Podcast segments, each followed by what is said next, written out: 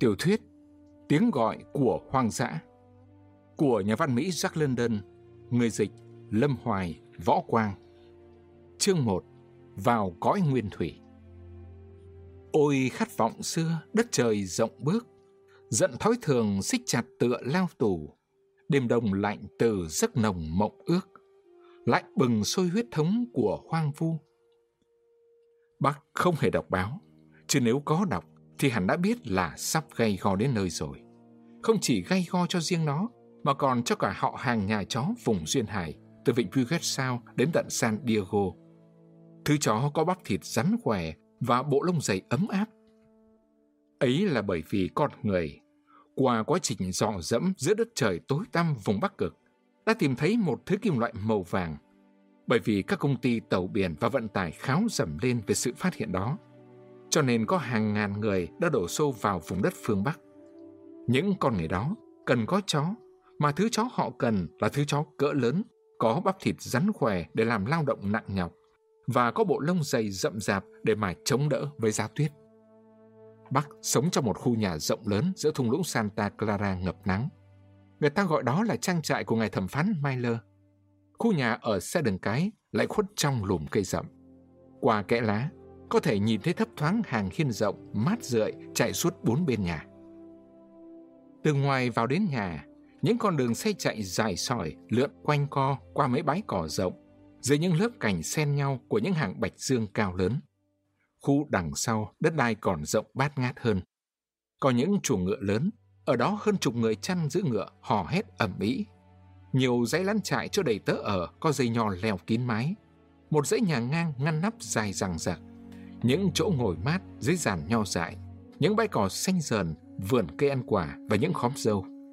Rồi thì có cả một trạm bơm cho chiếc giếng phun và một bể lớn xây bằng xi măng là nơi các cậu con trai nhà thẩm phán Mailer nhào nặn mỗi buổi sáng và ngâm mình cho mát trong những buổi chiều nóng nực. Vậy mà Bắc ta đã ngự trị cả cái dinh cơ rộng lớn này. Tại nơi đây, Bắc đã sinh ra và cũng tại nơi đây, Bắc đã trải qua 4 năm tuổi đời của nó. Dĩ nhiên cũng còn có những con chó khác. Giữa một nơi rộng bát ngát thế này, không thể không có thêm nhiều những con chó khác được, nhưng chúng không đáng đếm xỉa tới. Chúng lăng răng, sống chen chúc trong những chiếc cũi hay trong những xó xỉnh nào đó của khu nhà. Ít ai nhận thấy, có một con chó là con chó Tus, loại chó ỉ Nhật Bản lùn tịt. Một con chó khác là Isabel, loại chó Mexico trụi lông. Những giống chó kỳ quặc hiếm khi thấy chúng ló ra khỏi cửa hay đặt chân xuống đất. Ngoài ra, còn có lũ chó săn cáo, ít ra cũng vài chục con. Chúng thường sủa lên những tiếng ghê sợ, dọa con Tus và Isabel mỗi khi bọn này thò đầu ra cửa sổ nhìn chúng. Và cả hai con được cả một đoàn con ở vũ trang bằng chổi và cán tải lau sàn bảo vệ. Nhưng Bắc không phải là hạng chó chui giúp trong nhà, cũng không phải là hạng chó nhốt trong cũi. Toàn bộ vương quốc này là của Bắc. Nó cũng ngụp lặn trong bể bơi họ cùng đi săn với các cậu con trai của ông thẩm phán. Nó hộ tống Molière và Alice, các cô con gái của ông thẩm, trong những buổi dạo chơi rông dài của hai cô vào buổi hoàng hôn hoặc sáng tinh mơ. Những đêm giá lạnh, nó nằm dài dưới chân ông chủ trước ngọn lửa lò sưởi rừng rực trong phòng đọc sách. Nó cõng những đứa cháu của ông chủ trên lưng hoặc đùa với chúng lăn tròn trên cỏ và canh giữ từng bước chân của bọn trẻ khi chúng mạo hiểm mò ra đến vòi nước ở sân chuồng ngựa hay có khi xa hơn nữa đến tận các bãi cỏ chăn ngựa và đám đất trồng dâu. Khi đi qua lũ chó săn, bác bước trông oai vệ. Còn đối với bọn con Tus và Isabel thì bác hoàn toàn phớt lờ. Vì bác là vua mà, vua của mọi thứ sinh vật bò, lết hay bay, kể cả con người nữa, trong cái trang trại này của ngài thẩm phán Myler. Bố của bác tên là Enmo, một con chó nòi xanh Berna khổng lồ đã từng làm bạn khăng khít của ngài thẩm. Còn bác có triển vọng nối gót bố nó. Nó không thật to lớn bằng bố. Bác chỉ nặng có 140 pound, bởi vì sếp, mẹ của bác, chỉ là một con chó chăn cừu nòi Scott. Tuy nhiên, nặng 140 pound lại cộng thêm vẻ chững chạc đường hoàng nhờ cuộc sống sung túc và được mọi loài kính nể, đã tạo cho bác một phong cách thật đúng là vương giả. Trong 4 năm trời từ khi sinh ra, bác đã sống cuộc đời của một nhà quý tộc được thỏa mãn mọi điều. Nó rất đỗi kiêu hãnh về mình, thậm chí có phần nào tự cho mình là đấng độc tôn như các ngài trưởng giả nông thôn thỉnh thoảng cũng trở nên như vậy, do hoàn cảnh sống ếch ngồi đáy giếng của các ngài. Thế nhưng, nó đã tránh cho mình khỏi trở thành một giống chó nhà chỉ quen được nuông chiều. Những cuộc đi săn và những cuộc vui chơi ngoài trời tương tự đang ngăn không cho mỡ phát triển và giúp cho các bắp thịt của nó trở nên rắn chắc. Và đối với nó, cũng như đối với mọi loài thích tắm trong bồn nước lạnh, việc yêu thích nước đây là một món thuốc bổ giúp giữ gìn sức khỏe. Bắc là một con chó như thế đấy. Vào cái mùa thu năm 1897, giữa lúc côn sốt vàng ở Klondike đang lôi cuốn biết bao nhiêu người trên khắp thế gian lao vào vùng đất phương Bắc giá bút. Nhưng bác lại chả hề đọc báo và bác cũng không biết rằng Manuel, một trong những người phụ vườn, là một người quen bất đắc dĩ. Manuel có một nét xấu khó chữa. Gã máu mê chơi sổ số tàu. Ngay trong cuộc đỏ đen, gã lại có một cố tật tin vào một lối đánh phân loại. Điều này chắc chắn đẩy gã vào tai họa. Bởi vì muốn chơi lối đánh phân loại phải có nhiều tiền, mà đồng lương của một anh chàng phụ vườn thì ngay đến việc bao cho mỗi nhu cầu của vợ và cả một bầy con cũng còn không xong nữa là. Ông Thẩm đang đi dự cuộc họp của hội những người trồng nho, còn bọn trẻ thì đang bận tổ chức một câu lạc bộ điển kinh. Trong cái đêm đáng ghi nhớ đã xảy ra vụ phản chắc của Manuel. Chẳng một ai nhìn thấy Manuel cùng bác băng qua vườn cây ăn quả chuồn ra ngoài.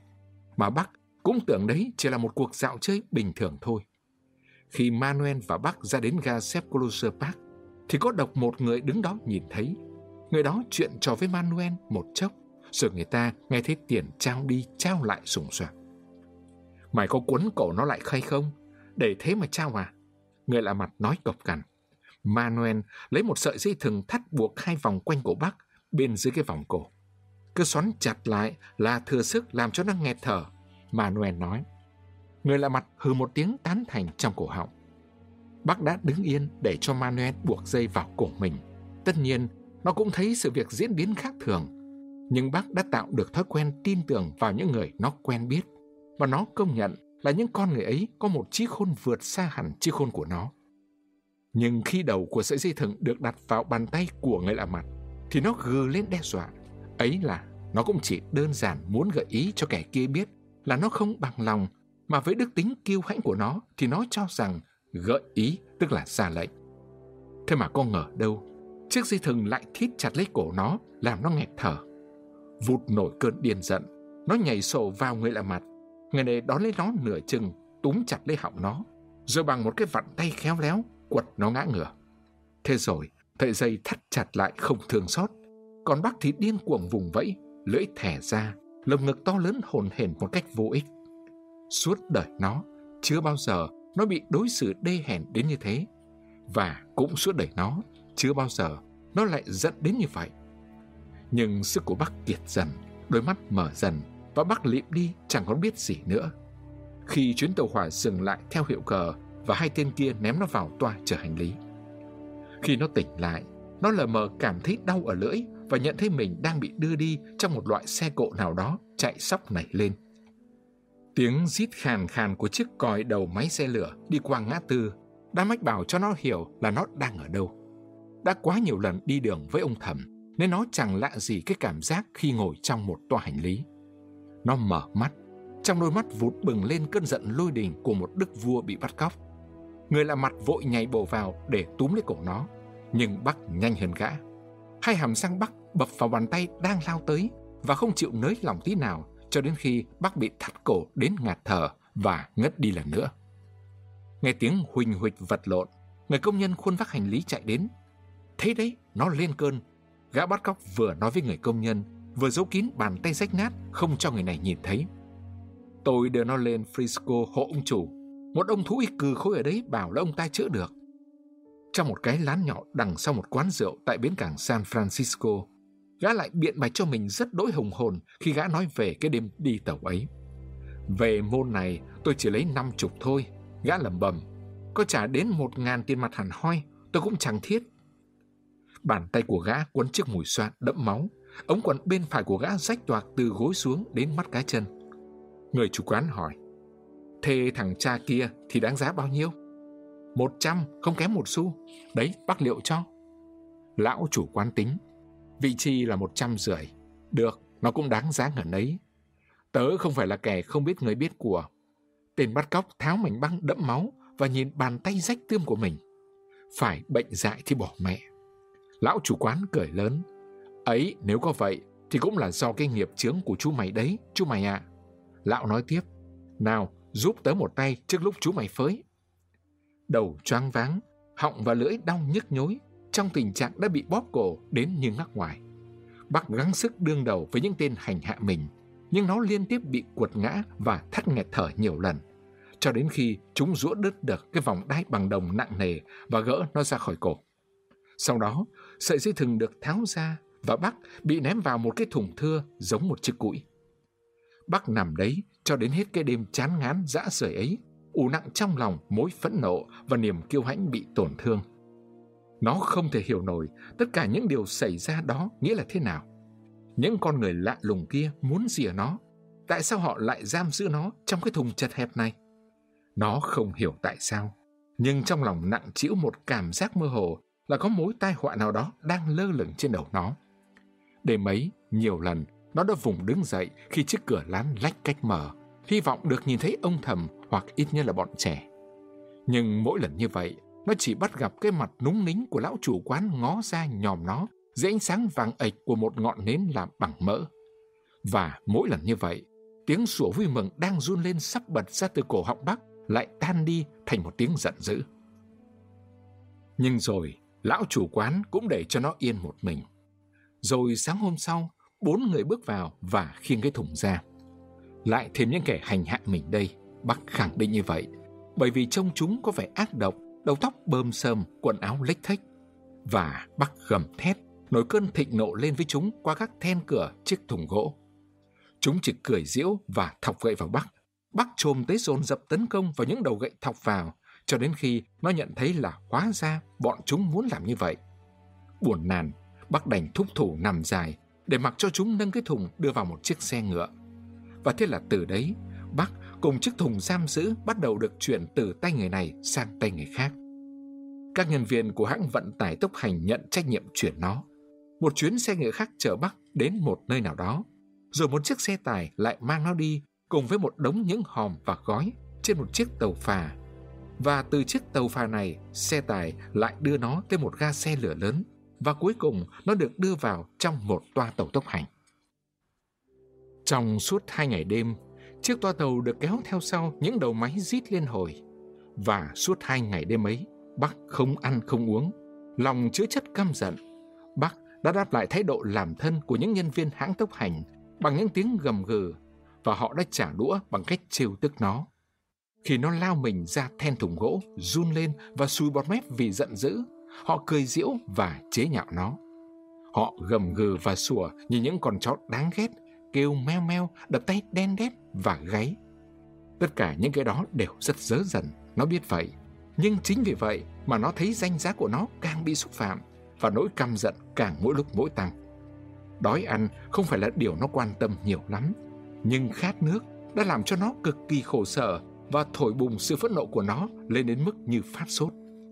Trong lúc nó đang căng thẳng cao độ và hết sức nhạy cảm, những đối xử xấu xa đã xô đẩy nó vào một cơn sốt. Cơn sốt này càng tăng thêm vì họng bị viêm tấy và lưỡi khô khốc sưng phồng. Chỉ có một điều làm nó hài lòng, sợi dây thừng đã rời khỏi cổ nó. Sợi dây ấy đã tạo cho bọn người kia một lợi thế, nhưng không công bằng đối với nó. Xong bây giờ, chẳng còn sợi dây ấy ở cổ thì bác sẽ cho chúng biết tay. Chúng đừng bao giờ hòng đặt một sợi dây nào khác vào cổ nó bạc quả quyết như vậy. Suốt hai ngày đêm, nó không ăn, không uống. Và trong hai ngày đêm bị hành hạ ấy, nỗi căm giận chất chứa bên trong nó báo trước sự chẳng lành cho kẻ nào vô phúc chạm phải nó đầu tiên. Đôi mắt nó vằn lên đỏ ngầu. Nó đã hóa thành một con quỷ nộ khí sung thiên. Nó thay đổi đến nỗi dù bản thân ông thầm có gặp lại cũng sẽ không thể nhận ra được nó nữa. Và những nhân viên trên tàu thở phào nhẹ nhõm lúc họ tống khứ được nó ra khỏi toa tàu hòa tại thành phố Sitter. Bốn người rất thận trọng bê chiếc thùng thưa từ chiếc xe ngựa vào trong một mảnh sân sau hẹp có tường cao vây kín. Một người chắc mập, mặc chiếc áo nịt màu đỏ giãn rộng ở cổ, bước ra và ký vào sổ của người đánh xe ngựa. Bác đoán chắc tên này sẽ hành hạ mình tiếp. Thế là nó lao mình ra sát thành gỗ một cách dữ tợn. Người kia mỉm cười nham hiểm, mang đến một chiếc rìu nhỏ và một cái rủi cui. Người đánh xe hỏi, ông không định thả nó ra bây giờ chứ? Sao lại không? Người kia vừa trả lời, vừa bổ chiếc rìu vào cái thùng để nạy ra. Lập tức, bốn người mang cho đến, vội vã bỏ chạy tán loạn. Rồi từ vị trí ngồi vắt vẻo trên đỉnh tường cao an toàn, họ chuẩn bị chứng kiến cảnh tượng sắp diễn ra. Bác sông tới cắn ngập răng vào thanh gỗ vỡ toác, nhay xé vật lộn với thanh gỗ. Ở bên ngoài, diều bổ xuống đâu, thì ở bên trong, bác sấn tới đó, gừ gào gầm rít. Người mặc áo đỏ chăm chú tháo cũ cho nó ra với thái độ điềm tĩnh bao nhiêu, thì nó lồng lộn trực xông ra với thái độ hung dữ bấy nhiêu. Khi đã phá được một lỗ trống vừa người Bắc chui lọt, gã đàn ông lên tiếng. Nào, các con quỷ mắt đỏ kia! Đồng thời gã vứt chiếc diều đi và chuyển chiếc rùi cui sang tay phải. Và Bắc quả đã trở thành một con quỷ mắt đỏ, với thân hình thu hết lại chuẩn bị nhảy vọt, lông dựng đứng, mép sủi bọt. Đôi mắt ngầu đỏ ánh lên một ngọn lửa điên dại. Nhằm thẳng người kia, nó phóng toàn bộ 140 bao nặng chất chứa sự giận dữ của nó, cộng thêm cả sức nặng của mối căm giận bị đè nén trong suốt hai ngày đêm tủ hãm. Đang lao nửa chừng, đúng vào lúc hai hàm của nó sắp bập vào con người trước mặt, thì một đòn giáng đột ngột chặn đứng cả thân hình nó lại và đánh gặp hai hàm răng của nó đập vào nhau đau đớn. Nó ngã lộn nhào, giáng lưng và sườn xuống đất. Trong đời nó, chưa bao giờ nó bị đánh bằng rùi cui, nên nó không hiểu ra sao cả. Với một tiếng giống tiếng rú hơn là tiếng sủa, nó lại bật dậy và lao vọt lên. Đòn chí mạng lại giáng tới và quật nó xuống đất. Lần này thì nó biết là chiếc sủi cui, nhưng điên lên rồi, nó chả biết thận trọng là gì nữa. Hàng chục lần nó lao lên tấn công, và cũng bấy nhiêu lần chiếc rùi cui bẻ gãy cuộc tấn công và đánh gục nó. Sau một đòn đặc biệt ác liệt, Bắc bỏ lê ra quá choáng váng, không vọt lên được nữa. Nó khập khiễng lảo đảo bước quanh, máu ứa ra cả mũi, cả mồm và cả tai. Bộ lông đẹp của nó lấm tấm những đốm nước bọt đẫm máu. Lúc này, người mặc áo đỏ bèn bước tới, cố tình quật cho nó một cú khủng khiếp vào mũi. Mọi đòn đau từ nãy đến giờ thật chả mùi mẽ gì so với cú đánh đau đớn đến thấu gan thấu ruột này. Giống lên một tiếng hung tợn, gần như tiếng gầm của sư tử, nó lại lao vào người kia. Nhưng gã chuyển chiếc rùi cui từ tay phải sang tay trái, bình tĩnh tóm lấy hàm dưới của bác, đồng thời vặn nó xuống phía dưới và ra đằng sau. Bác vùng vẫy trên không, vạch thành một vòng tròn, lộn thêm nửa vòng nữa, rồi đâm đầu và ức xuống đất. Lần cuối cùng, Bắc lao tới, gã đàn ông bèn giáng cho nó một đòn ác hiểm mà gã đã chủ tâm giữ lại cho đến lúc này chưa thi thố. Và thế là Bắc gục hẳn rơi xuống, hoàn toàn bất tỉnh. Ai già, chị nó như vậy phải nói là tuyệt. Một người trên tường cao reo lên thích thú. Tiếng gã đánh xe đáp.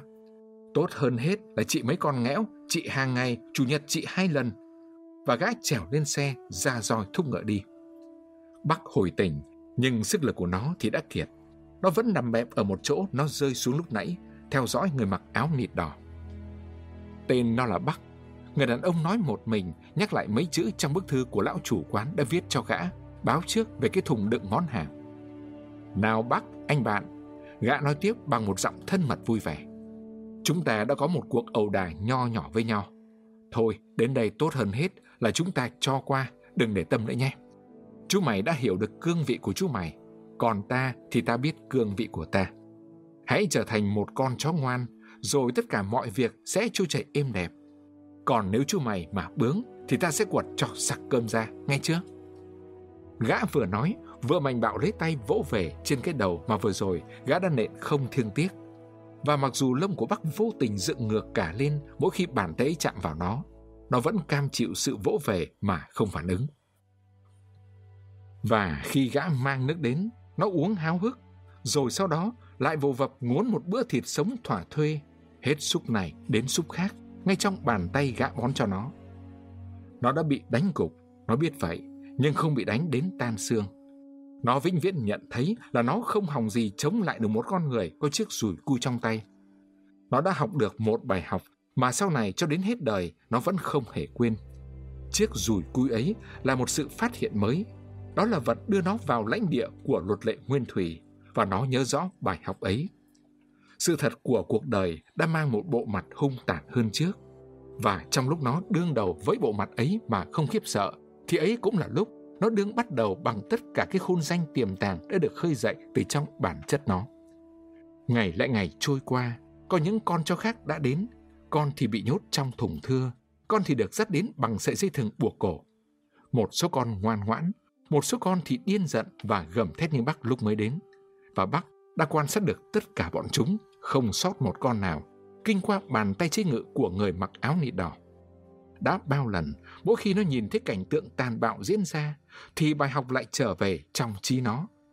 Một con người cầm sủi cui là một kẻ làm ra luật, một ông chủ phải được tuân lệnh, mặc dù không nhất thiết phải thuần phục gã. Về điểm cuối cùng này, Bắc không bao giờ có lỗi, mặc dù nó quả đã thấy có những con chó sau khi bị đánh vẫn lại xun xoe bên cạnh người ấy, rồi nào là vẫy đuôi mừng, nào là liếm tay gã. Và bác cũng đã thấy một con chó không chịu thuần phục, nhưng cũng không chịu tuân lệnh, cuối cùng bị giết trong một cuộc tranh đấu để giành thế thắng. Thỉnh thoảng lại có người đến, những người lạ. Họ nói chuyện với người mặc áo nịt đỏ bằng cái giọng sôi nổi hoặc tán tỉnh nhỏ to, bằng đủ thứ giọng.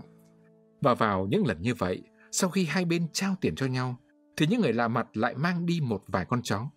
Bác tự hỏi, không biết những con chó ấy đi đâu, vì chúng không bao giờ trở lại cả. Nhưng bên trong Bắc canh cánh một nỗi lo sợ cho tương lai, do đó mỗi lần không ai đã động gì đến nó thì nó lại mừng. Thế nhưng cuối cùng cũng đến lượt nó. Ấy là cái hôm xuất hiện một anh chàng bé nhỏ nhăn nheo, nói bô bô một thứ tiếng Anh tồi với nhiều thán từ kỳ dị và mới lạ mà bác không thể hiểu nổi. Say anh chàng kêu lên, hai mắt sáng lên khi phát hiện ra bác. Thật là một con chó tuyệt vời. Ê, bao nhiêu? Ba trăm, coi như biếu không thôi đấy. Tiếng người áo đỏ trả lời ngay tức thì, vì rằng đây cũng là tiền nhà nước thôi. Tôi chắc là cậu cũng chẳng phản đối gì cả, Peron. Peron tuét miệng cười nhăn nhở. Cứ xét giá cho nói chung đã vọt lên đến tầng mây do nhu cầu tăng một cách ít có, thì số tiền này không phải là quá xá đối với một con vật tuyệt vời như vậy. Chính phủ Canada chẳng thiệt gì, mà những công văn thư từ của chính phủ chuyển đi cũng chả bị chậm hơn tí nào. Peron là người sanh về chó, nên khi nhìn thấy Bắc, anh biết là trong một ngàn con chó mới có được một con như thế. Thậm chí một vạn con mới được một con như thế. Anh thầm nhận xét trong óc. Bác nhìn thấy tiền trao qua đổi lại giữa hai người và không ngạc nhiên chút nào khi nó cùng với cơ ly, một con chó cái hiền lành thuộc nòi Newfoundland, bị người đàn ông bé nhỏ nhăn nheo dắt đi. Đó là lần cuối cùng nó nhìn thấy người mặc áo nịt đỏ và khi nó cùng với con cơ ly đứng trên bon tàu Nohon dõi theo thành phố Seaton đang lùi dần thì đó là lần cuối cùng nó ngắm nhìn vùng đất phương Nam ấm áp. Peron đỡ Bắc và Cơ Ly xuống bên trong tàu và bàn giao chúng cho một anh chàng to lớn mắt đen tên là Francois. Peron là một người Canada gốc Pháp, da ngăm ngăm đen. Còn Francois thì lại là người Canada gốc Pháp lai thổ dân và da còn đen hơn gấp bội. Đối với Bắc, họ thuộc một loại người mới lạ, loại người mà số phận đất định ra cho Bắc là còn phải gặp nhiều nữa. Bắc không thấy trong lòng mình nảy nở mối thiện cảm gì đối với họ. Tuy nhiên, nó dần dần đâm ra kính trọng họ thật sự. Nó nhanh chóng nhận ra rằng Peron và Francois là những con người công minh, bình tĩnh và vô tư trong việc thi hành công lý và quá thông thạo về tính cách của chó, nên chó không thể lừa bịp nổi. Trên tàu Nao Hôn, Bắc và Cơ Ly đã kết bạn với hai con chó khác. Một con to lớn, lông trắng như tuyết gốc gác từ quần đảo Spitsbergen. Hắn được một thuyền trưởng đánh cá voi mang đi khỏi quần đảo đó, rồi sau, hắn đi theo một đoàn nghiên cứu địa chất đến vùng Barents cằn cỗi ở Canada. Còn chó này, bề ngoài làm ra điều thân thiện theo một kiểu xảo trá, mỉm cười trước mặt kẻ khác nhưng đồng thời lại chủ tính một ngón chê khăm lén lút nào đó. Ví dụ như, ngay trong bữa ăn đầu tiên cùng với bác, hắn đã xoáy trộm một phần thức ăn của bác. Bác vừa vọt sang để trị tội hắn thì sợi dây buộc đầu chiếc roi của François đã vút trong không khí bay đến trước quất vào tên kẻ cắp. Thế là bác không còn phải làm gì nữa ngoài việc thu hồi cái xương của nó. François thế mà công bằng. Bác khẳng định vậy và uy tín anh chàng người Lai bắt đầu lên cao trong lòng quý trọng của bác. Còn một con chó nữa thì không thèm làm thân với ai mà cũng không nhận sự làm thân của ai. Nó cũng không mưu toan đánh cắp gì của kẻ mới đến. Gã là một kẻ giàu dĩ ủ ê. Gã thằng thừng tỏ cho cơ ly biết rằng tất cả mong muốn của gã là hãy để cho gã yên một mình. Và hơn nữa, nếu cứ động vào gã thì rồi sẽ có chuyện phiền toái đấy. Đếp là tên gọi của gã. Gã ăn rồi ngủ, thẳng hoặc ngáp dài, chả quan tâm đến cái gì sất. Ngay cả lúc con tàu na hôn vượt qua vịnh nữ hoàng sắc lốt, hết lắc bên này lại đảo bên nọ, trồm lên chúi xuống, rồi lại nhảy hất ngược cả đít lên, cứ y như bị đổ ma ám. Khi Bắc và Cơ Ly bị kích động mạnh, hoảng sợ đến gần như phát cuồng lên, thì gã ngành đâu có vẻ khó chịu, nhưng rồi gã lại tỏ thái độ khoan dung với chúng bằng một cái liếc nhìn thờ ơ, ngáp một cái rồi lại vùi đầu nằm ngủ. Ngày cũng như đêm, con tàu rộn ràng nhịp đập không hề mệt mỏi của chiếc chân vịt. Và mặc dù ngày nào cũng giống hệt như ngày nào, bác nhận thấy rõ ràng thời tiết cứ ngày càng rét thêm lên mãi mãi. Cuối cùng một buổi sáng, tiếng chân vịt ngừng bặt và con tàu nao hôn bỗng tràn ngập một không khí nhộn nhạo. Nó cảm thấy điều đó, lũ cho kia cũng cảm thấy như vậy và chúng biết rằng sắp có một thay đổi gì đây. François lấy dây buộc mấy con cho lại, rồi dắt chúng lên bong. Vừa đặt chân lên trên mặt bong giá lạnh, chân Bắc sụp ngay vào một chất trắng nõn, sên sệt như bùn. Nó vội nhảy lui lại, khịt lên một tiếng. Thêm nhiều vụn của chất trắng ấy đang lả tả rơi từ trên không xuống. Nó lắc mình để rũ, nhưng lại có nhiều vụn khác rơi xuống mình. Nó tò mò hít cái của lạ ấy, rồi tơ một mảnh lên lưỡi. Cái chất ấy gian rát như lửa đốt, nhưng mất ngay. Điều đó làm cho nó bối rối không hiểu được. Nó thử lại một lần nữa, kết quả y như cũ. Những người đứng nhìn cười ầm lên và nó cảm thấy xấu hổ, không hiểu sao cả, bởi vì đó là bông tuyết đầu tiên xuất hiện trong cuộc đời của nó.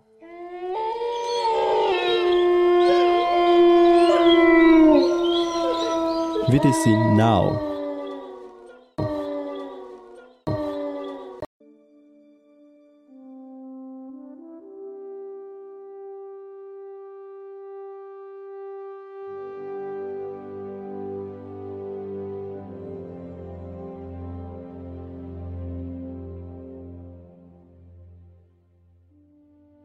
thuyết Tiếng gọi của hoang dã Chương 2 Luật của dùi cui và răng nanh Ngày đầu tiên của Bắc trên bờ sông Đaya giống như một cơn ác mộng. Nó bị gây sừng sốt kinh ngạc từng giờ. Bắc đột ngột bị hất mạnh ra khỏi trung tâm của cõi văn minh và bị tống vào trung tâm của những vật nguyên thủy. Ở đây không có cuộc sống nhàn nhã tắm ánh nắng mơn man, không có gì để làm ngoài việc đi tha thần và buồn chán. Ở đây không có yên tĩnh, không có nghỉ ngơi và cũng không có một phút nào an toàn. Tất cả đều là rối loạn và chiến đấu, và bất kỳ lúc nào tính mạng cũng bị đe dọa. Thường xuyên cảnh giác là một nhu cầu bắt buộc, bởi vì chó và người ở đây không phải là chó và người của thị thành. Tất cả bọn chúng đều man dợ, chúng không tuân theo một luật lệ gì ngoài luật của rủi cui và răng nanh. Bác chưa bao giờ thấy chó đánh nhau theo cái kiểu những thứ sinh vật như sói lang này đánh nhau. Và kinh nghiệm đầu tiên của nó đã cho nó một bài học không bao giờ quên được. Nói cho đúng ra, đây là một kinh nghiệm mà nó rút ra thay cho kẻ khác. Chứ nếu không phải như vậy, thì nó đã chẳng còn tồn tại để mà vận dụng kinh nghiệm ấy cho bản thân nó sau này. Curly chính là nạn nhân của sự việc đã xảy ra. Đoàn người và chó đóng trại gần kho chứa gỗ. Tại kho này, cô nàng Curly theo thói quen thân thiện của mình, sán lại đánh bạn với một con chó Eskimo to bằng một con sói trưởng thành. Mặc dù không bằng một nửa vóc dáng của Curly. Không có một dấu hiệu báo trước nào cả. Chỉ có một bước nhảy vào nhanh như chớp. Một tiếng răng đập vào nhau, chói như tiếng kim loại. Mỗi một bước nhảy ra cũng nhanh như chớp. Và thế là mặt của Curly bị rách toạc từ mắt đến hàm. Ấy cái kiểu đánh nhau của chó sói là như vậy đá một cái rồi vọt ra ngoài. Nhưng không phải chỉ có như vậy mà còn nữa. Khoảng ba chục đến bốn chục con chó Eskimo khác chạy đến, bao vây lấy hai con vật đang đánh nhau, hình thành một vòng tròn chăm chú im lặng. Bắc không sao hiểu được sự chăm chú im lặng ấy, và cũng không thể hiểu nổi cái lối chúng đang liếm mép một cách hao háo như thế kia. Curly lao vào đối thủ, con vật này đớp một cái rồi vọt ra một bên. Đến khi Curly lao vào lần nữa, thì hắn dơ ức ra chặn một cách đặc biệt, làm cho Curly ngã nhào chồng cả bốn vó lên. Curly không còn bao giờ đứng dậy được nữa. vì chính đó là điều mà bầy súc vật đứng nhìn kia đã chờ đợi. Chúng lập tức ùa vào vồ nghiến lấy Curly, gư gao và gầm rít. Và Curly bị vùi dập thét lên đau đớn trong cơn hấp hối dưới đống thân hình chen chúc lộn nhộn. Sự việc xảy ra đột ngột quá, bất ngờ quá, làm cho bác sửng sốt. Bác nhìn thấy Speed thè cái lưỡi đỏ tươi ra cười theo kiểu của hắn. Và bác thấy Francois tay vung một cái rìu nhảy bổ vào bầy chó hỗn loạn. Ba người khác cầm rùi cui xông đến giúp anh đuổi chúng ra. Họ không phải mất nhiều thì giờ. Chỉ trong vòng 2 phút từ khi cơ ly ngã xuống, những con cuối cùng trong bầy hung đổ sâu xé cơ ly đã bị rùi cui đánh xua đi hết. Nhưng cơ ly nằm đó, mềm nhũn và tắt thở, gần như bị xé hẳn ra từng mảnh trong đám tuyết nát nhừ và vấy máu. Anh chàng người lai da ngăm đen đứng sát bên xác nó đang nguyền rủa khủng khiếp. Quang cảnh đó đã thường lần vần trở lại trong trí của bác, làm cho nó không yên trong cả giấc ngủ. À, thì ra cái lối như vậy đấy, lối chơi không quân tử.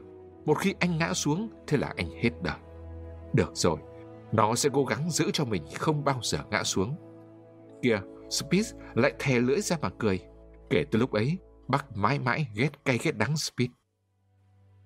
Bác chưa kịp chân tĩnh sau cơn bàng hoàng về cái chết thê thảm của cơ ly, thì một điều khác lại làm cho nó sửng sốt. François buộc vào mình nó một mớ bộ sâu những đai da và khóa gài bằng sắt. Đó là một bộ đai cương giống như cái thứ mà bác đã nhìn thấy các chú bồi ngựa đặt lên lưng ngựa hồi bác còn ở nhà.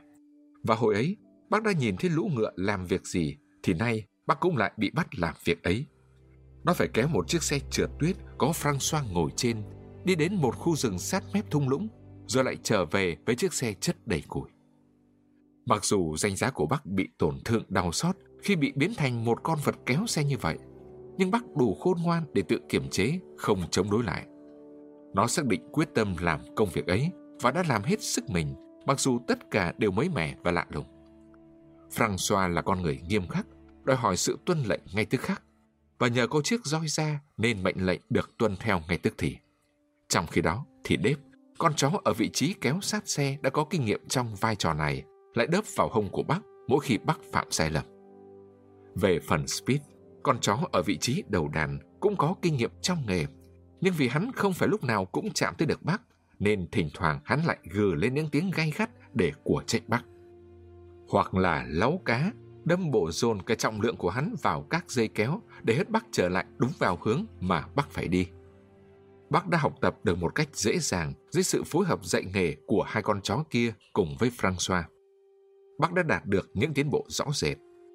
Trước khi trở về trại, nó đã nắm được những điều cần thiết, đủ để biết đứng lại khi nghe tiếng họ, biết đi tới khi nghe tiếng bus, biết ngoặt rộng ở những khuỷu đường vòng và biết tránh khỏi chạm phải con chó ở vị trí sát ngay chiếc xe mỗi khi chiếc xe trượt trở nặng đổ dốc lao xuống sát gót chúng.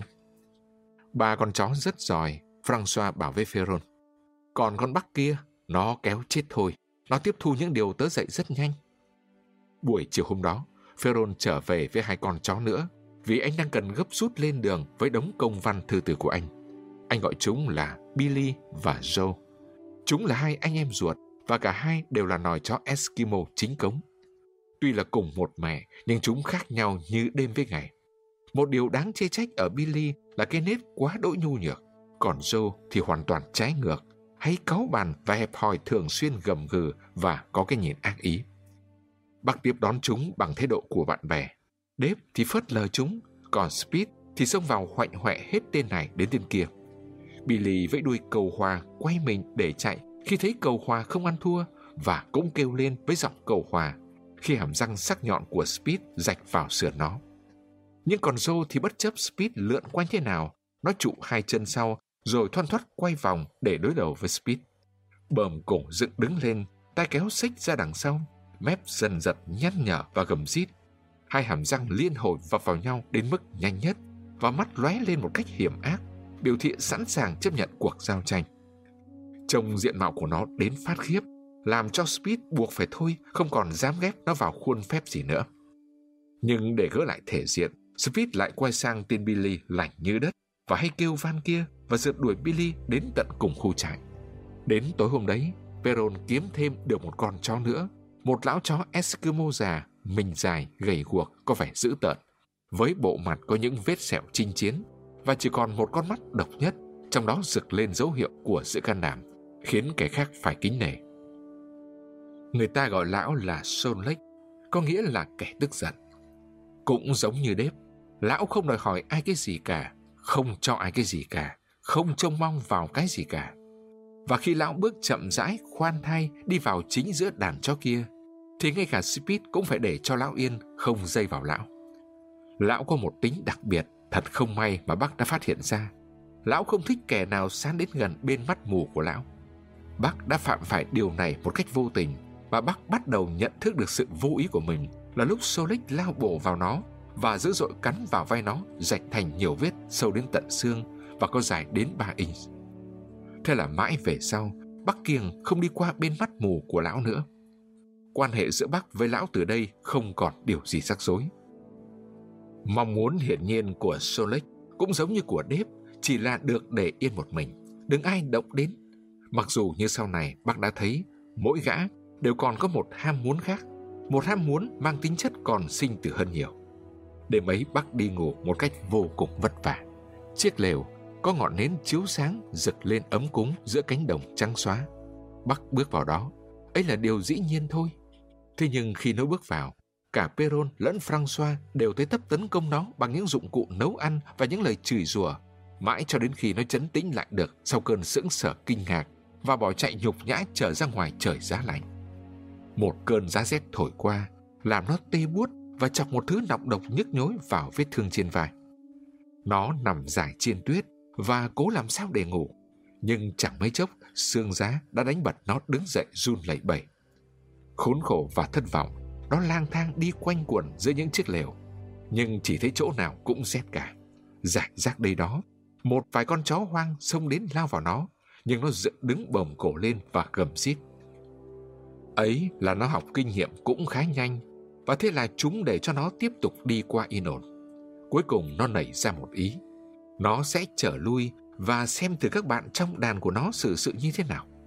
Lạ lùng thay, chúng nó biến đi đâu mất cả.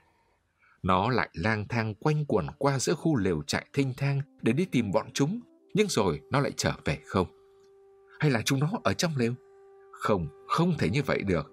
Vì nếu chúng ở trong lều thì bản thân nó đã không bị đuổi ra ngoài như vậy. Thế thì chúng nó có thể ở đâu nhỉ? Đuổi cụp xuống, toàn thân run lẩy bẩy, quả là rất đau khổ tuyệt vọng. Nó tha thẩn bước vòng quanh chiếc lều. Bỗng nhiên, tuyết tụt xuống dưới hai chân trước của nó, làm nó sụt chân xuống. Có một cái gì đó quằn quại dưới bàn chân của bác. Nó vội nhảy lui, lông dựng ngược cả lên và gầm ngược kinh sợ trước vật không nhìn thấy và không nhận ra được đó. Nhưng một tiếng ư ư nhỏ thân thiện cất lên làm nó vững dạ nên nó lại bước tới xem xét. Một luồng hơi ấm tỏa nhẹ bốc lên mũi nó, và ở đây, Billy đang nằm cuộn lại dưới tuyết thành một cục tròn kín gió ấm áp. Billy kêu lý nhí bằng cái giọng xoa dịu, vặn vẹo minh bày để bày tỏ thiện chí của nó. Và còn dám đánh bạo như là một hành động đút lót để cầu hòa, liếm mặt Bắc bằng cái lưỡi ươn ướt ấm áp của nó. Lại một bài học nữa, à thì ra, chúng làm cái kiểu như thế này đây. Với một niềm tự tin, bác chọn một chỗ rồi rất rối rít và lãng phí sức. Bác tiến hành đào cho mình một cái lỗ và thế là trong nháy mắt, hơi ấm của thân thể bác tỏa đầy trong hố kín và nó ngủ thiếp đi. Ngày ôm ấy, quả thật là quá dài và gây go gian khổ, nên nó ngủ rất ngon và khoan khoái. Mặc dù thỉnh thoảng nó lại gầm gừ, sủa và giật mình vì nằm mơ thấy những điều dữ dội. Mãi cho đến khi những tiếng ồn ào của khu trại đang thức dậy khuấy động làm cho bác tỉnh giấc thì nó mới mở mắt. Thoạt đầu không biết là đang ở đâu. Cả đêm, tuyết đã rơi và lấp kín nó. Những bức tường tuyết ép nó vào khắp bốn xung quanh, khiến trong lòng nó đột nhiên rộ lên một nỗi hoảng sợ ghê gớm. Nỗi thảng thốt của con thú hoang dã sẽ mắc vào bẫy. Đây là một dấu hiệu chứng tỏ Bắc kéo cuộc đời của nó lui trở về với cuộc đời của tổ tiên nó. Bởi vì Bắc là một con chó đã trở thành văn minh, một con chó quá đối văn minh. Vậy nếu chỉ qua kinh nghiệm của bản thân nó thôi, thì làm sao biết được cái bẫy là gì? Và do đó từ nhận thức của bản thân nó, thì không thể nào lại sợ bẫy. Các bắp thịt trong toàn thân nó co giật từng hồi theo linh tính, lông trên cổ và vai nó dựng ngược cả lên. và với một tiếng gầm hung tợn, nó bật nhảy vọt thẳng đứng lên ra giữa ánh ban ngày chói lòa. Tuyết bay ra xung quanh nó thành một đám bụi ngời sáng. Trước khi bốn chân chạm đất, nó đã kịp nhìn thấy khu trại trắng toát trải ra trước mắt và hiểu ngay là nó đang ở đâu. Và nó nhớ lại tất cả, từ cái buổi nó đi dạo chơi cùng Manuel cho đến cái hố nó tự đào cho mình đêm qua. Một tiếng reo của François chào đón sự xuất hiện của nó. Anh chàng đánh xe chó kêu gọi Peron. Này tớ bảo, cái con Bắc học gì cũng cực kỳ nhanh. Peron trang trọng gật đầu. Là một nhân viên giao liên cho chính phủ Canada mang chuyển những công văn giấy tờ quan trọng. Anh ta lo tìm cho được những con chó tốt nhất và anh đặc biệt hài lòng khi kiếm được Bắc. Trong vòng một tiếng, đàn chó được tăng cường thêm ba con chó Eskimo nữa. Vị trí tổng số là 9 con và nhanh chóng, tất cả bọn chúng đều đã nai nịt đai cương và ngoặt lên con đường đi về phía hẻm núi sông Daya. Bắc hài lòng khi được lên đường và mặc dù công việc gay go nặng nhọc, nó nhận thấy rằng nó cũng không đặc biệt khinh ghét gì loại công việc như thế này. Bắc rất ngạc nhiên khi thấy bừng lên một không khí hăm hở háo hức trong cả đàn chó và sự hăm hở ấy cũng đã lây sang cả nó. Nhưng có một điều còn đáng ngạc nhiên hơn nữa, đó là sự thay đổi ở hai con Dave và Sun Lake. Chúng đã trở thành những con chó khác hẳn, hoàn toàn biến đổi sau khi thắng bộ đai cương. Tất cả những gì là thụ động và hờ hững không còn thấy ở chúng. Chúng nhanh nhỏ và linh lợi hẳn lên, lo lắng cho công việc được chu toàn và dễ nổi cáo một cách dữ tợn với bất kỳ cái gì trở ngại hoặc dối rắm làm chậm trễ công việc ấy. Lao động cực nhọc trong vòng dây kéo hình như là ý nghĩa tuyệt đỉnh của sự tồn tại của chúng, là tất cả lẽ sống của chúng và là điều duy nhất mà chúng ham mê. Đếp là con chó ở vị trí kéo sát xe, kéo đằng trước nó là Bắc rồi đến Xuân Lake. Số còn lại buộc tiếp thành sâu dài, một hàng dọc thẳng về phía trước cho đến con chó đầu đàn. Và Speed là con chó chiếm giữ vị trí đầu đàn ấy. Bắc đã được đặt một cách có chủ ý vào giữa Đếp và Xuân Lake để hai gã này kèm cặp cho nó. Nó là cậu học trò có năng khiếu, thì chúng cũng là những ông thầy giỏi. Không bao giờ cho phép nó nhùng nhằng lâu trong một cái lỗi nào đó. Và bằng đôi hàm răng sắc nhọn, chúng đã buộc nó phải tuân theo sự dạy bảo của chúng. Đếp công bằng và rất thông thạo. Gã chả bao giờ trị bắc một cách vô cớ, nhưng gã cũng không bao giờ bỏ qua mà không trị bắc khi cần thiết. Và vì có cái roi của Francois ủng hộ Đếp, nên bắc thấy là thà chịu sửa mình đi thì còn lợi hơn là trả đũa. Có lần sau một phút tạm dừng, bác làm dối dây kéo và gây nên chậm trễ không đi ngay được. Thế là cả Dave và Xuân xông vào nó và đã cho nó một trận ra trò. Kết cục là lại làm càng rối tung cả lên. Nhưng sau đó, bác hết sức cẩn thận tránh không vướng vào dây kéo nữa. Và trước khi ngày lao động kết thúc, bác đã trở nên thành thạo đến mức các bạn nghề của nó thôi không còn giày la nó nữa. Chiếc roi da của François quất xuống ít hơn. Và thậm chí, bác còn vinh dự được Peron nâng các bàn chân lên xem xét cẩn thận. Ngày hôm ấy là một ngày chạy cật lực, trèo qua hẻm núi, xuyên qua những thị trấn nhỏ Ship và Scarlet, vượt qua bìa rừng cuối cùng, qua những sông băng và khối tuyết gió dồn dày hàng trăm bộ, rồi leo lên ngọn đồi Sikun, sừng sững, vạch phân thủy chắn ngang giữa vùng biển nước với vùng nước ngọt và đứng như một vị hung thần trợn trừng hăm dọa, canh giữ miền đất phương Bắc buồn tẻ và hữu quạnh. Chiếc xe chạy khá nhanh xuống dọc dãy hồ, lấp kín những miệng núi lửa đã tắt. Và khuya hôm ấy, đoàn người và chó kéo nhau vào khu chạy khổng lồ ở đầu hồ Bennett. Tại đấy, có hàng ngàn người đi tìm vàng đang đóng thuyền để dự phòng băng tan trong mùa xuân. Bác đào một lỗ trong tuyết và thiếp đi trong giấc ngủ của kẻ trải qua một cuộc thi đấu kiệt sức nhưng từ quá sớm đã bị lôi cổ ra trong bóng đêm lạnh buốt và bị thắng vào chiếc xe trượt tuyết cùng lũ bạn của nó. Hôm ấy, chúng chạy 40 dặm, vì vệt đường đã có sẵn, băng tuyết đã được nền chặt. Nhưng ngày hôm sau và nhiều ngày tiếp sau nữa, đoàn người và chó phải tự mở đường mà đi, nên làm việc mệt nhọc hơn mà lại đi chậm hơn. Theo lệ thường, Peron dẫn đầu trước đoàn chó, dùng liếp đi tuyết nện chặt tuyết lại để cho chó kéo xe dễ dàng hơn. François ở vị trí điều khiển chiếc cần lái xe, thỉnh thoảng đổi chỗ cho Peron nhưng không thường xuyên. Peron đang rất vội và anh lại tự hào là người thông thạo nghề băng tuyết. Sự thông thạo ấy không thể thiếu được lúc này bởi vì lớp băng mùa thu rất mỏng và ở nơi nào nước bên dưới chảy xiết thì nơi đó không đóng một tí băng nào. Ngày lại, ngày qua, những ngày nối nhau bất tận. Bác lao động nhọc nhằn trong vòng đai cương. Hôm nào cũng vậy, trời còn tối mò mà đã nhổ trại. Và khi tia nắng nhợt nhạt đầu tiên của buổi bình minh vừa hé ra, thì đã thấy chúng đang rong ruổi trên con đường mòn, chút lại phía sau thêm những dặm đường mới. Và hôm nào cũng vậy, khi trời đã sập tối xuống mới dừng lại đóng trại, lũ chó ăn phần cá ít ỏi của mình, rồi bò lên ra ngủ trong tuyết. Bác đói cao gà ruột, phần thức ăn của nó mỗi ngày, một suất cá hồi khô nặng một bao rưỡi, thật chả thấm vào đâu. Nó không bao giờ ăn đủ, thường xuyên bị cơn đói dằn vặt. ấy thế, mà các con chó kia, vì không nặng cân bằng nó và sinh ra chính là để cuộc sống này, nên tuy chỉ được một khẩu phần cá nặng một bao thôi, nhưng vẫn giữ được trạng thái bình thường. Bác nhanh chóng mất cái tính kén cá chọn canh, vốn là đặc tính sinh hoạt của nó trước kia. Cô cậu khảnh ăn nên lũ bạn của nó ăn xong trước, lại xông đến cướp luôn cả phần của nó đang ăn dở. Nó cũng không chống giữ được. Trong khi cu cậu đánh đuổi đi hai ba tên, thì phần thức ăn của nó lại lọt vào họng những kẻ khác. Để khắc phục, nó cố ăn nhanh bằng chúng. Rồi thì vì cứ nói bức bách quá thể, nó đành hạ mình đi làm cái việc cuộm lấy những thứ không phải của nó. Nó đã để ý theo dõi và học tập.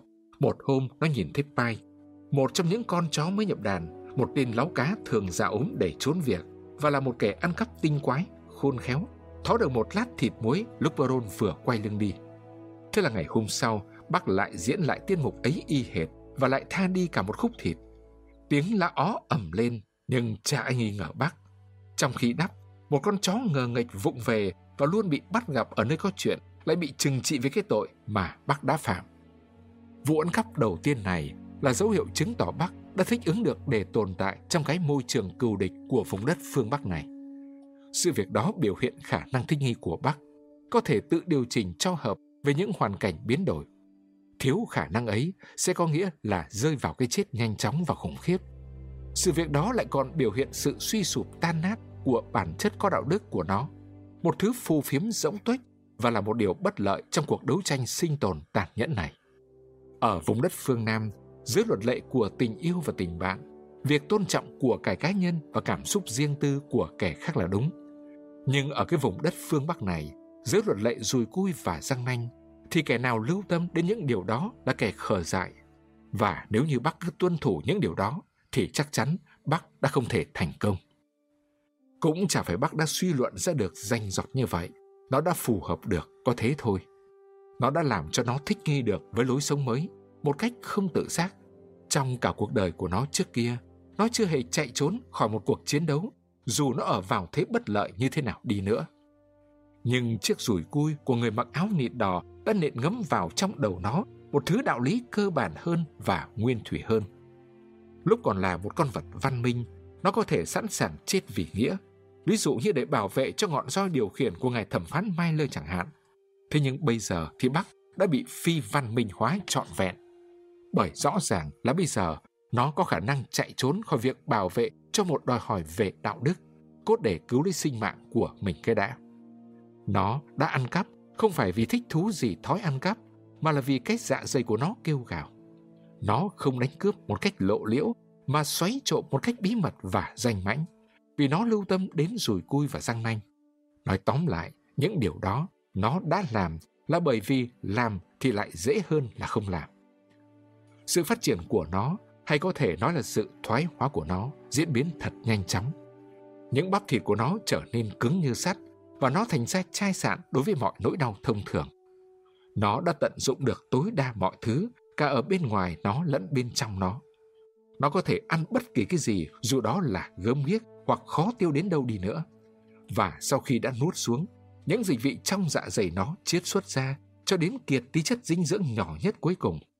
Máu của nó mang chất dinh dưỡng ấy đến tận nơi xa nhất trong cơ thể nó, cấu tạo thành những mô cứng rắn nhất, bền dai nhất.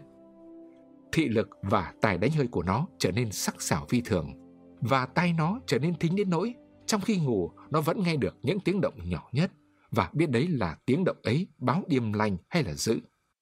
Nó đã học được cách cắn vỡ lớp băng đóng chặt giữa các ngón chân.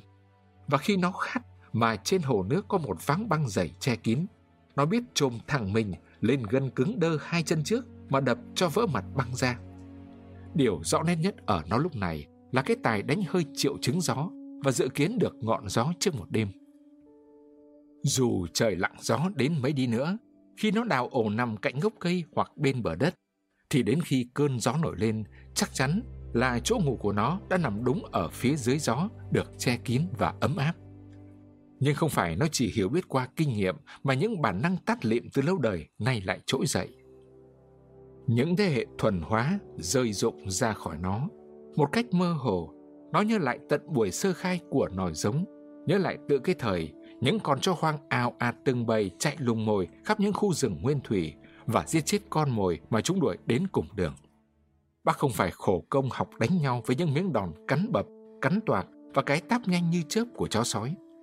Những tổ tiên đã bị lãng quên của nó xưa kia vốn đã đánh nhau theo cách ấy. Những tổ tiên hoang dã ấy đã nhen nhóm lại bên trong nó cuộc sống cổ xưa và những mánh khóe xưa kia của chúng đã thành dấu ấn in sâu vào huyết thống di truyền của nòi giống thì nay cũng chính là những mánh khóe của bản thân nó. Những cái đó đã đến với nó tự nhiên, nó chả phải nhọc công gắng sức học tập hoặc khám phá ra, dường như luôn luôn đã là của nó từ những bao giờ. Và mỗi khi trong bóng đêm lạnh lẽo nín lặng, nó gách mõm lên một vì sao mà hú dài như chó sói, thì ấy chính là tổ tiên nó. Những nắm bụi tàn trong cõi chết đã ngách mõm lên các vì sao mà hú về bao nhiêu thế kỷ và qua bản thân nó. Nhịp điệu trong tiếng hú của nó cũng chính là nhịp điệu trong tiếng hú của chúng, những nhịp điệu diễn tả nỗi niềm thống khổ của chúng và điều mà đối với chúng là ý nghĩa của tĩnh mịch, lạnh lẽo và bóng tối âm thầm. Vậy là như một dấu hiệu biểu hiện sự sống của một vật bị chi phối, tiếng hát tự ngàn xưa đã trỗi dậy qua bản thân Bắc và nó đã trở lại với chính nó về bản chất. Và nó trở lại như vậy là bởi vì con người đã tìm thấy một thứ kim loại màu vàng ở phương Bắc. Và bởi vì Manuel là một gã phu vườn mà đồng lương không thể bao nổi nhu cầu của vợ, cùng mọi món chi tiêu vặt vãnh của bản thân gã.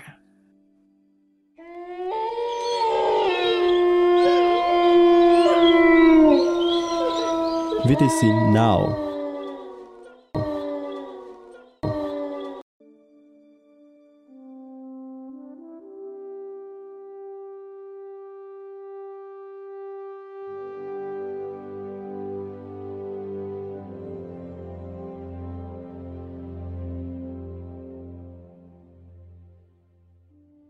thuyết Tiếng gọi của hoang dã Chương 3 Con thú nguyên thủy thống soái Tính chất con thú nguyên thủy địa vị thống soái đã trỗi dậy mạnh mẽ bên trong Bắc. Và dưới những điều kiện ác liệt của cuộc sống trên con đường mòn vùng băng tuyết, tính chất ấy càng phát triển, phát triển lên mãi. Tuy nhiên, đó là một sự phát triển thầm kín. Sự khôn danh mới nảy sinh ở Bắc đã tạo cho nó tính đĩnh đạc và tự chủ, nó quá bận vào việc tự điều chỉnh mình cho phù hợp với cuộc sống mới, nên không cảm thấy tự buông thả thoải mái được. Và không những nó không gây chuyện đánh nhau, mà nó còn cố tránh xung đột khi nào có thể tránh được. Đặc điểm trong tư thế của nó bây giờ là một thứ tác phong thận trọng, có tính toán. Nó không dễ xa vào sự liều lĩnh và hành động hấp tấp thiếu suy nghĩ. Và trong mối căm ghét cay độc giữa nó và Speed, nó không để lộ ra một tí nóng vội nào lảng tránh mọi hành vi gây gổ. Còn về phía Speed, có thể là vì Speed không đoán thấy ở Bắc một địch thủ nguy hiểm, nên hắn không bỏ lỡ một cơ hội nào mà không nghe nanh ra với Bắc. Thậm chí, hắn còn trêu chọc Bắc một cách vô cớ, luôn luôn cố tìm cách làm nổ ra một cuộc đánh nhau mà kết thúc phải là cái chết của tên này hoặc là của tên kia. Ngay trong những ngày đầu của chuyến đi, đáng ra điều đó đã có thể xảy ra nếu như không có một sự tình cờ đặc biệt làm cho vụ xung đột bị chặn đứng lại. Buổi tối hôm đó, đoàn người vài chó dừng lại nghỉ đêm ở một chỗ trống trải và tiêu tụy bên bờ hồ Lơ Ba. Tuyết cuồn cuộn sâu tới, gió rét cắt ra cắt thịt như những lưỡi dao nung trắng và bóng đêm mù mịt. Tất cả những thứ đó buộc hai người phải dò dẫm tìm ngay một nơi cắm trại. Có có ai lâm phải một tình trạng tồi tệ hơn thế nữa, đằng sau họ là một vách đá dựng đứng, nên Peron và François buộc phải nhóm ngọn lửa và trải túi ngủ ngay trên mặt hồ đóng băng. Lều đã phải bỏ lại ở Daya để đi đường cho gọn nhẹ. Ngọn lửa bốc lên từ một vài que củi giạt cóp nhặt đã nhanh chóng làm tan băng rồi tụt xuống nước tắt đi, thế là họ phải ăn trong bóng tối.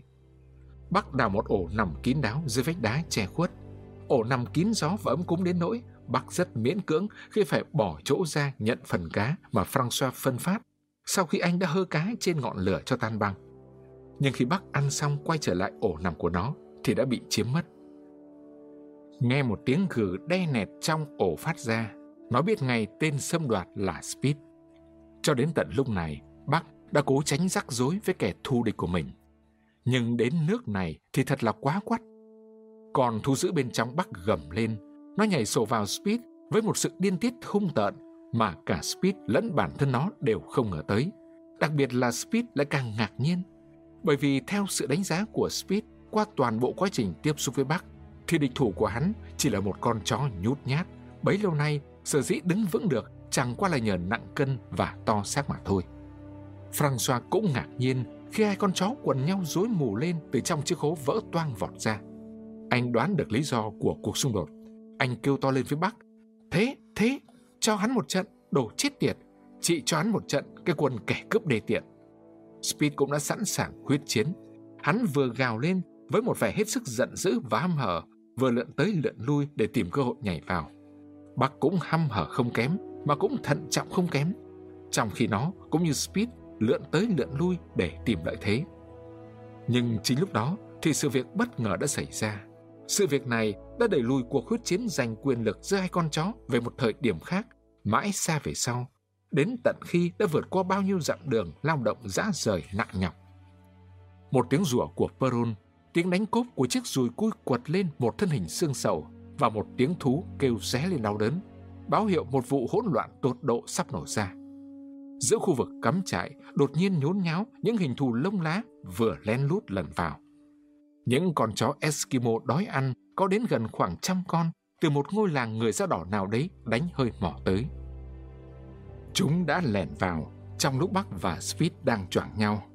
Và khi Peron cùng François cầm dùi cui nhảy bổ vào giữa bọn chúng, thì chúng nghe răng ra chống trả. Mùi thức ăn làm chúng điên cuồng lên. Peron bắt gặp một con giúp ngập đầu vào trong thùng đựng thực phẩm. Chiếc dùi cui của anh giáng như bố bồ xuống mạng sườn hốc hác. Chiếc thùng đựng thực phẩm đổ lật úp xuống đất. Ngay lập tức, mấy chục con vật đói ăn lăn xả vào tranh cướp đống bánh mì và thịt lợn muối. Những chiếc rủi cui quật xuống chẳng làm cho chúng nao núng. Chúng kêu ăn ẳng và rú lên dưới trận đòn giáng như mưa. ấy thế mà vẫn cứ điên cuồng bám chặt cho đến khi chúng ngốn sạch mẩu phụng cuối cùng. Trong khi đó, đàn chó kéo xe sừng sốt vừa bật dậy khỏi ổ nằm của chúng, liền bị bầy thú kẻ cướp tấn công ngay. Bác chưa bao giờ nhìn thấy những con chó như vậy, trông cứ như là xương của chúng sắp bật tung ra khỏi da. Chúng chỉ là những bộ hài cốt lùng thùng bọc trong những tấm bì lôi thôi lích thích, với những con mắt giật cháy và những hàng nanh ngập nước dãi. Những cơn điên dại vì đói đã làm cho chúng trở nên kinh khủng, không ai cưỡng nổi. Chả có cái gì chống lại chúng. Lũ chó kéo xe bị đẩy lùi, dồn vào vách đá. Ngay từ đầu, Bắc bị ba con chó Eskimo bao vây. Trong ngáy mắt, đầu và vai Bắc đã bị chúng cắn rách toạc ra nhiều chỗ. Trong tiếng thét náo động khủng khiếp, Billy như thường lệ kêu rên ẩm lên. Dave và Sonic đầm đìa máu về hàng chục vết thương sát cánh bên nhau dũng cảm chiến đấu. Rồ táp lia lịa như điên như cuồng. Một cái đớp của nó bập vào chân trước của một con chó Eskimo và cắn ngập vào nghiến cho xương gãy răng rắc. Lập tức, Pai, con chó láu cá nhảy sâu vào con vật bị què và bằng một cái táp nhanh và một cái giật mạnh đột ngột cắn gãy cổ đối thủ. Bác trộm được họng của một tên địch đang lồng lộn Supermap, cắn ngập vào mạch máu ở cổ hắn, làm máu phun ra đầy mình Bắc. Vị máu ấm túa ra trong mồm nó, kích thích nó trở thành hung tợn hơn. Nó lao mình vào một địch thủ khác. Vừa lúc đó, bỗng nhiên, nó cảm thấy một hàm răng cắn ngập vào cổ họng mình. Đó là Speed, quân phản bội, từ một bầy nhảy sổ vào cắn trộm nó. Peron và François sau khi đã quét sạch lũ chó kẻ cướp ra khỏi chỗ của họ, liền hối hả chạy ra cứu đàn chó của mình. Làn sóng những con vật đói ăn điên cuồng phải cuốn lui trước sự tấn công của hai người và bắt vùng ra thoát được. Nhưng chỉ được một lát thôi, hai người buộc phải chạy lui về để bảo vệ lấy thực phẩm. Thế là bầy chó Eskimo lại quay lại xông vào lũ chó kéo xe. Billy hoảng quá hóa liều, vọt bừa qua vòng vây của những con thú man dợ và phóng qua bãi băng tuyết bỏ chạy. Pike và Đắp nối theo gót Billy. Tiếp theo sau chúng là những con chó khác trong đàn. Bác đang rún mình chuẩn bị vọt theo chúng, thì bỗng qua khóe mắt nhắc thấy Speed đang lao đến nó với ý định rõ ràng muốn hất nó ngã ngửa. Một khi đã ngã hững chân lên dưới cả đống chó Eskimo thì không còn hy vọng gì nữa. Nhưng bác đã dốc hết sức mình trụ lại được dưới cái húc mạnh của Speed rồi nối theo đàn bỏ chạy trên mặt hồ. Một lát sau, chín con chó trong đàn túm lại với nhau và tìm một chỗ ẩn náu trong rừng. Mặc dù không bị đuổi theo, nhưng tình trạng của chúng thật là khốn khổ. Không con nào không bị đến 4 hoặc 5 vết thương trên mình. Một số con bị thương nặng. Đắp bị thương trầm trọng ở một chân sau. Dolly, con chó Eskimo cuối cùng nhập đàn tại Daya, bị rách toạc họng. Joe mất một mắt. Còn Billy, con chó lành nết, thì một tai bị nhai xé rách như sơ mướp, kêu la rên rỉ suốt đêm. Trời vừa sáng, chúng khập khiễng lê trở về nơi đóng trại, vừa đi vừa coi chừng. Về đến nơi thì thấy bầy kẻ cướp đã đi hết, còn hai ông chủ thì đang mặt nhăn như bị. Có đến một nửa số thức ăn của họ đã đi tong. Lũ chó Eskimo đã nhai nghiến cả những dây da buộc xe và những tấm bạt. Thực tế là không có cái gì thoát khỏi hàm răng chúng, dù có khó sơi đến đâu đi nữa. Chúng đã ngốn mất một đôi giày nai của Peron, nhiều khúc dây kéo và đai cương, thậm chí cả một đoạn dài đến hai bộ ở sợi dây gắn chiếc đầu roi của François. François đang ủ ngắm nhìn chiếc roi thì đàn chó bị thương trở về. Anh quay sang xem xét chúng, giọng anh dịu dàng. Chào ôi, các bạn thân mến, bao nhiêu là vết cắn thế này, chắc làm các bạn phát điên lên cả thôi. Thành chó dại mất cả rồi, trời đất quỷ thần ơi. Ô, Peron, cậu nghĩ sao? Người giao liên lắc đầu không muốn tin vào điều đó. Trước mắt còn những 400 dặm đường từ đây đến Đao Sơn. Anh ta khó mà có thể chịu được cái tai họa cơn dại đổ ra trong đàn chó của anh. Phải hai tiếng đồng hồ vừa nguyên rùa, vừa giáng sức mới buộc xong đai cương đâu vào đấy. Đàn chó bị thương trở nên cứng đơ, lóng cóng, lại lên đường. Đau đớn vật vã với đoạn đường gian nan nhất từ trước đến nay chúng trẻ gặp phải. Và cũng là đoạn đường gian nan nhất từ đây đến Đao Sơn. Phía trước con sông 30 dặm mở rộng, dòng nước ngỗ ngược của nó bất chấp sức mạnh của đông giá. Chỉ ở những chỗ xoáy nước và những nơi yên lặng mới có băng đông lại. Để vượt qua ba chục dặm đường ghê gớm ấy, cần phải sáu ngày lao khổ đến kiệt sức. Những dặm đường quả là ghê gớm, bởi vì mỗi bước tiến lên phía trước là mỗi một bước liều mạng của cả người và chó. Peron đi đầu dọc đường, đã hàng chục lần sụt cả người xuống vì mặt băng mỏng bị vỡ. Anh thoát nạn được là nhờ có chiếc gậy dài cầm ngang. Mỗi khi người anh sụt xuống phá thành cái hố giữa mặt băng, thì chiếc gậy giữ ngang miệng hố đã giữ anh lại. Trời đang rét kinh người. Hàn thư biểu chỉ âm 50 độ, nên sau mỗi lần anh sụt xuống như vậy, thì anh lại buộc phải nhóm lên đống lửa để cứu sống lấy sinh mạng mình và hơi cho khô quần áo giải tất. Nhưng không có gì làm thoái chí anh cả. ấy cũng chính vì không có cái gì làm anh thoái chí được, nên người ta mới chọn anh làm giao liên cho chính phủ. Anh dám dùng mọi cách mạo hiểm, kiên quyết vượt cái khuôn mặt bé nhỏ khô quắt của mình, sốc tới giữa đông giá và cuồn cuột vật lộn suốt từ mờ sáng đến tối mịt. Anh đi men theo những rìa sông buồn thảm trên một dải băng viền bờ, mặt băng võng xuống và kêu răng rắc dưới bàn chân, khiến họ không dám dừng lại. Một lần, chiếc xe sụt thõm xuống cùng với đếp và bắc. Chúng như bị ướp đông hẳn lại, và lúc được kéo lên thì gần như là chết đuối. Lại phải nhóm lên đống lửa mới cứu sống được chúng. bằng đóng chặt thành lớp cứng quanh thân chúng, và hai người phải lấy lịa đảo chúng quanh ngọn lửa cho chảy nước và tan băng ra. Sát lửa lên nỗi lông của chúng bị cháy xém. Một lần khác, Speed sụt xuống, kéo theo toàn bộ đàn chó cho đến tận Bắc. Bác dốc toàn lực để trụ lại, giáng sức kéo về phía sau. Hai chân trước đạp trên mép băng trơn tuột, mặt băng bốn chung quanh run lên và phát tiếng nứt rạn. Nhưng đằng sau nó còn có đếp, cũng giáng sức kéo lui, và đằng sau chiếc xe trượt là François cật lực kéo đến mức gân cốt của anh kêu lên răng rắc. Giải băng hẹp lại bị vỡ thêm cả đằng trước và đằng sau, không còn lối thoát nào khác ngoài cái chỏm vách đá treo leo ven bờ. Ôi kỳ diệu làm sao Peron đã leo lên được cái vách đá ấy, trong khi François đang cầu nguyện để có được chính điều kỳ diệu ấy. Và thế là, với mọi thứ dây dài buộc xe cùng đai cương nhặt nhạnh đến màu cuối cùng góp lại, buộc thành một sợi dây dài, họ kéo bồng lũ chó, con này đến con khác, lên đến mỏm vách đá. François lên cuối cùng sau chiếc xe trượt và các thứ chở trên xe. Rồi lại đến việc tìm một chỗ để tụt xuống và họ tụt xuống cũng bằng sợi dây ấy. Khi họ trở xuống trên mặt sông thì đêm đã sập xuống với kết quả công lao của cả một ngày chỉ đi được vẻn vẹn có một phần tư dặm. Khi cả đoàn đến sông Hutakila và gặp được mặt băng rắn chắc thì bác đã mệt lạ. Những con chó khác cũng vậy, nhưng Peron để tranh thủ bù lại thời gian bị mất, thúc ép chúng đi sớm và nghỉ muộn.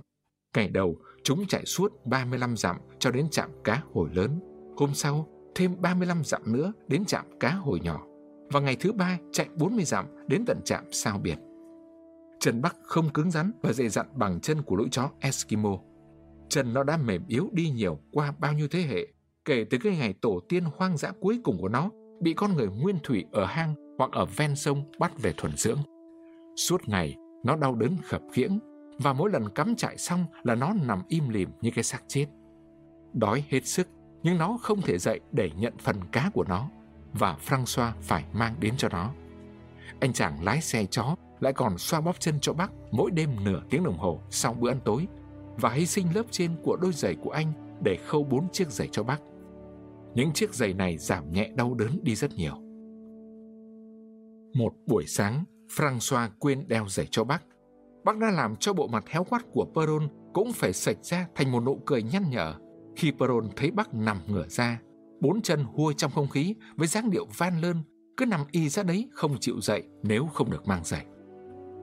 Nhưng về sau, chân của bác dày dạn dần lên, chịu đựng được con đường gian khổ và mấy cái bao chân mòn rách bị vứt đi.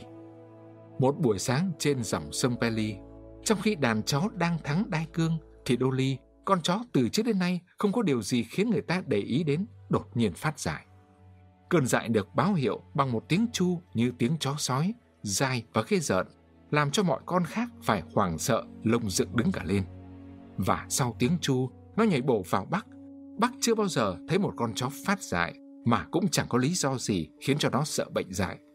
Nhưng nó nhận biết được đấy là một cái gì khủng khiếp và nó hoảng hốt bỏ chạy. Thẳng tới phía trước, nó phóng cật lực. Dolly hồn hển và sùi bọt mép bám giết đằng sau. Chỉ cách một bước, Dolly không thể đuổi kịp bởi nỗi ghê sợ của bác lên đến cực độ. Và bác cũng không thể bứt ra được bởi cơn giận của Dolly cũng lên đến cực độ. Bác lao xuyên qua khu rừng trên củ lao, phóng xuống bờ thấp, vượt qua một con kênh phủ bắc lởm chởm để chạy lên một củ lao khác, rồi băng qua một củ lao thứ ba, vòng trở lại dòng sông chính và bắt đầu vượt qua dòng sông trong tình trạng tuyệt vọng. Và mặc dù Bắc không nhìn thấy, lúc nào Bắc cũng có thể nghe thấy Dolly gầm gừ chỉ sau nó một bước. Cách Bắc một phần tư dặm, François lên tiếng gọi nó, nên nó rẽ ngoặt lại vẫn luôn bị Dolly bám theo cách một bước. Đau đớn thở dốc và đặt tất cả hy vọng vào bàn tay Francois cứu nó. Anh chàng đánh xe chó lăm lăm chiếc rìu trong tay chở sẵn. Khi bác vừa vút qua khỏi, thì chiếc rìu lập tức bổ xuống đầu con chó dại Dolly. Bác lảo đảo bước lại phía trước chiếc xe trượt, kiệt sức thở dốc và không đứng vững được nữa. Thời cơ của Speed đây rồi. Hắn nhảy sổ vào bác và hai lần hàm răng của hắn cắn ngập vào kẻ đối thủ không chống đỡ gì, rồi nhay, rồi xé toạc thịt ra đến tận xương. Nhưng chiếc roi của François đã giáng xuống và Bắc hài lòng đứng xem Speed nhận một trận đòn trừng phạt dữ dội chưa từng thấy đối với bất kỳ một con chó nào trong đàn. Một con quỷ dữ, cái con Speed này, Peron nhận xét, mẹ kiếp, một ngày nào đó nó giết chết con Bắc mất thôi. François đáp lại, ấy con Bắc thì lại bằng hai con quỷ dữ. Tớ theo dõi suốt con Bắc nên tớ mới dám chắc là thế. Tớ nói cho mà nghe, rồi có ngày mẹ kiếp nó sẽ phát điên lên kinh khủng, rồi nó sẽ nhai nghiến ngọn con Speed, rồi nó khạc xương con Speed ra giữa tuyết cho mà xem. Chắc chắn không sai đâu, tớ biết. Kể từ lúc ấy, giữa hai con chó là một cuộc sống mái. Speed, con chó đầu đàn, kẻ chỉ huy được thừa nhận của đoàn chó, cảm thấy quyền lực tối cao của mình bị một con chó kỳ lạ của đất phương Nam kia đe dọa. Mà đối với hắn, Bắc kỳ lạ thật, bởi vì trong số những con chó phương Nam mà hắn đã gặp, không có con nào tỏ ra có thể làm nên trò chống gì tại nơi đóng trại và trên đường kéo xe. Tất cả bọn chúng đều quá mềm yếu, chết gục vì lao động cực nhọc, vì băng giá và vì đói. Bắc là một trường hợp ngoại lệ. Chỉ một mình nó chịu đựng được mà còn lại phát triển lên, sánh được với lũ chó Eskimo về sức mạnh, tính man dợ và sự khôn lanh. Hơn nữa, nó lại là con chó ham muốn quyền thế, và điều làm cho nó trở thành nguy hiểm là chiếc rùi cui của người mặc áo nịt đỏ đã quật cho tiêu tan hết những gì là gan liều, mù quáng và hấp tấp vội vàng ra khỏi vòng khát vọng quyền lực của nó. Nó đã khôn danh lên một cách khác thường và sẵn sàng chờ đợi thời cơ với một sự kiên nhẫn mang một tính chất không có gì khác hơn là tính nguyên thủy. Cuộc xung đột để tranh giành quyền lực nhất định sẽ nổ ra, không thể tránh khỏi. Bắc muốn như vậy. Nó muốn như vậy vì đó là bản chất vốn có của nó và cũng bởi vì nó đã bị hút chặt vào cái niềm tự hào vô danh và thật là khó hiểu ấy về lao động trên vết đường mòn. Cái niềm tự hào đã giữ giết lũ chó trong công việc lao khổ nhọc nhằn cho đến hơi thở hắt cuối cùng, đã cám dỗ chúng đến mức chúng sẵn sàng chết hân hoan trong vòng đai cương và chúng sẽ đau đớn như xé ruột nếu bị dứt ra khỏi đai cương ấy. Đó là niềm tự hào của Đếp khi đảm nhận vị trí kéo sát trước xe, của Xuân Lách khi ra sức kéo cật lực. Niềm tự hào đã cuốn hút lấy chúng mỗi khi nhổ chạy biến đổi chúng từ những con thú cáu bằn và ủ rũ trở thành những sinh vật nỗ lực, hăm hở, đầy khát vọng. Niềm tự hào đã liên tục kích thích chúng suốt ngày dài. Thế nhưng, rồi lại bỏ rơi chúng vào lúc cắm trại ban đêm để chúng rơi trở lại vào trong tâm trạng buồn chồn và bất mãn u sầu. Đó là niềm tự hào đã giữ vững khí thế của Speed và thúc hắn nhảy vào trị những con chó mắc sai lầm và trốn tránh công việc trong vòng dây kéo hoặc lẩn trốn khi đến giờ thắng đai cương buổi sáng. Cũng chính niềm tự hào đó đã khiến hắn sợ Bắc sẽ có thể giành mất địa vị con chó đầu đàn và đó cũng là niềm tự hào của cả Bắc nữa. Bắc công khai đe dọa quyền chỉ huy của Speed. Nó xông vào giữa Speed và những con chó trốn việc đáng ra phải bị Speed trừng trị. Và Bắc chủ tâm làm như vậy. Một đêm nọ tuyết rơi tầm tã và sáng ra thì Pike, con chó hay giả ốm để trốn việc, biến đi đâu mất. Một lớp tuyết dày đến một bộ đã phủ lên ổ nằm của nó, che giấu nó hoàn toàn kín đáo. Francois gọi nó và đi tìm mãi, nhưng chịu không phát hiện ra. Speed thì tức giận điên cuồng. Hắn hung tận lồng lộn khắp khu đóng trại. Đánh hơi và đào bới bất kỳ chỗ nào đáng ngờ. Gầm rít khủng khiếp đến nỗi. Pike trong chỗ ẩn náu của mình cũng nghe thấy và run sợ. Nhưng rồi cuối cùng pai cũng bị phát hiện. Khi nó vừa bị lôi cổ lên, Speed xông ngay vào để trừng trị nó, thì bác cũng lập tức nhảy bổ tới, cũng hung tận chẳng kém, lao ngang vào giữa hai con chó. Động tác của nó quá bất ngờ và khéo tính toán đến nỗi Speed bị hất lật nhào về đằng sau, hững cả chân lên. Pai vừa nãy còn đang hèn nhát run sợ, bây giờ nhờ sự nổi dậy chống đối ra mặt đó của bác, nên lấy lại được can đảm, nhảy sổ vào kẻ chỉ huy đã bị lật đổ. Đối với bác lúc này, lối chơi ngay thẳng là một luật lệ đã bị bỏ qua rồi, nên bác cũng nhảy sổ vào Speed. Trước cảnh tượng đó, François khoái trá cười thầm trong bụng, nhưng đồng thời vẫn kiên định trước sau như một trong việc thi hành công lý, nên anh dốc toàn lực vụt sợi roi ra xuống Bắc. Nhưng sợi dây không đuổi được Bắc ra khỏi địch thủ của nó, đang sóng xoài trên mặt đất, nên anh phải trở đầu cán roi mà quật. Phải một đòn choáng váng, Bắc bị đánh bật lùi về phía sau và chiếc dây da buộc đầu roi giáng xuống nó tới tấp, trong khi Speed trừng trị đích đáng tên Pai đã nhiều lần lếu láo. Những ngày tiếp sau, trong khi đi dần tới Đao Sơn, Bắc vẫn tiếp tục xen vào giữa Speed và những con chó phạm tội. Nhưng nó láu cá chỉ làm điều đó khi Francois không có mặt ở quanh đấy. Với sự nổi loạn kín đáo của bác, đã nảy ra tình trạng là nói chung lũ chó không chịu phục tùng nữa, và tình trạng ấy cứ nghiêm trọng dần lên. Dave và Solek không chịu ảnh hưởng gì, nhưng những con khác thì càng ngày càng tệ hơn. Mọi việc không còn trôi chảy nữa. Chúng liên tục cắn cấu nhau và vặc nhau om sòm. Những vụ rắc rối luôn luôn diễn ra mà đầu trò là Bắc.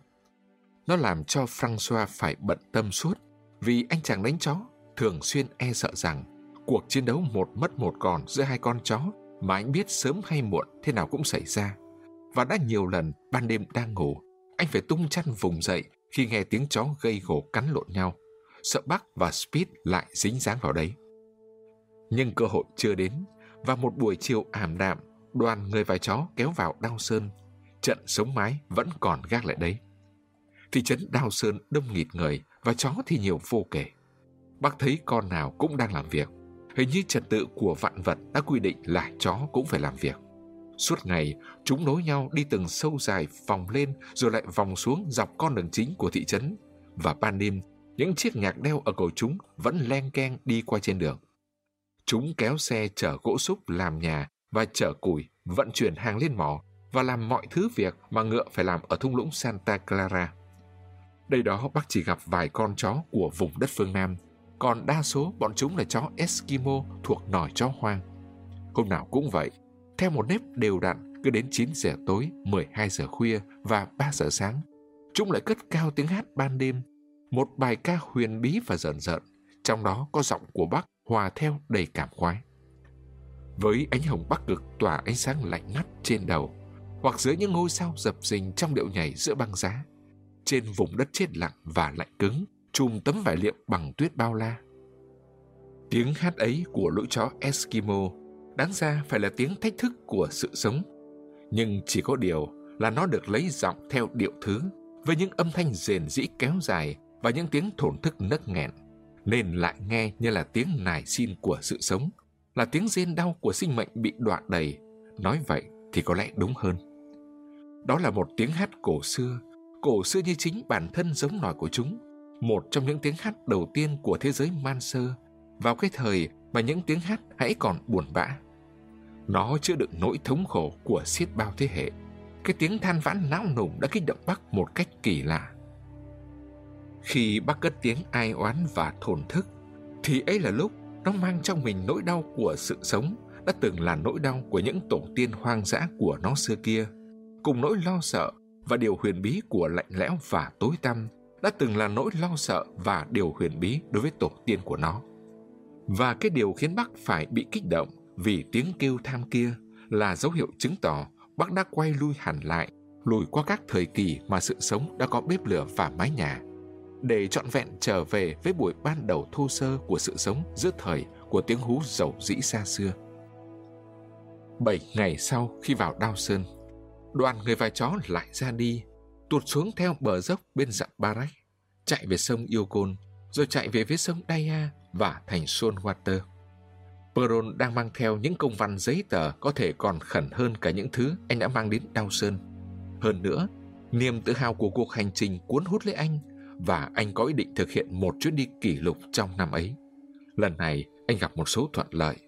Nhờ một tuần nghỉ ngơi, sức khỏe của đàn chó đã hồi phục và chúng đã hoàn toàn sung sức. Đường mòn trên băng mà họ tự mở ra để đi vào hôm trước đã được nện cứng lại dưới bước chân những kẻ đi sau. Thêm nữa, cảnh sát đã bố trí ở vài ba địa điểm dọc đường những kho chứa thức ăn cho người và chó. Và nhờ vậy, kẻ đi đường được gọn nhẹ. Ngày đầu họ đi đến tận pháo đài 60 dặm, nghĩa là chạy được một thôi dài 50 dặm.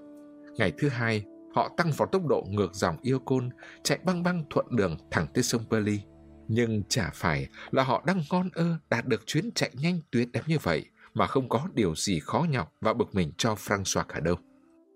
Cuộc nổi loạn âm ỉ do Bắc cầm đầu đã phá vỡ khối thống nhất của đàn chó. Trong vòng dây kéo, chúng không còn như trước nữa. Sự cổ vũ của Bắc đã khiến cho những con chó làm loạn phạm vào đủ mọi thứ tội lặt vặt. Speed không còn là một vị chỉ huy được kính sợ rất mực nữa. Nỗi sợ hãi trước kia đã bay biến và chúng đủ khả năng thách thức quyền lực của Speed. Một đêm nọ, Pike đoạt của hắn nửa con cá và nuốt trôi dưới sự bảo vệ của bác. Một đêm khác, cùng với Joe đánh lại Speed và làm Speed phải chịu từ bỏ không thi hành được đòn trừng phạt mà chúng đáng ra phải chịu. Ngay cả Billy, con chó lành nết, cũng bớt lành đi và có rên gì thì cũng không rên gì kiểu xoa dịu như những ngày trước nữa. Bác không bao giờ đến gần Speed mà không gầm gừ và dựng đứng lông lên đầy vẻ đe dọa. Quả là thái độ cư xử của bác giống thái độ của một tên du côn và nó có thói quen nghênh ngang lượn lui lượn tới ngay trước mũi của Spy. Sự suy sụp kỷ luật đã ảnh hưởng đến cả quan hệ giữa những con chó khác với nhau. Chúng gây gổ và cao cấu lẫn nhau nhiều hơn bao giờ hết, đến mức đôi lúc cả khu vực cắm trại rộ lên tiếng rú rít hỗn loạn ầm ĩ. Chỉ riêng Đếp và Sôn Lách là không thay đổi gì hết. Mặc dù những cuộc xung đột liên chi hồi điệp xung quanh đã làm chúng phát cáu cả lên. François gào lên những tiếng nguyền rủa hung tận kỳ lạ, dậm chân bứt tóc điên tiết mà không làm gì được. Sợi roi da của anh liên tục vun vút quất vào giữa đàn chó, nhưng chả có hiệu lực gì mấy. Anh vừa quay lưng đi là đâu lại vào đấy. Chiếc roi của anh ủng hộ Smith, còn bác thì lại ủng hộ những con chó còn lại. Francois biết Bắc là tên đầu nậu đứng đằng sau mọi sự rối loạn, và Bắc cũng rõ là anh biết. Nhưng Bắc khôn danh mà mạnh lắm rồi, đừng hòng bắt quả tang nó một lần nào nữa. Trong vòng đai cương, nó làm việc thật là tận tụy, bởi công việc nhọc nhằn cũng đã trở thành một điều thích thú đối với nó. Thế nhưng tầm ngầm tầm ngầm gây ra một vụ đánh nhau giữa các bạn nó và làm rối tung cả dây kéo lên lại là một điều còn thích thú hơn nữa. Tại cửa sông Takina, một đêm nọ sau bữa ăn tối, đắp sụp ra được một con thỏ bắc cực nhưng vụng về vồ trượt. Trong nháy mắt, toàn bộ đàn chó hò hét đuổi theo. Cách đó 100 mã là một khu trại của cảnh sát Tây Bắc có 50 con chó toàn chó Eskimo. Lũ này cũng ào đến tham gia cuộc săn đuổi. Con thỏ phóng nhanh xuống dòng sông, ngoặt vào một nhánh sông nhỏ và ngược nhánh sông đóng băng nó vững bước lạc tới. Nó lướt nhẹ nhàng trên mặt tuyết, trong khi lũ chó dốc hết sức lặn lội đằng sau. Bác dẫn đầu bầy chó hùng hậu sáu chục con quanh từ khúc sông này sang khúc sông nọ, nhưng không thể nào đuổi kịp. Bác dạp mình xuống chạy, rú lên háo hức. Khối thân hình tuyệt đẹp của nó vun vút phóng tới, bước này tiếp bước khác, dưới ánh trăng nhợt nhạt. Và cũng bước này tiếp bước khác, như một mảnh hồn ma băng giá tái mét, còn thỏ vun vút lao lên phía trước. Tất cả những gì đã kích động những bản năng cổ xưa trỗi dậy, sự kích động để thúc đẩy con người trong từng thời kỳ nhất định, vọt ra khỏi những thành phố vang động để vào rừng hoặc ra đồng tìm giết các thú vật bằng những viên đạn chỉ do hóa chất đẩy đi. Sự thèm khát máu tươi, niềm vui của giết chóc, tất cả mọi kích động ấy cũng đang sâu đầy Bắc. Chỉ có điều là những cái đó lại càng vô cùng gắn bó hơn bên trong bản chất của Bắc. Nó đang dẫn đầu bầy chó chạy săn mồi, đuổi cho đến cùng đường sự sống hoang dã kia. Sự sống ấy là miếng thịt ăn để giết bằng đôi hàm răng của chính nó, để tắm cả mõ mình, ngập cho đến tận mắt vào trong máu nóng. Một sự đê mê ngây ngất, biểu thị điểm tuyệt đỉnh của sự sống. Bên trên đỉnh ấy, sự sống không còn dâng lên được nữa. Nghịch lý của sự sống là như vậy đó. Sự đê mê ngây ngất ấy xuất hiện lúc mình đang sống mãnh liệt nhất. Ấy thế mà nó xuất hiện như một trạng thái quên đứt đi là mình đang sống. Sự đê mê ngây ngất ấy, trạng thái quên rằng mình đang sống ấy đã xuất hiện ở người nghệ sĩ chiếm lĩnh lấy anh, lôi anh thoát khỏi bản thân mình theo luồng lửa tâm hồn phụt ra rực cháy. Nó xuất hiện ở người lính, cố thủ trên trận địa bị tấn công, sôi máu chiến đấu cho đến phút chót, quyết không hạ súng đầu hàng. Và đây, nó đã xuất hiện ở Bắc, đang dẫn đầu bầy chó, thét vang tiếng hò hét tự ngàn xưa của sói hoang, ra sức rượt theo miếng thức ăn, cũng là một sự sống đang xuyên qua ánh trăng chạy trốn vùn vụt trước mặt. Bắc đang thét lên những tiếng tự đáy sâu của bản chất nó và của những phần nào đó trong bản chất còn sâu hơn cả cuộc đời bản thân nó.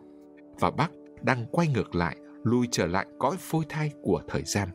Nó đang bị cuốn đi giữa đợt sóng cồn của sự sống, theo ngọn chiều dâng của cõi sinh tồn. Trong mọi thứ không phải là cái chết, mà là sức sống đang tỏa ánh chói lòa và bùng lên mạnh mẽ, thể hiện thành chuyển động, hân hoan tung cánh bay dưới những vì sao và trên bề mặt của vật chất chết lặng không hề động đậy. Nhưng còn Speed, bình tĩnh đến lạnh lùng và có tính toán ngay cả khi tâm thần bị kích động đến cực điểm. Hắn tách ra khỏi bầy và chạy tắt ngang một dải đất hẹp nơi nhánh sông nhỏ lượn quanh thành một vòng cung rộng.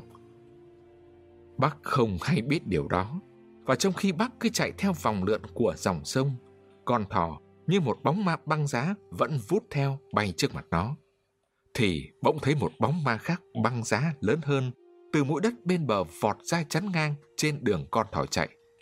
Đó là Speed. Con thỏ không tài nào chuyển hướng kịp, đang nửa chừng phóng tới, bị đôi hàm răng trắng bổ xuống cắn gãy sống lưng. Nó kêu thét lên như tiếng hét thất thanh của một người bị đánh. Nghe tiếng kêu ấy, tiếng kêu của sự sống ngã nhào xuống từ tột đỉnh của sinh tồn rơi vào nanh vuốt của thần chết. Toàn bộ bầy chó nối sau gót Bắc đồng thanh rộ lên một tiếng rú đầy khoái cảm. Chỉ riêng Bắc là không kêu lên một tiếng nào. Nó không dừng chân lại mà phóng sang phía Speed. Vai nó hút vào vai đối thủ, đạt đi quá mạnh nên nó vồ trượt cổ họng của Speed. Chúng lăn nhào mấy vòng trong đám tuyết bay tung thành bụi. Speed lật mình đứng thẳng dậy được ngay như thể vừa rồi không hề bị hất ngã. Cắn một miếng toạc vai Bắc rồi nhảy tránh ra sang một bên. Hai lần hàm răng hắn bập mạnh như hai hàm thép của chiếc bẫy. cắn xong lại nhảy lùi ra để tạo thế đứng chân vững hơn, mép nhếch lên dần dần nhăn nhở và gầm xiết. Trong chớp mắt, Bắc thấy thời điểm đã đến, trận tử chiến là đây rồi. Trong khi đó cùng Speed lượn vòng quanh nhau, gầm gào, tay kéo sạch ra đằng sau, tinh tưởng quan sát dình cơ hội xông vào giành lợi thế. Bác nhìn thấy cảnh tượng diễn ra như quen thuộc từ lâu, dường như nó lại nhớ lại tất cả những khu rừng trắng xóa này, cũng ánh trăng này, cũng tinh thần chiến đấu hừng hực này. Bao trùm lên cảnh vật trắng toát và im lặng là một sự yên tĩnh ma quái rùng rợn. Không có một tí thì thào nào của thinh không, không gì động đậy, đến một ngọn lá nhỏ cũng không lung lay. Hơi thở của lũ chó động lại nhìn thấy rõ, lừ đừ bốc lên và vương vất mãi giữa không trung lạnh giá. Chúng nó, những con sói mới được thuần hóa giang dở. Chúng nó đã thanh toán xong ngay con thỏ bắc cực và giờ đây chúng đang tập hợp lại đàn thành một vòng tròn chờ đợi. Bản thân chúng cũng yên lặng, chỉ có những cặp mắt đang ngời sáng và làn xương hơi thở của chúng đang chậm rãi bốc lên. Đối với Bắc, cảnh tượng này chả có gì là mới mẻ lạ lùng cả. Nó đã hằng diễn ra trong thời cổ xưa. Dường như nó đã luôn luôn là thói thường của sự vật, mãi cho đến nay vẫn thế. Speed là một đấu sĩ có kinh nghiệm. Từ Spitsbergen qua tận Bắc Cực, rồi Canada và vùng đầm lầy Baren. Đâu đâu, hắn cũng đã đối địch được vững vàng với tất cả mọi loại chó và giành được quyền lực áp đảo chúng. Cơn điên giận của hắn dù có sôi lên ghê gớm đấy, nhưng không bao giờ là cơn giận mù quáng. Nung nấu ý muốn giày xé và hủy diệt. Hắn không hề quên rằng kẻ địch của hắn cũng nông nấu ý muốn giày xé và hủy diệt giống như hắn. Hắn chẳng bao giờ lao vào nếu chưa chuẩn bị đầy đủ để đương đầu với một đòn của đối phương. Chẳng bao giờ công nếu chưa bảo vệ được mình chống lại cuộc tấn công của đối phương. Bác cố gắng hết sức nhưng không thể nào thọc được hàm răng của mình vào cổ con chó trắng to lớn. Mỗi lúc, hàng nanh của nó lao tới nhằm vào nơi thịt mềm thì vấp phải hàng nanh của Speed. Nanh choảng vào nanh, mép rách toạc và bật máu, nhưng bác không lọt qua được miếng thủ thế của kẻ địch. Thế là bác sụp sôi lên với kín Speed trong một cuộc tấn công lan xả vào tới tấp như cơn lốc. Hết lần này đến lần khác, bác cố gắng tìm cách thọc răng vào màng cổ họng trắng như tuyết, nơi mà sự sống đang sủi bọt sát ngay dưới mặt da. Nhưng mỗi lần, và tất cả những lần như vậy, Speed đều bổ vào nó một miếng cắn rách toạc rồi vọt ra. bắc bèn dùng cách xông vào làm ra vẻ như muốn nhằm vào cổ họng đối thủ, nhưng bất ngờ quay ngoặt đầu lại và uốn cong sườn, dùng vai lao mạnh vào vai Speed như một nhát búa nện hỏng hất ngã Speed. Nhưng không những không làm gì được, mà mỗi lần xông vào, bắc lại còn bị cắn toạc vai, trong khi Speed nhẹ nhàng vọt tránh ra ngoài. Speed vẫn nguyên vẹn, không chút xây xét, còn bác thì đâm đìa máu và hồn hển thở gấp. Trận chiến đấu dần trở thành tuyệt vọng. Trong suốt thời gian ấy, vòng tròn những con vật sói lang im thiên thít kia vẫn đang chờ đợi để kết liễu đời con chó nào ngã xuống. Thấy Bắc kiệt lực dần, Speed bắt đầu chuyển sang thế tấn công, lao vào tới tấp, làm Bắc cứ phải loạn choạng để tìm cách trụ lại thế đứng thẳng. Một lần, Bắc bị hất nhào. Thế là toàn bộ vòng tròn sáu chục con vật kia vội trườn tới. Nhưng bác đã trụ lại được hầu như ngay khi bị hất bổng lên giữa không trung và vòng tròn kia lại rụt lại và chờ đợi. Tuy nhiên, bác lại có một đức tính nâng nó lên một tầm vóc lớn. Sáng tạo. Nó chiến đấu bằng bản năng nhưng nó có thể chiến đấu bằng cả trí nữa. Nó xông đến, làm ra vẻ như định dùng miếng đòn hất vai như trước, nhưng đến giây lát cuối cùng thì dạp mình xuống thấp sát mặt tuyết và lao vào. Hai hàm răng của nó bập vào chân trước bên trái của Speed. Một tiếng xương gãy giòn đánh rắc. Thôi thế là con chó trắng chỉ còn ba chân bám trụ để đối đầu với nó. Ba lần, bác cố tình tìm cách hất ngã hắn, rồi bác lặp lại mưu mẹo trên và nghiến gãy chân trước bên phải của Speed. Mặc dù đau đớn và hết phương cứu vãn, Speed vẫn vùng vẫy điên cuồng để giữ cho mình khỏi đổ. Hắn nhìn thấy vòng tròn những con thú lặng ngắt, với những cặp mắt ngời sáng, những chiếc lưỡi thè dài và dài hơi thở động lại màu ánh bạc, lững lờ bốc lên. Vòng tròn ấy đang khép dần, sán lại gần hắn, y như hắn đã từng nhìn thấy những vòng tròn giống như vậy, khép dần lại qua những địch thủ bị hắn đánh bại trước đây. Duy chỉ có lần này, chính hắn là kẻ bị đánh bại. Hắn chả còn chút hy vọng gì nữa. Bắc không mảy may động lòng. Lòng thương hại là một điều chỉ dành cho những môi trường hiền hòa mà thôi. Bắc chuẩn bị cho miếng đòn lao vào cuối cùng. Vòng tròn những con chó Eskimo đã khép chặt lại đến mức bác có thể cảm thấy hơi thở của chúng phả vào bên sườn Bắc. Bác có thể nhìn thấy chúng ở phía bên kia Speed và cả ở mọi phía. Nó hơi thu mình xuống trong tư thế lấy đà, sẵn sàng vọt tới. Những cặp mắt dán chặt vào hắn. Không gian lắng xuống như có một giây phút tạm nghỉ. Mọi con vật im phăng phắc như đều đã biến thành tượng đá. Chỉ riêng Speed run rẩy, lông dựng đứng loạn choạng đảo tới đảo lui, gào lên những tiếng đe dọa khủng khiếp như để xua đuổi cái chết đang lơ lửng trên đầu. Thế rồi, Bắc bật nhảy vào rồi lại lao ra. Lần này khi nó lao vào, miếng đòn vai cuối cùng đã hất được trúng thẳng vào vai địch. Vòng tròn đen sẫm tụ lại thành một điểm trên mặt tuyết tràn ngập ánh trăng và Speed biến mất không nhìn thấy đâu nữa. Bắc đứng thẳng và ngắm nhìn, nhà vô địch đã thắng trận. Con thú nguyên thủy thống soái đã hoàn thành trận đánh tiêu diệt và hài lòng với trận đánh tốt đẹp của mình.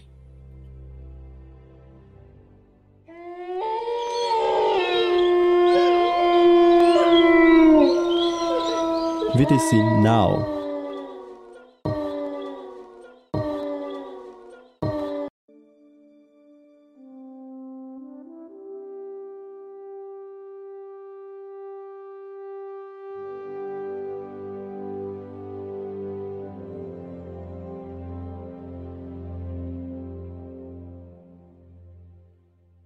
Tiểu thuyết Tiếng gọi của hoang dã Chương 4 Kẻ đã đạt tới quyền lực Ơ, trông kìa, tớ nói không sai. Cái con bắc rõ ràng bằng hai con quỷ dữ chưa nào? Đó là lời Francois thốt lên sáng hôm sau, khi anh phát hiện ra là Speed biến mất, còn Bắc thì mình đầy thương tích. Anh kéo Bắc đến gần ngọn lửa, và dưới ánh lửa anh chỉ vào những vết cắn. Cái con Speed ấy, hắn đánh thật khủng khiếp. Baron vừa xem xét các vết toạc và vết thủng há hoác vừa nói. Còn cái con Bắc này, hắn đánh khủng khiếp gấp đôi. Francois đáp, thôi bây giờ thì ta sẽ đi được nhanh. Không còn speed nữa là không còn rắc rối nữa, chắc chắn như thế. Trong khi Peron buộc lại món đồ lệ đóng trại và chất các thứ lên xe, anh chàng lái xe tiến hành thắng đai cương vào lũ chó. Bắc lon ton chạy lên vị trí của Speed trước đây ở đầu đàn. Nhưng Francois không để đến nó, lại đưa Solex đến cương vị đang được khao khát đó. Theo anh, trong số chó còn lại, Solex là con đầu đàn tốt nhất. Bác giận dữ nhảy bộ vào Solex đánh bật Solex lui và đứng vào chỗ ấy. Francois vỗ đuổi thích thú reo lên. Ơ kìa, ơ kìa, trông con bác kìa. Nó giết chết con Speed, rồi hắn tưởng là thay được Speed cơ đấy. Anh thét, cút đi, xéo. Nhưng bác cứ ỉ ra đấy, không nhúc nhích. Anh tóm lấy gáy Bắc, và mặc dù Bắc gầm gừ với giọng hăm dọa, anh lôi Bắc ra một bên rồi lại đặt Solex vào chỗ ấy. Còn chó già không muốn thế và tỏ rõ ý là nó sợ Bắc. François không hề lay chuyển, anh cứ làm theo ý anh. Nhưng khi anh vừa quay lưng lại thì Bắc lại hất Solex ra khỏi chỗ.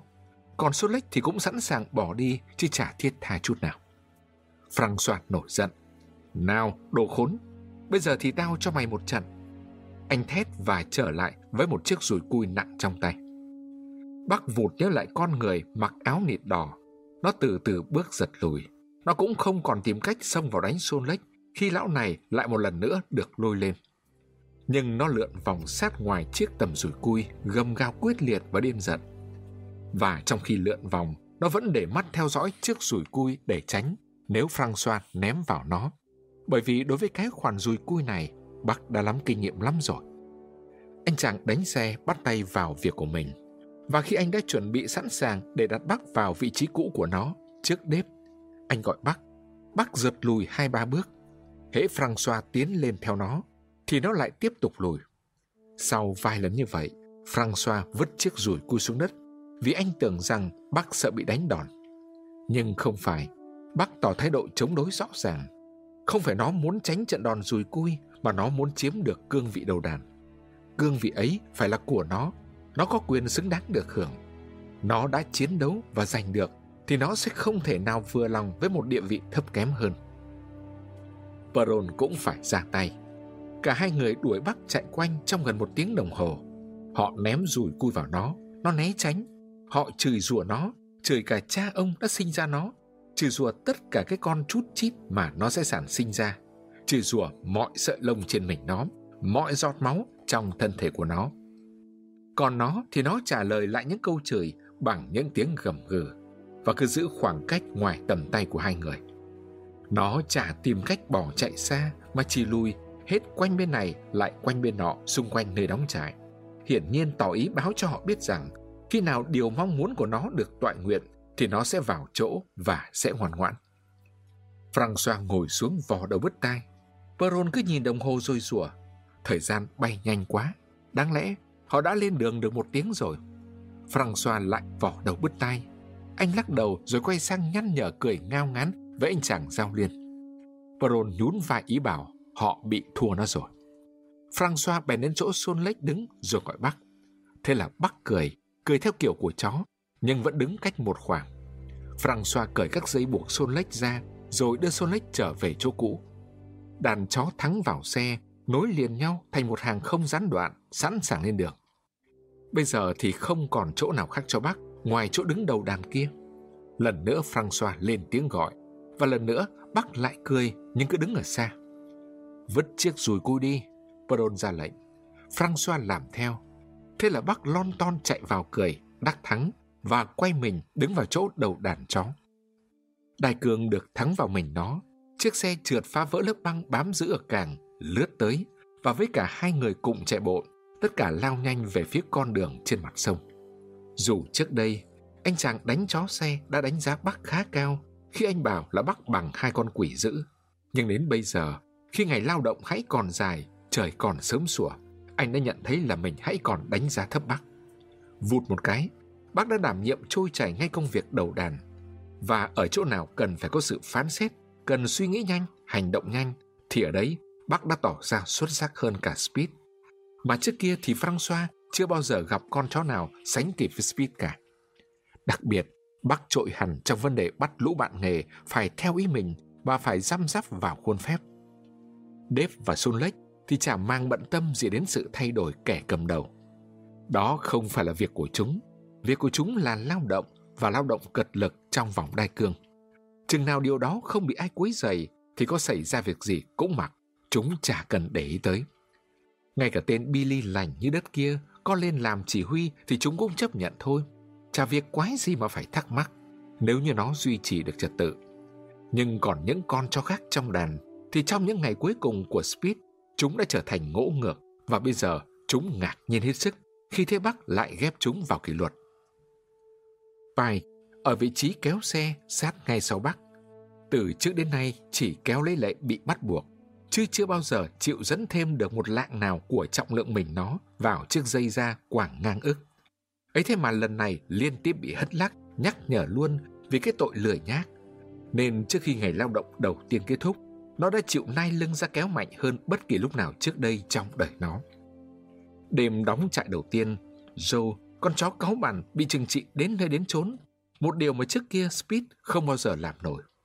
Bác đơn giản chỉ có dùng cái thể xác nặng cân hơn hẳn của mình và đè chùm tên kia, làm cho hắn ngột ngạt, rồi tới tấp thọc cắn cho đến khi hắn thôi không còn dám táp lại nữa và bắt đầu phải rên gì để xin tha.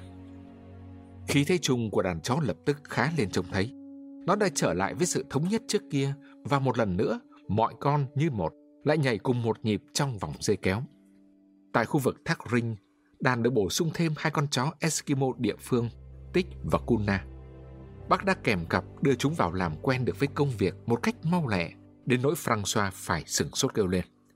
Trời đất quỷ thần, chưa bao giờ có con chó nào như con Bắc này cả. Chưa bao giờ hắn đáng đến một ngàn đô la chứ. Ê, cậu thấy thế nào Peron? Và Peron gật đầu. Lúc này, anh đã vượt được kỷ lục và càng ngày càng được dôi thêm. Con đường trên băng đã trở nên tốt tuyệt vời, được nện chặt và rắn chắc. Không có chỗ tuyết mới rơi thêm khiến phải chiến đấu để vượt qua. Trời không quá rét, nhiệt độ tụt xuống âm 50 độ và đứng lại mức đó trong suốt chuyến đi. Hai người thay nhau khi ngồi xe, khi chạy bộ bắt lũ chó thường xuyên chăm chỉ phóng tới, họa hoàn mới phải dừng lại đôi lúc. Con sông 30 dặm tương đối phủ kín băng, và chỉ trong một ngày chạy ra, họ vừa được chọn cả một quãng đường đã ngốn mất của họ 10 ngày lúc đi vào. họ chạy một thôi phóng qua được 60 dặm từ hồ Lê Ba đến thác ngựa trắng, qua các hồ Mas, Tagis và Bennett, dãy hồ dài 70 dặm. Đàn chó lao nhanh đến nỗi người đến phiên chạy bộ phải túm lên một sợi dây cho chiếc xe lôi tuột mình theo đằng sau. Và đến đêm cuối của tuần thứ hai, họ đã leo lên đỉnh đèo tuyết rồi đổ dốc xuống bờ biển. Nhìn thấy dưới chân mình lấp lánh những đốm ánh sáng của thành phố Skyway và của những con tàu trên mặt nước. Thật là một chuyến chạy kỷ lục. Trong 14 ngày liền, mỗi ngày họ chạy được trung bình 40 dặm. Tại Skyway, suốt 3 ngày, Peron và Francois ưỡn ngực tự hào phấn khởi đi lên đi xuống dọc con đường phố chính và tới tấp được người ta mời đánh chén. Trong khi đó, thì đàn chó của hai anh liên tục bị vây kín giữa một đám đông người dạy chó và chủ chó kéo xe ngắm nghía ngưỡng mộ. Nhưng rồi có ba bốn tên vô lại từ miền Tây đến với mưu đồ cua sạch của cải trong thành phố, được người ta thưởng cho những loạt đạn lỗ chỗ khắp người chết thẳng cẳng. Và thế là sự chú ý của công chúng lại chuyển sang mục tiêu khác. Tiếp đó, có lệnh điều động của chính phủ chuyển xuống. Francois gọi Bắc đến, quảng tay ôm lấy nó, gục đầu vào mình nó khóc từ biệt. Và đó là phút cuối cùng cạnh François và Peron. Cũng như bao người khác trước đây, họ đi ngang qua rồi biến khỏi cuộc đời của Bắc không bao giờ trở lại. Một chàng người Lascaux tiếp nhận Bắc và lũ bạn nghề của nó. Rồi cùng với mươi đàn cho kéo xe khác, Bắc bắt đầu ngược trở lại con đường chán ngắt hướng về Đao Sơn.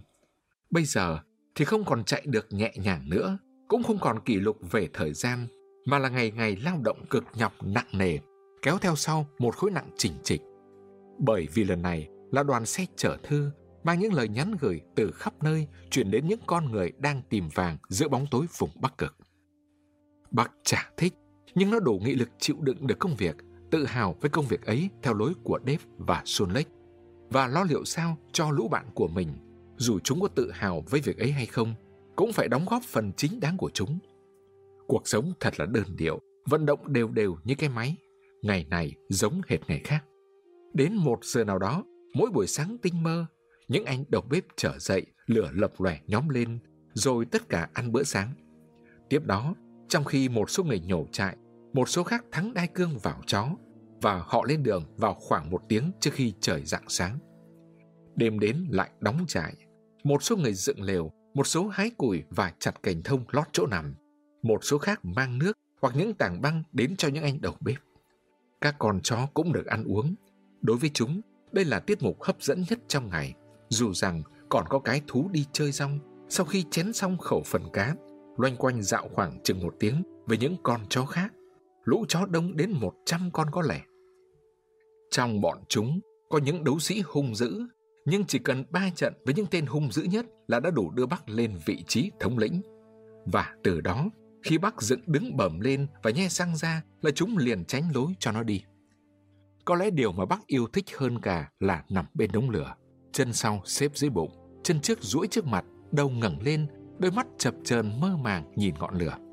Thỉnh thoảng, nó nhớ lại ngôi nhà lớn của ông thẩm phán Myler trong vùng thung lũng Santa Clara, mơn man ánh nắng, cái bể bơi xây xi măng, nhớ lại Isabel, con chó Mexico trần trụi, và Tút, con chó Nhật Bản. Nhưng thường hay nhớ nhất là cái lão mặc áo nịt đỏ, cái chết của Curly, cuộc chiến đấu dữ dội với Speed và mọi thứ ngon lành mà nó đã ăn và muốn ăn. Trong lòng nó không có cái nỗi nhớ nhà ra giết. Vùng đất phương Nam ấy đầy ánh nắng đã rất mờ nhạt và xa xăm. Và những ký ức kia không còn có sức tác động gì đối với nó. Có những thứ khác có sức mạnh hơn rất nhiều. Đó là những ký ức di chuyển của dòng giống, những ký ức đã tạo ra cho những vật mà trước đây nó chưa hề nhìn thấy bao giờ một cái vẻ thật là thân thuộc. Những bản năng không có gì khác hơn là những ký ức của tổ tiên nó dần dần trở thành thói quen, vốn đã bắt đầu mất đi trong những thời kỳ về cuối. Vậy mà nay, đến nó, tuy càng về cuối hơn nữa, nhưng lại trỗi dậy và sống lại. Thỉnh thoảng, giữa lúc nó nằm thu mình ở đấy, chập chờn mơ màng nhìn ngọn lửa, nó bỗng thấy dường như ánh bập bùng kia là một thứ lửa khác phát ra. Và dường như trong khi nó nằm bên cạnh thứ lửa ấy, thì nó nhìn thấy con người trước mặt nó không phải là anh chàng đầu bếp người la kia nữa, mà là một con người khác hẳn. Con người này chân ngắn hơn, tay dài hơn, có những bắp thịt cuồn cuộn như dây chảo, và cồn lên nhiều nút, chứ không phải những bắp thịt tròn chỉnh căng phòng. Tóc của người này dày và dài như tấm thảm, đầu gã từ đôi mắt trở lên vát hẳn về phía sau, khuất vào những đám tre rậm ấy. Gã phát ra những tiếng kỳ lạ và có vẻ như rất sợ bóng tối. Luồng mắt liên tục xoáy vào màn đêm dày đặc, nắm khư khư trong bàn tay thõng qua đầu gối một cái gậy. Đầu gậy có hòn đá nặng buộc chặt. Gã hầu như trần chuồng, chỉ có một tấm da rách tả tơi và cháy xém rủ lưng chừng xuống lưng gã. Nhưng người gã phủ đầy lông lá. Ở một vài chỗ, ngang ngực và vai, dọc mặt ngoài cánh tay cùng bắp đùi, lông quện lại thành những điểm dày cộm. Gã không đứng thẳng, mà thân gã từ hông trở lên đổ về phía trước, đầu gối hơi khuỵu xuống. Toàn thân gã toát ra một vẻ đặc biệt, như mang tính đàn hồi, hoặc như đang nhún xuống sẵn sàng bật này, gần giống như con mèo. Và một vẻ cảnh giác thính nhạy của kẻ sống thường xuyên trong mối hãi hùng, lo sợ. Những thứ nhìn thấy được cũng như không nhìn thấy được. Có những lúc, con người lông lá đó lại ngồi trồm hỗn bên đống lửa, đầu kê giữa hai chân mà ngủ. Những lúc ấy, hai củ tay gã chống trên đầu gối, hai bàn tay chắp lại trên đầu như muốn dùng hai cánh tay lông lá để che mưa. Và phía bên kia đống lửa, trong vòng tròn bóng tối vây quanh, bác có thể nhìn thấy nhiều đốm than cháy sáng óng ánh, từng đôi một, khi nào cũng từng đôi, từng đôi một, mà bác biết là những cặp mắt của lũ thú lớn săn mồi. Bác có thể nghe tiếng va chạm xoan xoạt của thân thể chúng băng qua bụi bờ và những tiếng động chúng gây ra trong đêm thanh vắng. Trong khi bác nằm mơ màng ở đấy, cạnh bờ sông yêu côn, với đôi mắt lờ đờ chậm chờn nhìn ánh lửa, tất cả những thứ âm thanh và cảnh vật ấy của một thế giới khác biệt, thường làm nó dần cả lông dọc theo sống lưng, bờm lông ngang vai và cổ dựng ngược cả lên, cho đến khi nó bật ra một tiếng rên âm thầm và nghẹn tắc hoặc một tiếng gừ khe khẽ. Anh chàng người lai đầu bếp lại lên tiếng quát. Ê, tên Bắc kia, tỉnh dậy đi. Thế là cái thế giới kia lập tức biến mất và cái thế giới thực tại hiện ra trước mắt nó. Nó đứng dậy, ngáp dài, rồi duỗi mình như thể vừa rồi nó đã ngủ thật. Chuyến đi ấy thật là gian khổ, với khối bưu kiện trình trịch kéo theo sau, công việc nặng nhọc làm lũ chó kiệt sức dần. Khi tới Đào Sơn, chúng sút hẳn cân và trông thật là tiểu tụy. Đáng lẽ ra, chúng phải được nghỉ ít nhất là 10 ngày hoặc là một tuần. Thế nhưng chỉ hai ngày sau, chúng lại phải lên đường từ mé dặm Barak tụt xuống bờ sông Yêu Côn, kéo theo một khối nặng thư từ chuyển ra bên ngoài. Lũ chó mệt nhoài, những chàng lái xe cầu nhau, và một điều khiến tình hình càng thêm điêu đứng là ngày nào cũng có tuyết rơi. Điều đó có nghĩa là mặt đường mềm nhũn ra, ma sát vào xe càng lớn và đàn chó phải kéo nặng nhọc hơn. Tuy nhiên, các chàng lái xe cũng công bằng, họ cố gắng hết sức chăm lo cho chúng. Đêm đêm dừng lại, họ săn sóc đàn chó trước tiên. Chúng được ăn trước khi người ăn và mỗi người đều chăm nom xem xét các bàn chân của lũ chó xong rồi mới lo sắp xếp chỗ ngủ cho mình. Tuy vậy, sức khỏe của chúng vẫn suy sụp dần. Kể từ đầu mùa đông, chúng đã chạy 1.800 dặm kéo chiếc xe trượt tuyết đi suốt quãng đường dài mệt dã rời ấy. 1.800 dặm quả là thấm thía cả đối với những con vật dai sức nhất. Bác chịu đựng được, đồng thời phải trông coi cho lũ bạn nghề của nó tiếp tục làm tốt và duy trì kỷ luật, mặc dù bản thân nó cũng đã mệt lở. Billy đêm nào cũng kêu là rên rỉ trong giấc ngủ. Joe trở nên cáu bẳn hơn bao giờ hết. Còn lão Xuân Lách thì không kẻ nào dám đến gần, cả bên mắt mù và bên mắt không mù của lão. Nhưng Đếp là kẻ đau đớn nhiều nhất. Có một cái gì đó không ổn định trong mình gã. Gã trở nên ủ ê hơn và dễ bản tính hơn. Lúc dừng lại đóng trại nghỉ là gã lập tức đào lỗ nằm và người lái xe phải đưa thức ăn đến tận chỗ nằm cho gã. Mỗi khi đã được tháo ra khỏi đai cương và nằm xuống là gã nằm miết không đứng dậy được nữa. Cho đến tận giờ thắng đai cương sáng hôm sau. Thỉnh thoảng trong vòng dây kéo, khi bị giật mạnh vì chiếc xe trượt tuyết dừng lại đột ngột hoặc vì kéo căng dây để lôi xe đi, gã kêu thét lên đau đớn. Người lái xe xem xét gã cẩn thận nhưng không phát hiện ra được cái gì cả. Tất cả các chàng lái xe đều quan tâm đến tình trạng sức khỏe của gã. Họ trao đổi về cái đau của gã trong khi họ ngồi ăn, trong khi họ cùng nhau rít tàu thuốc cuối cùng trước lúc đi ngủ. Và một đêm nọ, họ cùng nhau khám bệnh cho gã. Họ bê gã từ trong ổ nằm đến bên đống lửa, rồi họ đè, họ nắn, họ chọc vào chỗ này, chỗ nọ, cho đến khi gã kêu rú lên nhiều lần. Họ biết gã bị đau cái gì đó ở bên trong, nhưng họ không xác định được là cái gì, không tìm thấy được chỗ xương nào bị gãy, cũng không tìm ra được là đau ở đâu. Vào lúc đoàn người và chó đến mỏm núi Cassia, gã đã quá yếu, đến nỗi nhiều lần bị ngã xuống trong vòng dây kéo. Anh chàng người La Scott hô dừng lại và đưa gã ra ngoài đàn chó, buộc con chó kế tiếp là Son Lech vào chiếc xe trượt. Anh có ý cho Đếp được nghỉ ngơi để cho gã chạy không ở đằng sau xe. Nhưng dù ốm đến như vậy, Đếp rất phật ý vì bị đưa ra ngoài. Gã cau nhau gầm gừ khi người ta tháo các dây kéo ra khỏi mình gã và rên rỉ đến não lòng khi gã nhìn thấy Son Lech thay thế vào vị trí mà gã đã giữ và phục vụ từ bao lâu nay. Bởi vì lao động trên vệ đường mòn chính là niềm tự hào của gã và dù ốm đến gần chết, gã vẫn không thể nào chịu được khi thấy một con chó khác gánh mất phần việc của gã. Khi chiếc xe trượt tuyết bắt đầu chuyển động, gã loạn choạng thì thụp trong bãi tuyết mềm dọc bên đường, dùng răng công kích Xôn Lách, đâm bổ vào Xôn Lách và cố gắng để hất Xôn Lách ra phía tuyết mềm bên kia đường. Giáng sức tìm cách nhảy vào trong vòng dây kéo để rồi len vào giữa Xôn Lách và chiếc xe trượt. Suốt trong quá trình đó, gã rên rỉ, kêu ăn ẳng, rú lên những tiếng sầu não và đau đớn. Anh chàng người lai dùng roi cố tình tìm cách xua gã ra, nhưng gã không lưu ý gì đến chiếc dây roi quất trên mình gã và người lái xe chả nỡ lòng nào đánh gã mạnh hơn. Đếp cự tuyệt không chịu chạy thanh thản trên con đường mòn phía sau xe là nơi gã có thể chạy dễ dàng và cứ tiếp tục loạn trọng lặn lội trong đám tuyết mềm dọc theo đường là nơi khó đi nhất cho đến khi gã kiệt sức ngã xuống. Gã nằm bẹp nơi gã vừa ngã gục, gào lên não nùng trong khi dãy dài các xe trượt khuấy tung bụi tuyết nối tiếp lướt qua. Thu hết sức tàn, gã cố gắng đứng dậy lảo đảo bước theo sau, cho đến khi đoàn xe dừng lại một lần nữa.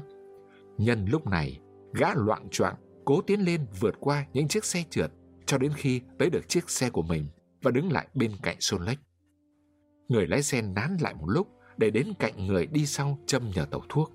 Đoạn anh quay lại và thúc đàn chó bước đi. Nhưng khi cất bước để ngoặt ra giữa đường, thì kỳ lạ chưa? Chúng đi nhẹ tênh không phải dáng sức gì cả. Chúng băn khoăn, quay đầu lại nhìn, rồi đứng sững kinh ngạc. Người lái xe sừng sốt. Chiếc xe trượt vẫn nguyên tại chỗ, chưa dịch đi tí nào. Anh gọi các bạn cùng chứng kiến cảnh tượng vừa xảy ra. Đếp đã cắn đứt cả hai sợi dây kéo của Xuân Lích từ bao giờ và đang đứng ngay trước chiếc xe trượt tuyết ở đúng vị trí của gã trước kia. Qua đôi mắt của Đếp, người ta thấy gã đang van nài xin được tiếp tục ở lại vị trí ấy. Người lái xe thật là bối rối. Các bạn anh sôi nổi bàn tán. Họ nói rằng một con chó có thể đau lòng đến như thế nào khi bị người ta từ chối không giao cho nó một công việc mà người ta biết là làm thì nó sẽ chết mất.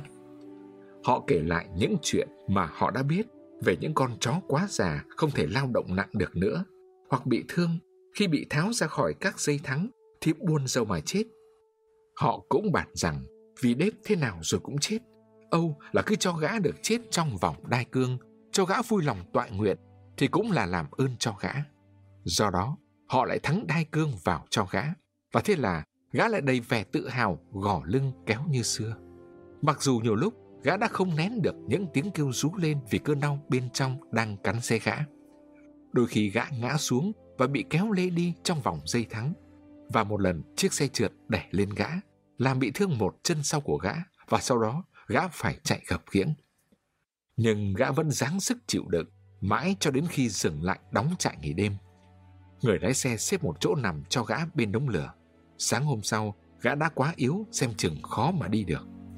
Đến giờ thắng đai cương, gã cố lết đến chỗ người lái xe của mình. Bằng những cố gắng vất vả, gã sáng sức đứng lên, lao đảo rồi lại ngã vật xuống.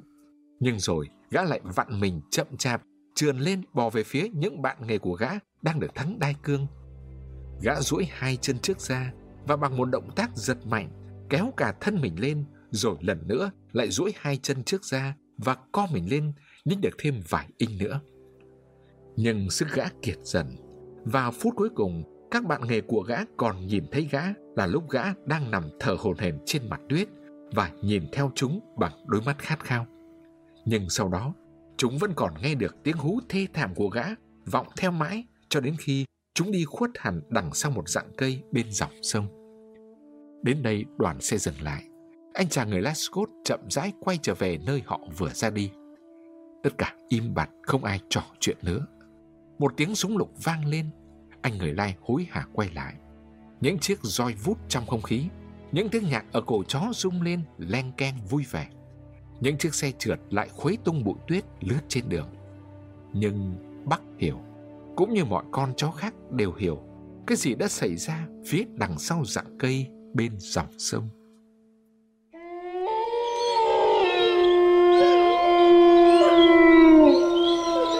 VTC Now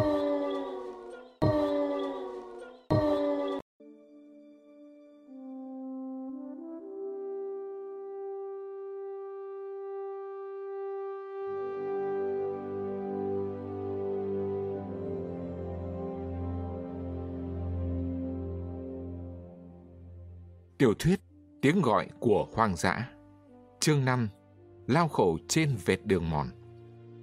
30 ngày sau khi rời Đao Sơn, khối bưu kiện từ Solwater kéo theo Bắc và lũ bạn nghề của nó đã đến Skyway. Tình trạng của lũ chó thật là thảm hại. Chúng tả tơi và kiệt quệ. 140 bao của Bắc tụt xuống chỉ còn 115. Bạn nghề của nó tuy là những con chó nhẹ cân hơn nhưng so sánh theo cách tương đối thì lại sút cân nhiều hơn. Pai, tên hay giả ốm để trốn việc, trước kia trong cuộc đời gian dối của hắn đã từng thực hiện thành công thủ đoạn giả vờ đau chân. Nay thì khập khiễng thật sự chứ không còn là trò bịp nữa. Sôn lếch cũng khập khiễng, còn đắp thì đau đớn vì sai khớp một xương vai. Tất cả bọn chúng đều đau chân dữ dội. Cơ thể chúng chả còn tí sức mật hoặc khả năng đàn hồi nào nữa. Bàn chân chúng nặng nề rơi từng bước xuống mặt đường mòn, làm chấn động mạnh toàn thân và nhân lên gấp bội nỗi mệt mỏi của cả ngày dài rong ruổi. Đối với chúng, mọi sự chả thành vấn đề gì cả, trừ nỗi mệt mỏi đến chết đi được ấy. Không phải là cái thứ mệt trí tử do một sự tán sức quá đáng, nhưng ngắn ngủi. Mệt như vậy thì chỉ nghỉ vài giờ là hồi sức ngay.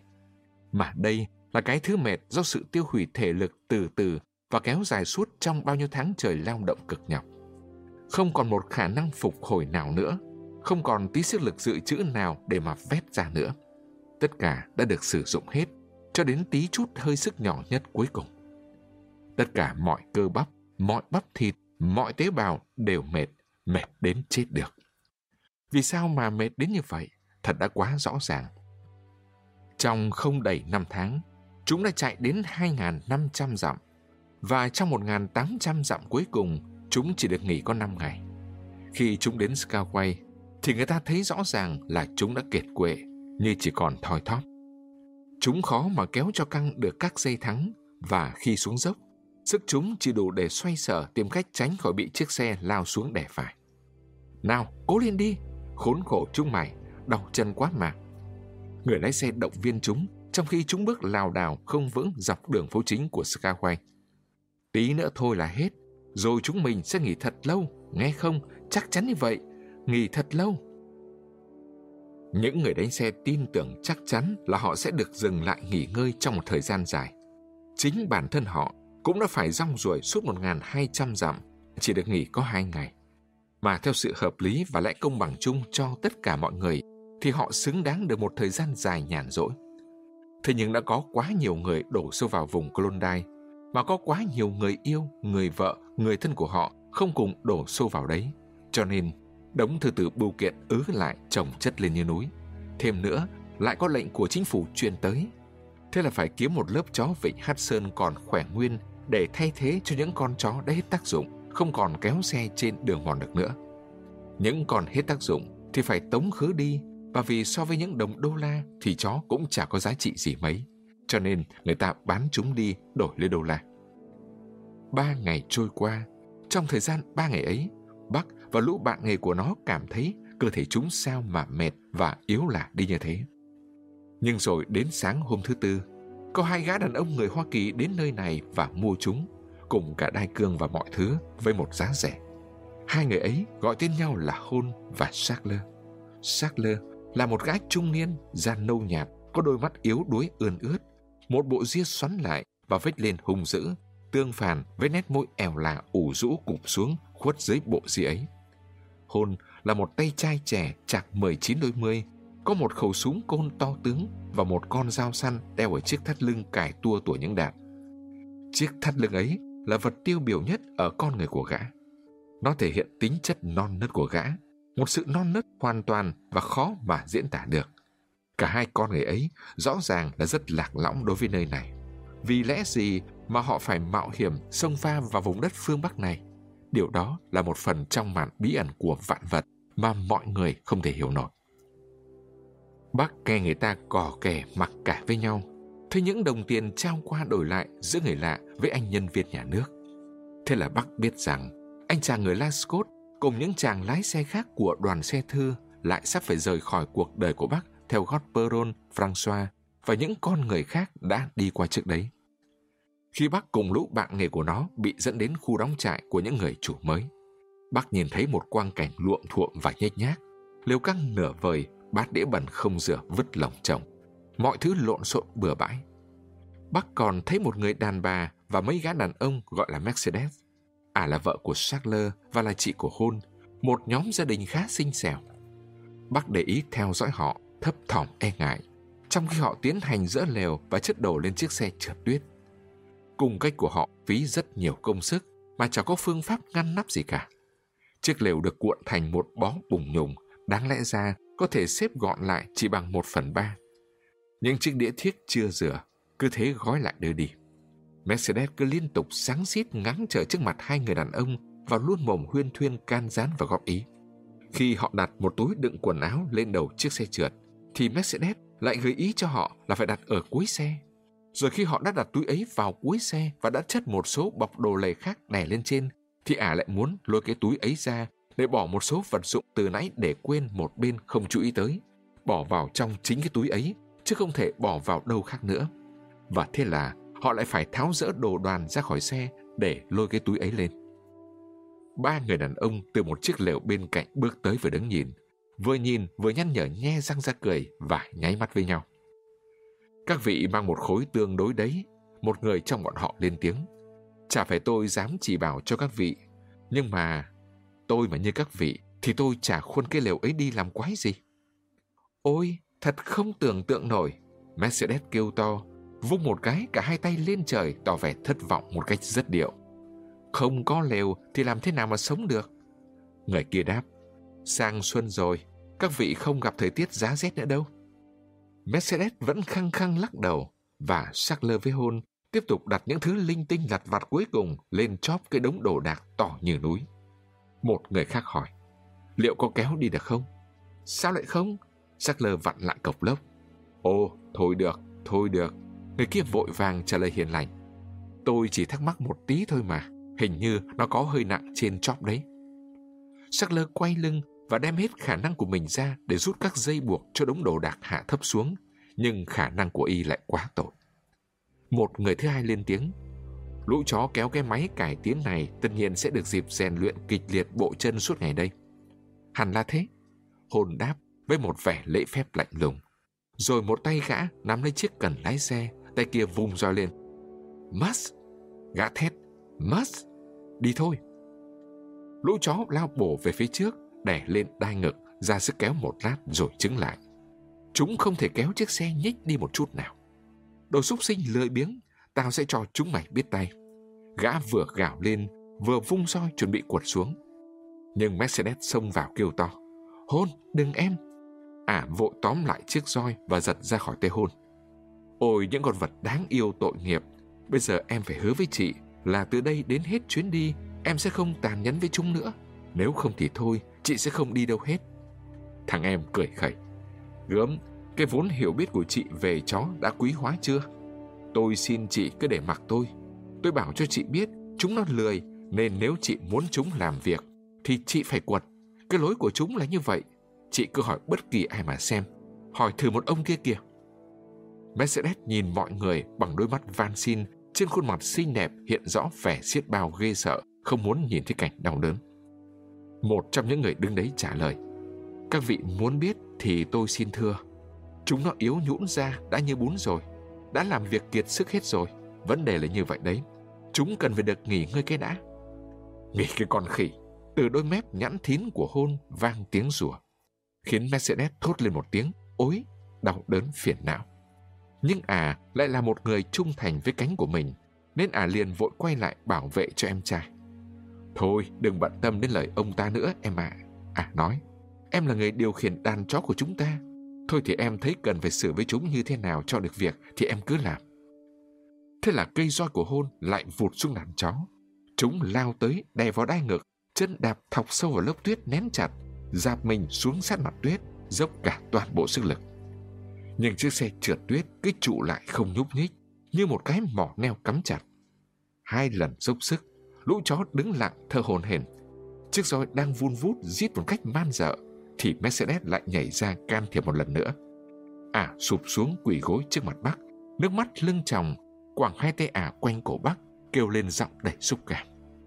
Ôi, những con vật tội nghiệp, những con vật đáng yêu khốn khổ. Tại sao chúng mày không kéo cật lực vào, có vậy mới khỏi bị roi chứ? Bác không thích gì à, nhưng nó đang cảm thấy khốn khổ quá, nên không cưỡng lại sự vỗ về của à, và chịu đựng điều đó coi như là một phần của mọi nỗi khốn khổ phải chịu đựng trong ngày. Một trong những người đứng nhìn tự nãy đã cắn răng chặt để khỏi phải buột ra ý kiến nóng này, nay không nhịn được nữa phải thốt lên. Này, các vị có ra làm sao thì cũng chả việc quái gì đến tôi mà tôi phải lo. Thế nhưng vì thương thân phận của lũ chó kia, tôi muốn bảo cho các vị biết rằng các vị có thể giúp đỡ cho chúng rất nhiều bằng cách phá vỡ lớp băng bám chặt vào bánh xe kia kìa. Càng xe đóng băng chặt cứng rồi, thấy không? Xô mạnh vào cái cần lái ấy, xô sang phải rồi sang trái, phá băng cho càng xe bung ra. Lần thứ ba, Hôn lại khởi động chiếc xe. Nhưng lần này gái chịu nghe theo lời chỉ vẽ nên đã phá vỡ được lớp băng dán chặt càng xe xuống mặt tuyết. Chiếc xe trượt chở quá tải và trông tranh bắt đầu nhích lên phía trước. Bắc và lũ bạn nó vật lộn điên cuồng để kéo dưới trận mưa giỏi xối xả. Tiến được 100 mã thì con đường mòn rẽ ngoặt và đổ dốc xuống đường phố chính. Muốn giữ cho chiếc xe bị nặng ở trên chóp khỏi nghiêng đổ, phải là người lái có kinh nghiệm mà hôn thì không phải là loại người đó. Ở khúc ngoặt chiếc xe đổ nhào. Đến một nửa số đồ đạc trên xe bung ra khỏi những dây buộc lỏng lẻo văng tung tóe. Lũ chó cứ chạy không dừng lại. Đằng sau chúng, chiếc xe nhẹ hẳn đi cứ nằm nghiêng nhảy trồm trồm trượt tới. Lũ chó nổi giận vì đã bị đối xử tàn tệ và vì phải kéo một khối trọng tài phi lý. Bắc điền tiết lên, nó trồm lên phóng nước đại, cả đàn theo gót nó. Hồn thét, ho, ho, nhưng chúng chả thèm để ý.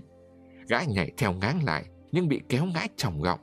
Chiếc xe lật úp nghiến lên người gã, còn lũ chó thì cứ theo đường cái phóng tới, gây thêm cảnh buồn cười cho dân phố Skagway trong khi chúng tiếp tục làm vung vãi nốt mọi thứ đồ đạc còn lại trên xe ra dọc con đường phố lớn.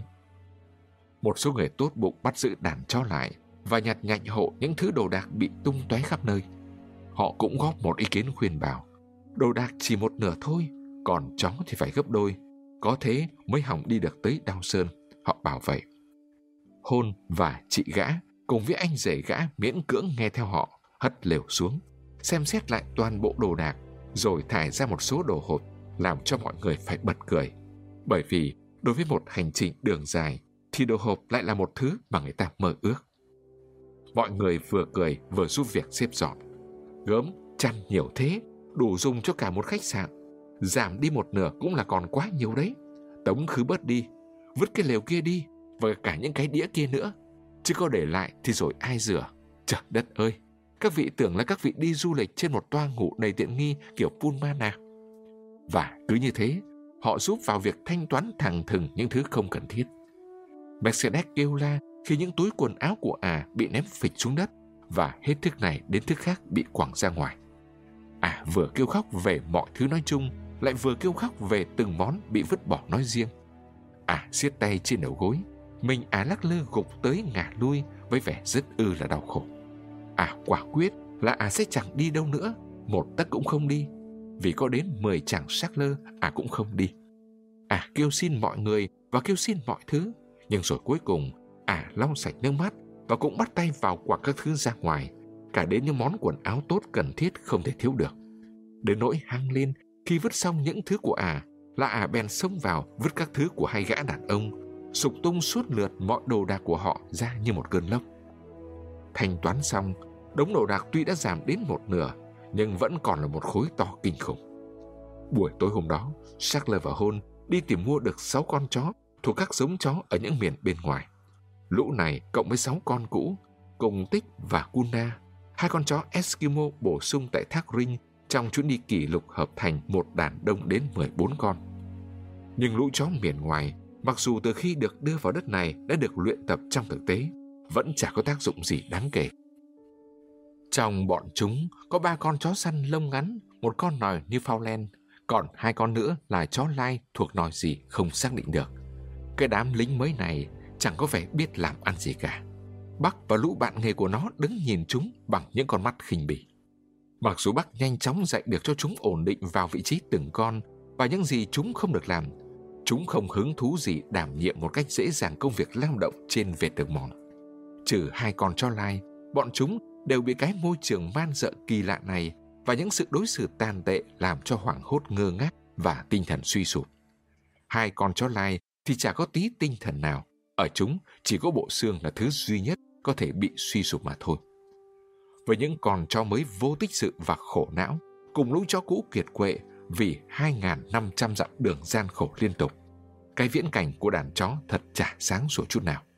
Thế nhưng, hai gã đàn ông thì lại rất vui mừng hớn hở và họ lại còn tự hào nữa. Họ đang giải quyết công việc đâu ra đấy với những 14 con chó. Họ đã từng thấy những chiếc xe trượt tuyết trên đường vượt đèo đi về phía Đao Sơn hoặc từ Đao Sơn tới đây, nhưng họ chưa bao giờ thấy một chiếc xe nào với số chó nhiều đến 14 con như thế. Trong các loại hành trình giữa miền Bắc cực này, có một lý do tại sao không nên dùng nhiều chó đến mức 14 con kéo một chiếc xe trượt tuyết.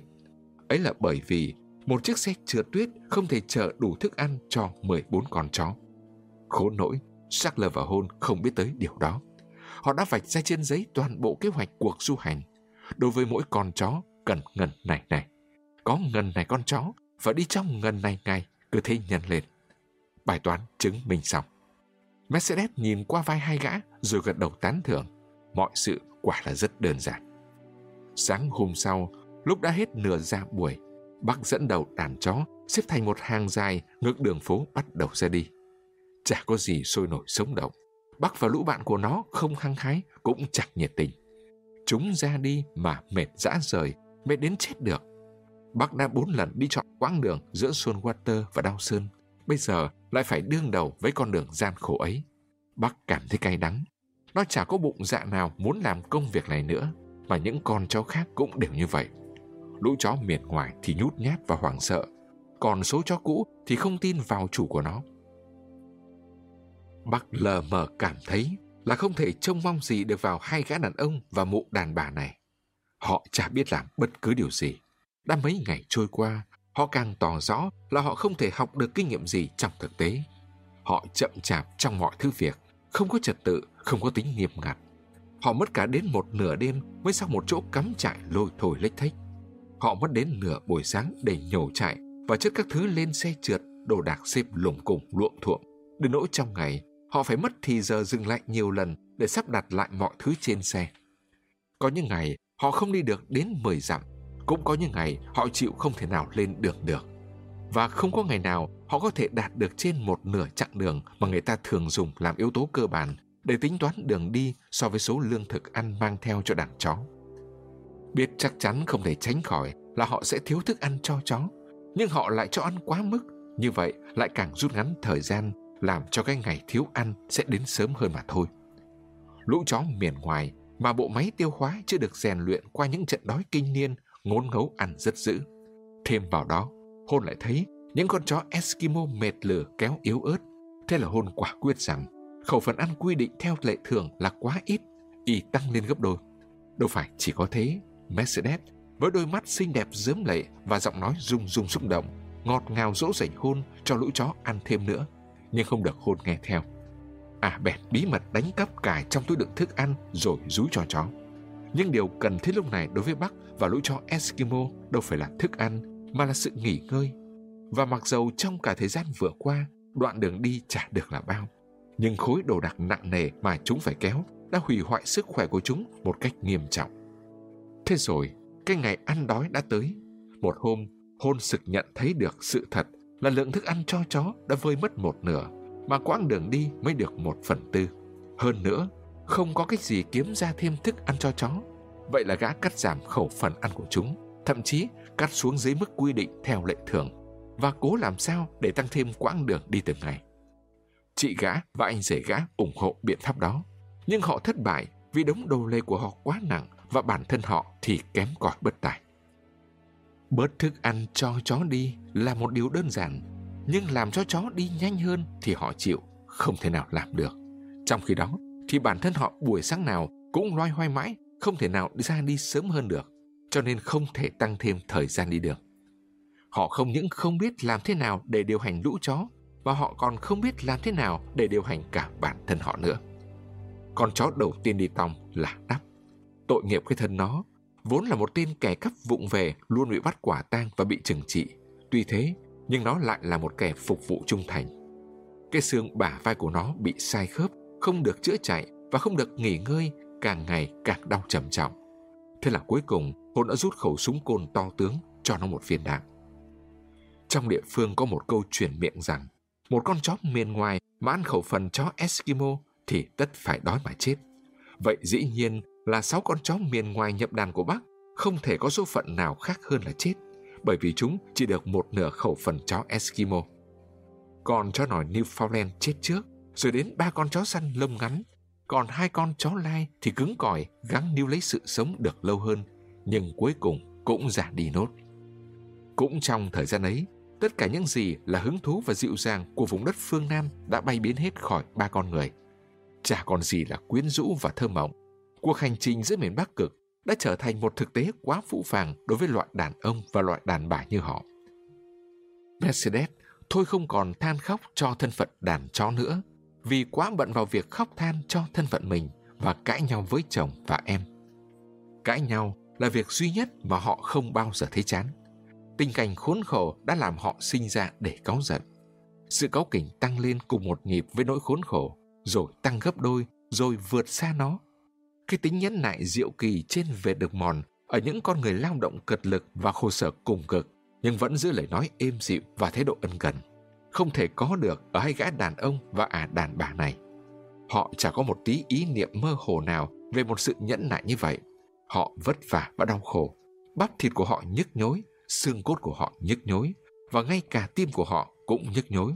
Và do đó, sinh ra ăn nói gay gắt và những lời lẽ khó chịu nặng nề luôn luôn ở đầu cửa miệng, từ lúc bảnh mắt cho đến lúc tối đêm. Sackler và Hôn cãi lộn nhau bất cứ khi nào có cơ hội do Mercedes gây ra. Mỗi người đều giữ trong lòng một điều mặc cảm là mình đã phải làm quá cái phần trách nhiệm của mình và không ai là không nhắc đến cái điều mặc cảm ấy mỗi khi có dịp để nhắc. Thỉnh thoảng Mercedes lại về hùa với chồng, thỉnh thoảng A lại về hùa với em. Kết quả là một cuộc cãi lộn trong gia đình thật là đẹp đẽ và triển miên không dứt. Mở đầu bằng cuộc tranh chấp là ai phải trẻ vài que cùi chẳng hạn. Cuộc tranh chấp chỉ liên quan đến Sackler và hôn thôi.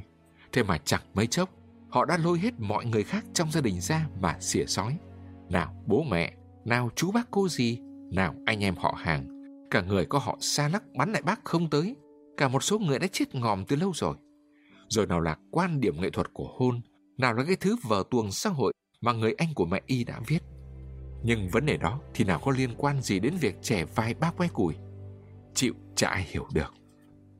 Ấy thế mà cuộc cãi cọ thường hay xoay sang cái hướng đó, cũng như hay xoay sang cái hướng đả kích vào những định kiến chính trị của Sackler. Và lại còn cái mồm lắm lời ngồi lệ đôi mắt của bà chị của Sackler thì liệu có liên quan gì đến việc đốt đống lửa cắm trại bên bờ sông Yêu Côn? Điều đó thì chắc chắn chỉ có Mercedes mới hiểu rõ. Cô ả chút hết nỗi bực dọc trong người ra thành bao nhiêu là ý kiến phong phú, soi móc vào cái tiết mục này, rồi nhân thể lại chỉ chết luôn cả một vài nét đặc trưng khó ưa khác của gia đình nhà chồng. Và trong quá trình họ cãi vã nhau như vậy, thì lửa vẫn chưa nhóm được, chỗ cắm trại dở dang chưa xong và chó vẫn chưa được ăn. Mercedes mang nặng trong lòng một nỗi bất bình đặc biệt, nỗi bất bình của giới tính. Cô ả là con người xinh đẹp và ủy mị và trong cả cuộc đời trước đây đã luôn luôn được mọi người đối xử lịch sự. Nhưng sự đối xử hiện nay của chồng và em thì là đủ kiểu trừ phép lịch sự ra. Cái thói của à là không bao giờ tự lo liệu cho mình được. Hai gã đàn ông của trách à, tức tối vì cái điều mà à cho là đặc quyền chủ yếu nhất của phái đẹp lại bị đưa ra chê trách như vậy. Ai bèn làm cho hai tên đàn ông phải khốn khổ với à. À chả còn thèm đếm xỉa gì đến lũ chó, và với lý do là đau đớn trong mình và mệt mỏi, à khăng khăng đòi ngồi trên xe.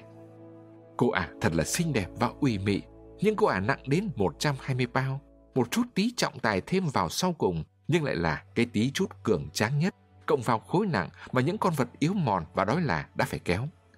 Cô ả ngồi trên xe suốt mấy ngày, cho đến khi lũ chó gục xuống trong vòng dây kéo, và chiếc xe trượt tuyết đứng sững lại, không thể nhúc nhích được nữa. Sắc lơ và Hôn cầu xin ả bước xuống đi bộ, nai nỉ với ả, khẩn khoản phát lại ả. Trong khi đó, thì ả vừa khóc lóc, vừa kể lể sự bạc ác bất nhân của hai gã đàn ông, kêu cầu thượng đế ra tay cứu khổ, cứu nạn cho ả. Có một lúc, hai gã đã dùng sức mạnh bốc cô ả ra khỏi chiếc xe trượt tuyết, nhưng sau đó hai gã không còn bao giờ dám làm như vậy nữa. Vì cô ả lết hai chân bước lệt xệt một lát như một đứa bé hư hờn dỗi rồi ngồi bệt xuống bên đường mọt. Mấy gã đàn ông tiếp tục đi, nhưng cô ả cứ ngồi đó không hề nhúc nhích. Hai gã đi được ba dặm, rồi hai gã lại phải dỡ đồ ra khỏi xe, trở lui lại phía ả, rồi cũng lại phải dùng đến sức mạnh để bốc ả đặt lên ngồi lại trên xe trượt tuyết. Trong tình cảnh khốn khổ quá độ của họ, họ đã thành ra chai sạn đối với nỗi đau đớn của loài chó. Lý luận của hôn mà hôn đem ra ứng dụng đối với kẻ khác là phải rắn đanh lại. Y bắt đầu đưa lý luận ấy ra thuyết với chị và anh rể, nhưng không có kết quả. Y bèn dùng dùi cui để tọng cái lý luận ấy vào lũ chó. Đến khu vực trạm sao biển, thì thức ăn của chó hết nhẵn. Một người đàn bà thổ dân da đỏ giả móm mém, gạ đổi cho họ một vài bao da ngựa đông lạnh để lấy chiếc súng lục côn bầu bạn của chiếc dao săn to đeo bên sườn của hôn. Thật là bần cùng mà phải dùng đến cái thứ da ngựa này làm thức ăn, vì đây là những mảng da lột từ những con ngựa chết đói của những người chăn nuôi châu bò cách đây những 6 tháng. Ở cái thể đông lạnh này, nói rằng nó giống như những mảnh sắt mạ thì có lẽ đúng hơn. Và khi con chó đánh vật với thứ da đó để nhét được nó vào dạ dày, thì băng tan ra, làm cho nó rời thành những giải da mảnh dai nhách và chả có tí chất dinh dưỡng nào. Cùng một đống lông ngắn chỉ tổ gây kích thích và khó tiêu hóa. Vượt qua tất cả mọi nỗi như vậy, Bắc vừa bước những bước lào đảo dẫn đầu đàn chó tiến lên phía trước như đi trong một cơn ác mộng. Khi nào còn có thể kéo được thì nó kéo, khi nào không thể kéo được nó ngã quỵ xuống và nằm đấy cho đến khi ngọn roi hoặc chiếc dùi cui tới tấp giáng xuống đánh bật nó đứng trở dậy. Bộ áo lông dày đẹp của nó không còn săn cứng và bóng mượt như trước nữa. Những sợi lông rủ xuống, mềm ủ rũ và kéo lê lết, hoặc dính bết lại từng mảng cùng với máu khô ở những chỗ bị rùi cui của hôn đánh thành thương tích. Các cơ bắp của nó đã gầy mòn đi thành những thớ nhỏ như dây thừng cồn lên nhiều nút. Và những lớp đệm thịt dày đã tiêu đi đâu mất, để lộ từng chiếc xương sườn cho đến cả toàn bộ khung xương của nó hẳn rõ nét qua lớp da lùng nhùng nhăn nhíu lại, vì bên dưới là cả một sự trống rỗng. Thật là một tình cảnh đau lòng.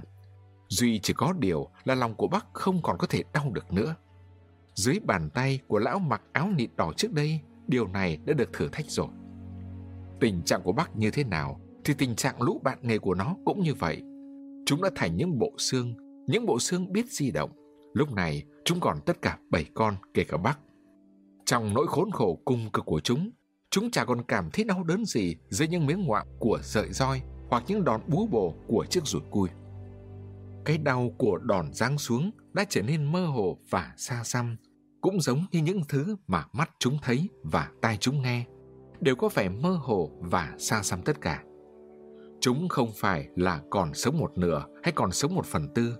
Chúng chỉ còn là những bọc xương không hơn không kém, trong đó những tàn lửa của sự sống chỉ còn chập chờn leo lắt. Mỗi khi dừng lại, chúng đổ sụp xuống trong vòng dây kéo như những xác chết, và những tàn lửa của sự sống lu mở đi, lụi dần, hình như muốn tắt hẳn. Rồi khi chiếc rủi cui hoặc gọn roi quất xuống, thì tàn lửa kia lại chậm chờn yếu ớt ánh lên trở lại, và chúng lại lảo đảo đứng lên và loạn choạng bước đi. Cho đến một ngày kia, Billy, con chó lành nết, gục xuống và không dậy nữa. Hôn đã đánh đổi mất khẩu súng lục rồi, nên y lấy chiếc rìu bổ vào đầu Billy, trong khi Billy nằm gục trong vòng dây kéo, rồi cắt rời cái xác ra khỏi đai cương và kéo nó sang một bên. Bắc nhìn thấy, và lũ bạn nghề của nó cũng nhìn thấy. Chúng biết rằng số phận đó sắp đến với chúng chỉ trong một thời gian rất ngắn nữa thôi. Hôm sau thì Kuna chết, thế là chúng chỉ còn con năm.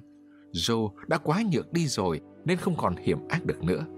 Pike, que quạt và bước khập khiễng đang trong tình trạng nửa mê nửa tỉnh và thời gian tỉnh không đủ lâu để tìm được cách giả vờ hỏng trốn việc. Sôn lách lão trột mắt, vẫn rất mực trung thành với công việc lao khổ trên vệ đường mòn. Nay buồn giàu ủ ê vì lão còn quá ít sức để mà kéo. Tích, mùa đông vừa qua không phải đi xa như bọn kia, nhưng nay lại bị kiệt sức, tiêu tụy hơn bởi nó còn non nớt, thiếu kinh nghiệm hơn cả. Và Bắc vẫn dẫn đầu đàn chó, nhưng không còn buộc được lũ bạn phải tuân theo kỷ luật, hoặc không còn cố gắng để ép buộc chúng vào khuôn phép nữa. Có đến một nửa thời gian dọc đường, đôi mắt Bắc mở đi vì quá suy nhược. Nó chỉ còn có thể cố gắng theo dõi cái bóng chậm chờn của vệt đường mòn và dựa vào xúc giác mơ hồ dưới những bàn chân để đi cho đúng. Thời tiết đang xuân thật là tươi đẹp, nhưng cả chó lẫn người đều không nhận thấy điều đó. Cứ mỗi ngày trôi qua, mặt trời lại mọc sớm hơn và lặn muộn hơn một ít. Khoảng 3 giờ sáng, trời đã dạng và đến buổi chiều, bóng hoàng hôn vương vất mãi cho đến 9 giờ tối. Suốt ngày dài, lãi nắng rực rỡ, sự yên lặng rùng rợn ma quái mùa đông đã phải lùi bước nhường chỗ cho tiếng rì rào vĩ đại của mùa xuân. Sự sống đang thức dậy tiếng rì rào trỗi dậy khắp nơi trên mặt đất, chăn chứa niềm vui cuộc sống. Nó cất lên từ những vật đang hồi sinh và chuyển động trở lại, những vật như đã chết và đã im lìm bất động trong suốt những tháng dài đông giá. Dòng nhựa dâng lên trong thớ những cây thông, từ các cành liễu và cành dương hoàn diệp bật tung ra những chồi non mơn mởn những bụi cây và những dây leo khoác tấm áo mới xanh tươi. Họ hàng nhà dế ca hát suốt đêm, còn ban ngày thì mọi thứ sinh vật biết bò, biết trườn đều hối hả sông ra, tung tăng ngoài nắng. Gà cô và chim gõ kiến kêu vang và gõ nhịp trong rừng. Những bầy sóc chuyện trò díu rít, chim hót líu lo và trên cao vang tiếng kêu của từng đàn ngỗng trời từ phương Nam bay lên thành đội hình mũi nhọn duyên dáng xuyên qua khung trời. Từ mọi lưng đồi vẳng lên tiếng nước róc rách, tiếng nhạc của những dòng suối ẩn kín. Mọi thứ đều thoát dần ra khỏi băng tuyết đang tan, vặn mình, phát ra tiếng nứt dạng tanh tách. Dòng sông yêu côn đang giáng sức vào phá khối băng kìm chặt nó để được sổ lồng. Nó sói mòn ở bên dưới, ông mặt trời ăn mòn ở bên trên. Những lỗ hổng hình thành, những khe nứt há ra rồi toạc dài, trong khi toàn bộ từng mảng băng mỏng tụt hẳn xuống lòng sông. Và ở giữa tất cả những sự bật tung, vùng ra, sôi lên rộn ràng đó của sự sống đang thức giấc. Giữa ánh mặt trời trói lọi và trong làn gió nhẹ thoảng qua dịu dàng, hai gã đàn ông, à đàn bà và đàn chó loạn choạng bước đi như những du khách dẫn mình vào cõi chết. Với lũ chó rũ rượi, Mercedes khóc lóc và ngồi bẹp trên xe, hôn nguyền rủa lung tung và sắc lơ đôi mắt đăm chiêu ướt át đoàn người và chó thất thểu bước vào khu cắm trại của John Thornton ở cửa sông White. Khi họ dừng lại, lũ chó đổ sập xuống, nhưng tất cả bọn chúng đều bị đánh chết tươi. Mercedes lau nước mắt ngước nhìn John Thornton. Sắc lâu ngồi xuống một khúc gỗ để nghỉ. Gã ngé mình xuống rất chậm rãi và cẩn thận vì toàn thân đau nhức đến cứng đơ lại. Hồn đứng ra bắt chuyện cùng John Thornton. John Thornton đang đeo gọt những nhát cuối cùng để hoàn chỉnh một cái cán diều làm bằng một khúc cảnh bu lô. Anh vừa đẽo vừa lắng nghe, trả lời gióng một, và khi hôn hỏi ý kiến, anh nêu những lời lẽ chỉ vẽ ngắn gọn. Anh biết rõ cái hạng người này, anh vẫn góp ý, nhưng anh biết tổng đi là họ sẽ chẳng nghe theo. Khi anh báo cho họ biết là họ không còn có thể liều thân được nữa trên cái mặt băng kia vì nó đã ruỗng nát ở bên dưới rồi, thì hôn đáp lại. Ấy ở trên kia Người ta đã bảo chúng tôi là đáy con đường này đang sụt dần ra rồi và tốt hơn hết là chúng tôi nên nằm lại thôi. Họ bảo là chúng tôi không thể đến được sông White Đông. ấy thế mà chúng tôi vẫn cứ đến được đây đây này. Hồn nói câu cuối cùng này với cái giọng cười khẩy đắc thắng. Họ nói với các ngài như vậy là nói đúng đấy. John Thornton trả lời. Đáy con đường có khả năng sụp hẳn xuống bất kỳ lúc nào chỉ có những kẻ khờ dại với cái may mắn mù quáng của những anh khờ là đi qua được mà thôi. Tôi xin nói thẳng với ngài, dù có được tất cả vàng của miền Alaska, tôi cũng sẽ không liều mạng mình trên mặt băng kia đâu. Bởi vì ngài không phải là thằng khờ chứ gì. Hồn nói, dù thế nào đi nữa, chúng tôi vẫn cứ tiếp tục đi, đau sơn. Y duỗi thẳng ngọn roi ra. Đứng dậy bác, y đứng dậy đi. Thornton tiếp tục đẽo gọt thanh gỗ. Anh biết, không hơi đâu đi làm thầy thằng dại. Tăng thêm hoặc bớt đi vài bữa đứa ngốc trên đời cũng chả làm biến đổi gì được hệ thống sắp xếp của vạn vật. Nhưng đàn chó không đứng dậy theo lệnh. Từ lâu rồi đã chuyển sang giai đoạn phải dùng đến đòn vọt mới khua chúng dậy được. Chiếc roi vun vút quất xuống loang loáng, hết chỗ này lại chỗ nọ vùng vãi không thương xót. Thornton mím chặt môi. Sonic là con chó đầu tiên lết tới để đứng dậy. Tích nối theo, sau đó là Joe vừa trườn lên vừa ngẳng kêu đau đớn. Pike đau khổ vật vã để nhổm dậy. Hai lần nó nhấc mình lên đến nửa vời lại ngã vật xuống. Mãi đến lần thứ ba mới đứng lên được. Còn Bắc thì không động đậy. Nó nằm lặng nguyên chỗ nó đã gục xuống. Ngọn dây roi ngoạm vào thân nó hết miếng này đến miếng khác. Nhưng nó không kêu rên mà cũng không vật vã. Nhiều lần, Thornton quay mắt sang định lên tiếng, nhưng anh lại thôi.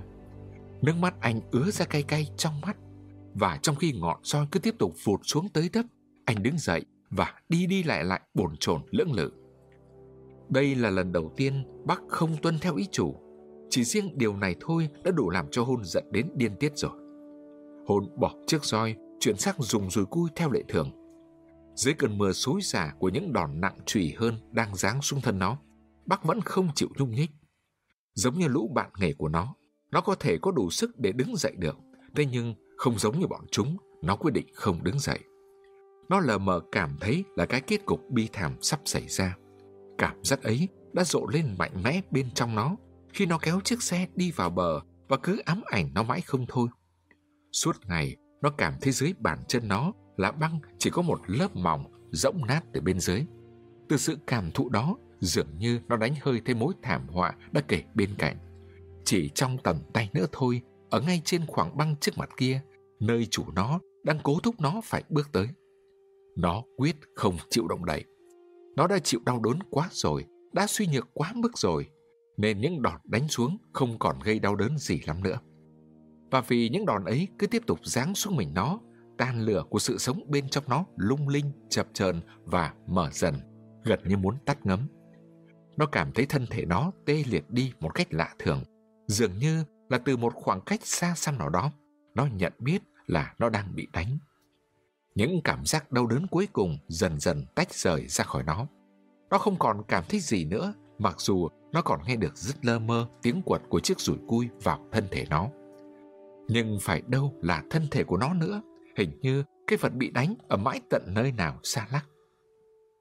Thế rồi, đột nhiên, không một dấu hiệu báo trước, gào lên một tiếng lạc giọng, nghe như tiếng rú của loại thú. John Thornton đâm bổ vào con người đang vung chiếc rủi cui. Hồn bị bật nhào về phía sau như một thân cây đổ quật ngã. Mercedes thét lên một tiếng thất thanh. Sắc lơ nhìn sừng sốt, lau vội đôi mắt ướt nhòa, nhưng cả người cứng nơ không đứng dậy được. John Thornton đứng sát bên mình Bắc, gắng sức để tự kiềm chế mình, cơn giận làm anh run không thốt ra được lời. Cuối cùng, anh nói lên được bằng một giọng tắc nghẽn. Nếu mày còn đánh con chó này nữa, tao sẽ giết mày. Chó của tao, tao đánh.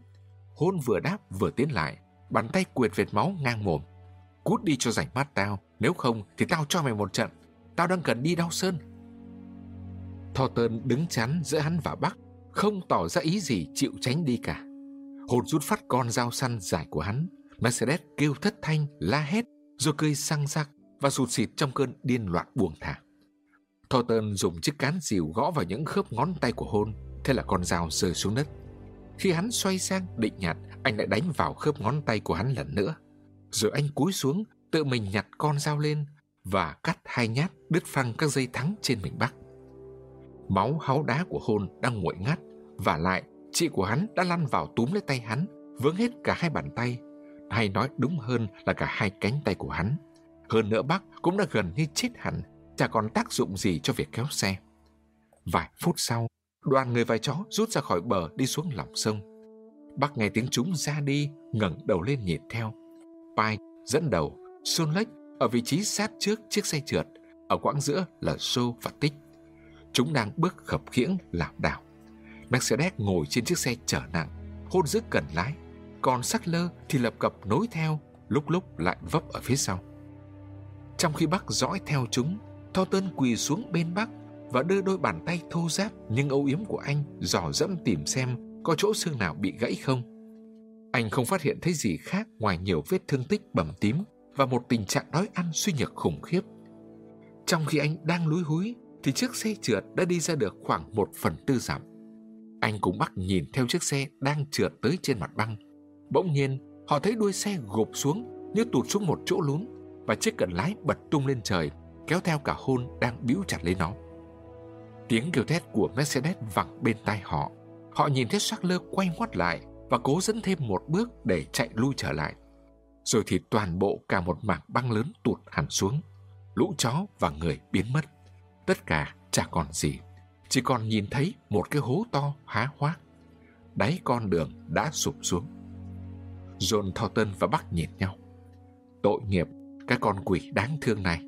John Thornton lên tiếng và bắt liếm tay anh.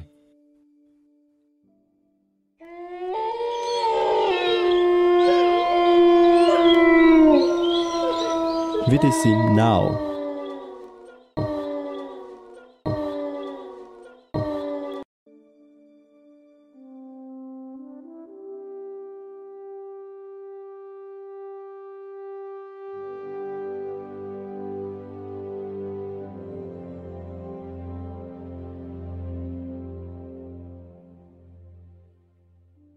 Thuyết Tiếng gọi của hoang dã Chương 6 Vì tính yêu thương đối với một con người Khi John Thornton bị cóng liệt chân hồi tháng chạp vừa qua, bạn phường của anh đã sắp xếp cho anh chỗ nghỉ ngơi thoải mái và để anh ở lại chờ hồi phục, còn họ cứ tiếp tục ngược dòng sông để kiếm một bè gỗ sẽ đưa đi đau sân bán.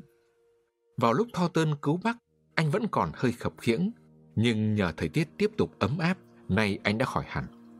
Và tại nơi đây, nằm cạnh bờ sông qua suốt những ngày xuân dài, dõi theo dòng nước chảy, nhàn nhã lắng nghe tiếng chim hót và tiếng rì rầm của thiên nhiên, Bắc dần dần lấy lại được sức lực.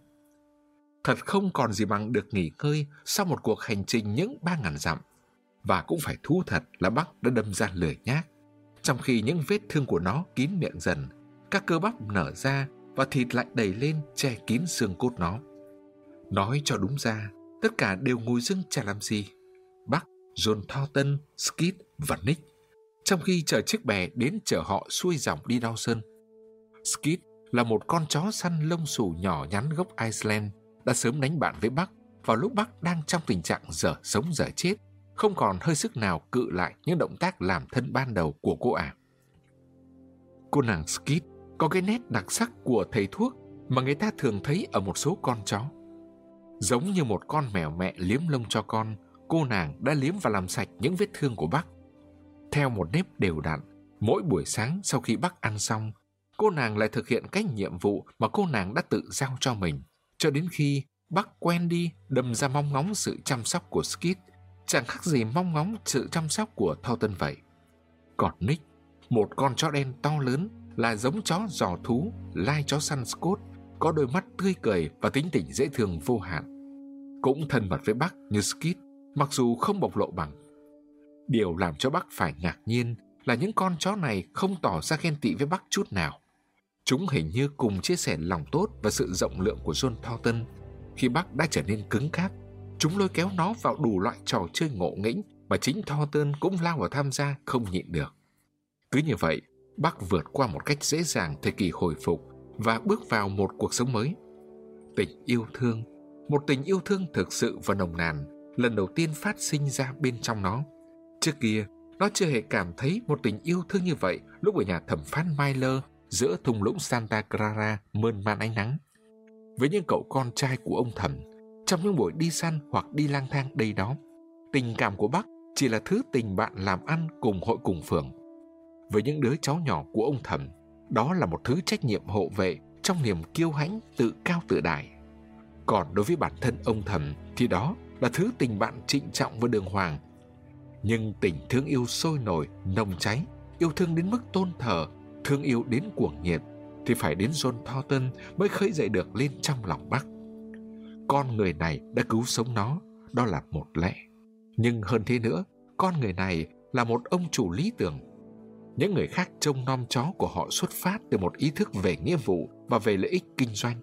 Còn John Thornton thì chăm sóc chó của mình như thể chúng là con cái của anh vậy. Là bởi vì anh không thể nào dừng được và anh còn chăm sóc nhiều hơn nữa kia. Anh không bao giờ quên chào chúng bằng một cử chỉ thân ái hoặc một lời hớn hở. Ngồi xuống nói chuyện lâu với chúng mà anh thường gọi là tầm phào, là điều mà cả anh và chúng đều thích thú. Anh có cái thói quen túm chặt lên đầu bác rồi dựa đầu anh vào đầu nó hoặc lắc nó đảo qua đảo lại, vừa lắc vừa khe khẽ thốt lên những tiếng rủa mà đối với nó lại là những lời nói nực âu yếm. Bác thấy không có gì vui sướng bằng được cái ôm ghì mạnh mẽ ấy và những tiếng rủa rủ rỉ bên tai ấy. Và theo mỗi cái lắc đảo qua đảo lại, nó tưởng chừng như quả tim mình muốn nhảy tung ra khỏi lồng ngực vì quá ngây ngất dạo dực. Khi được buông ra, nó bật dậy đứng thẳng lên, miệng cười, mắt hùng hồn diễn cảm, họng rung lên những âm thanh không thốt nên lời. Và cứ như vậy, trong tư thế đứng yên bất động. Những lúc ấy, John Thornton lại kêu lên trân trọng. Trời đất, mày hầu như biết nói đấy. Bác có một kiểu biểu lộ tình thương yêu gần giống như làm đau người ta. Nó thường hay há miệng ra, cầm lấy tay Thornton rồi ép răng xuống mạnh đến nỗi vết răng hằn vào da thịt một lúc sau mới mất. Và cũng như bác hiểu, những tiếng rùa lẫn những lời nói nựng. Con người cũng hiểu cái cắn vợ ấy là một cử chỉ âu yếm yêu thương. Tuy nhiên, tình thương yêu của bắc phần lớn được diễn đạt bằng sự tôn thờ.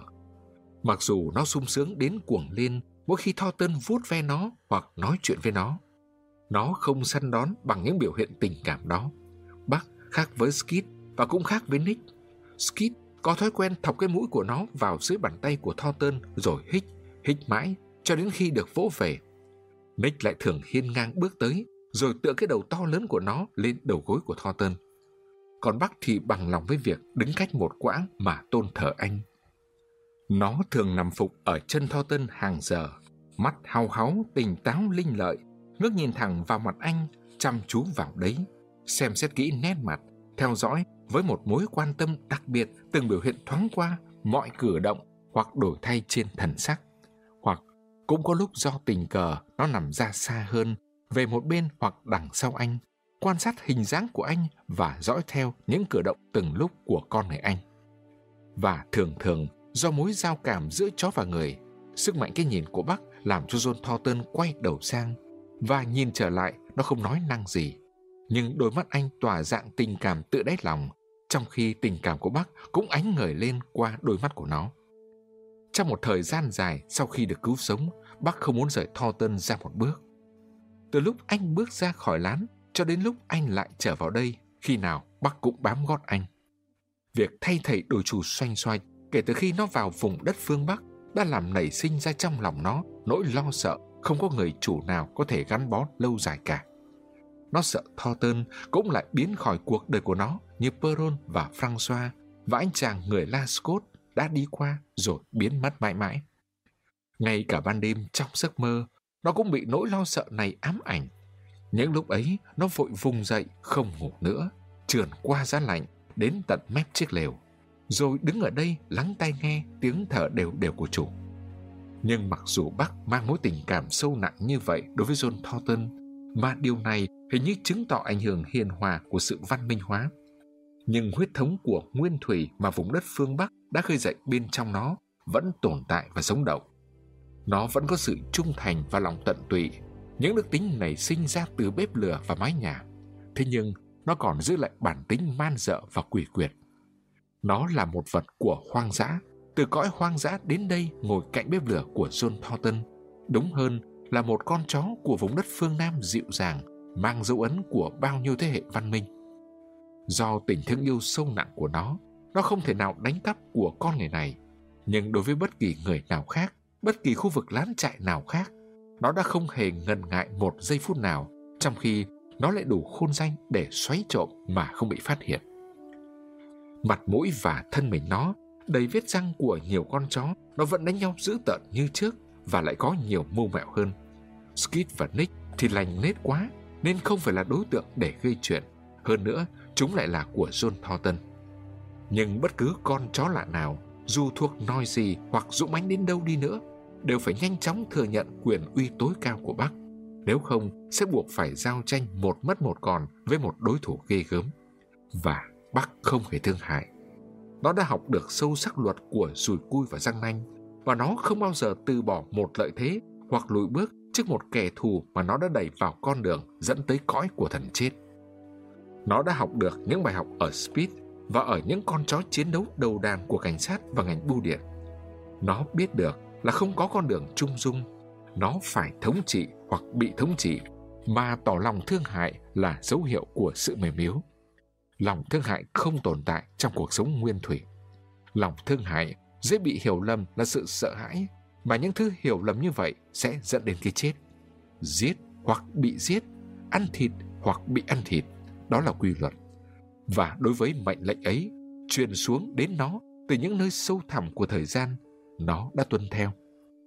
Nó già đời hơn số những năm tháng mà nó đã trải qua và số những hơi thở của lồng ngực nó.